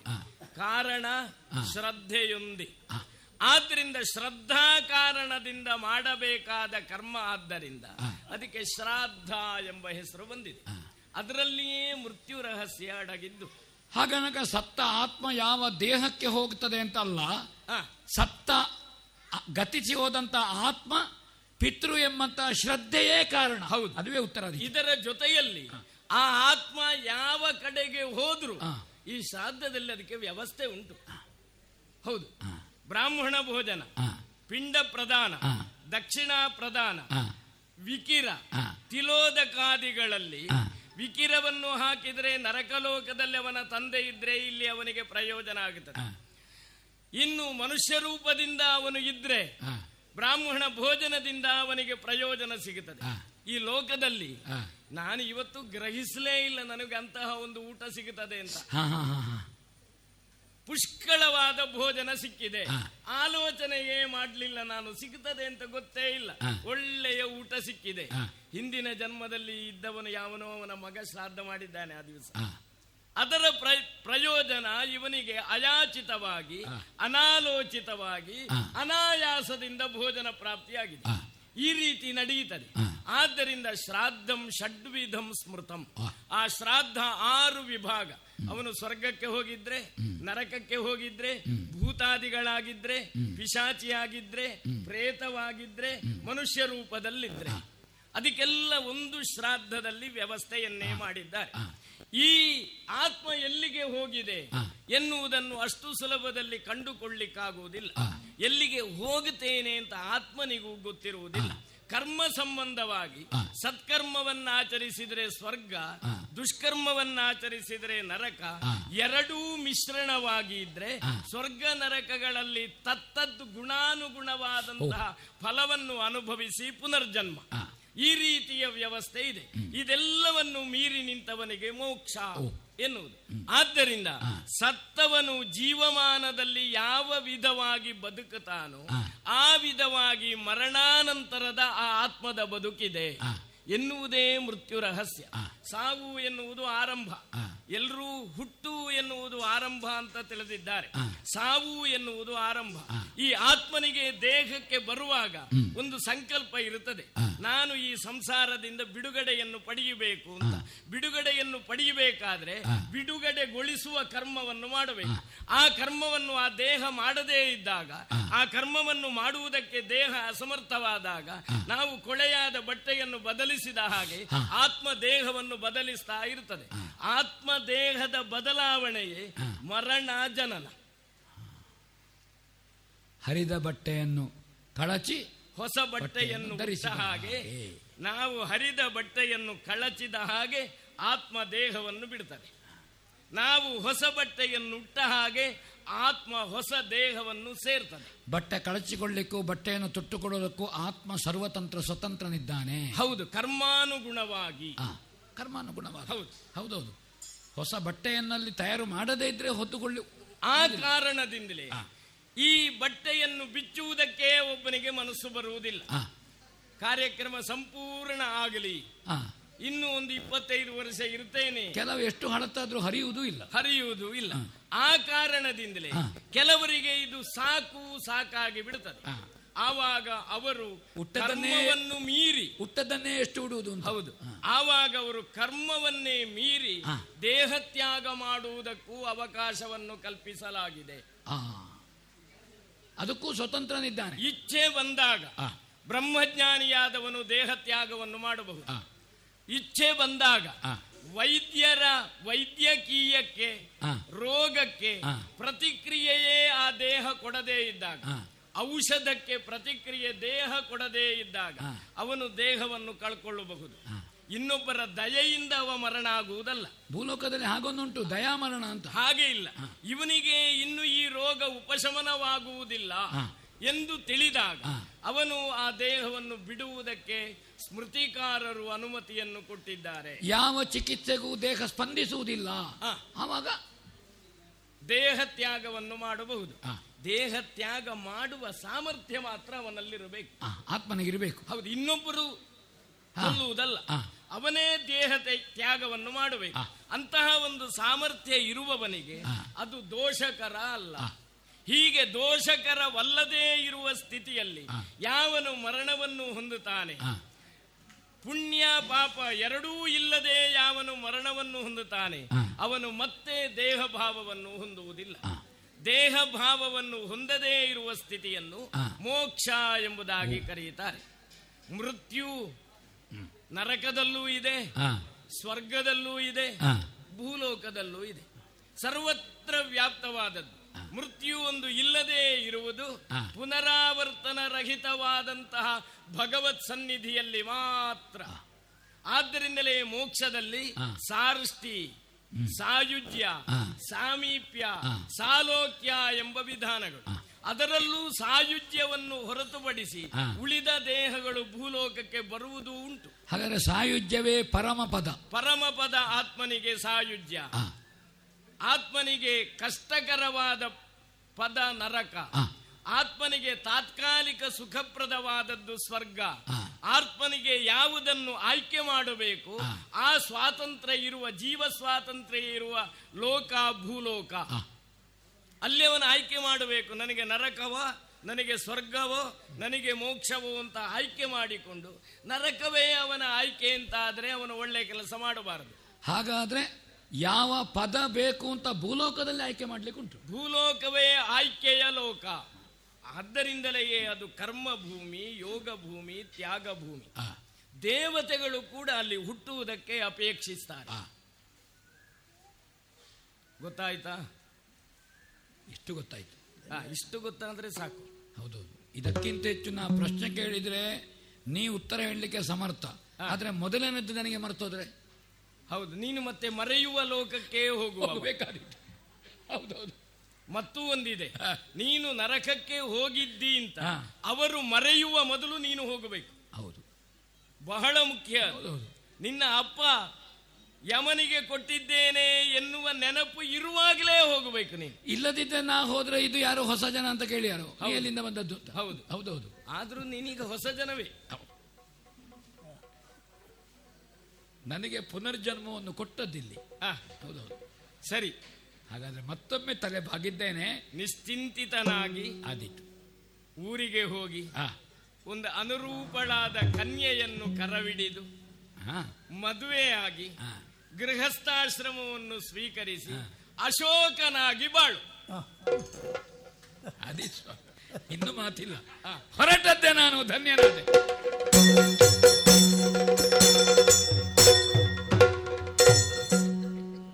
ಕರದಳು ಪರಶುಭಾಶಂಕುಶಧರೆ ಹರುಷದಿ ಭಕ್ತರ ಹೊರೆವ ಬಗೆಯ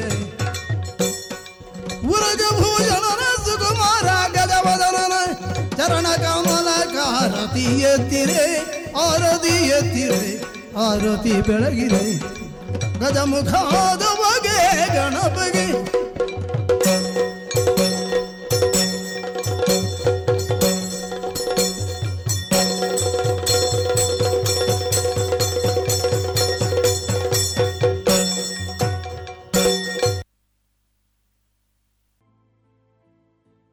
ಇದುವರೆಗೆ ಹವ್ಯಾಸಿ ಯಕ್ಷಗಾನ ಕಲಾವಿದರಿಂದ ನಚಿಕೇತ ಯಮ ಯಕ್ಷಗಾನ ತಾಳಮದ್ದಳೆಯನ್ನ ಕೇಳಿದಿರಿ.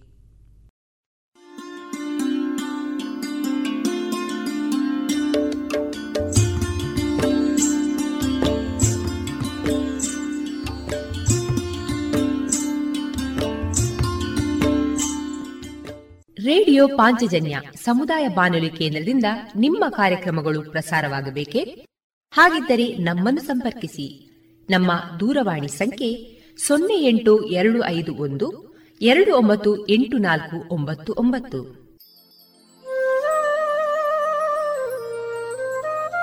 ಗಮನಿಸಿ ಕೇಳುವರೆ ನಮ್ಮ ಕಾರ್ಯಕ್ರಮಗಳನ್ನು ವೆಬ್ಸೈಟ್ ಮೂಲಕ ಕೂಡ ಆಲಿಸಬಹುದು. ನಮ್ಮ ವೆಬ್ಸೈಟ್ ವಿಳಾಸ W W W dot radio Panchajanya dot com.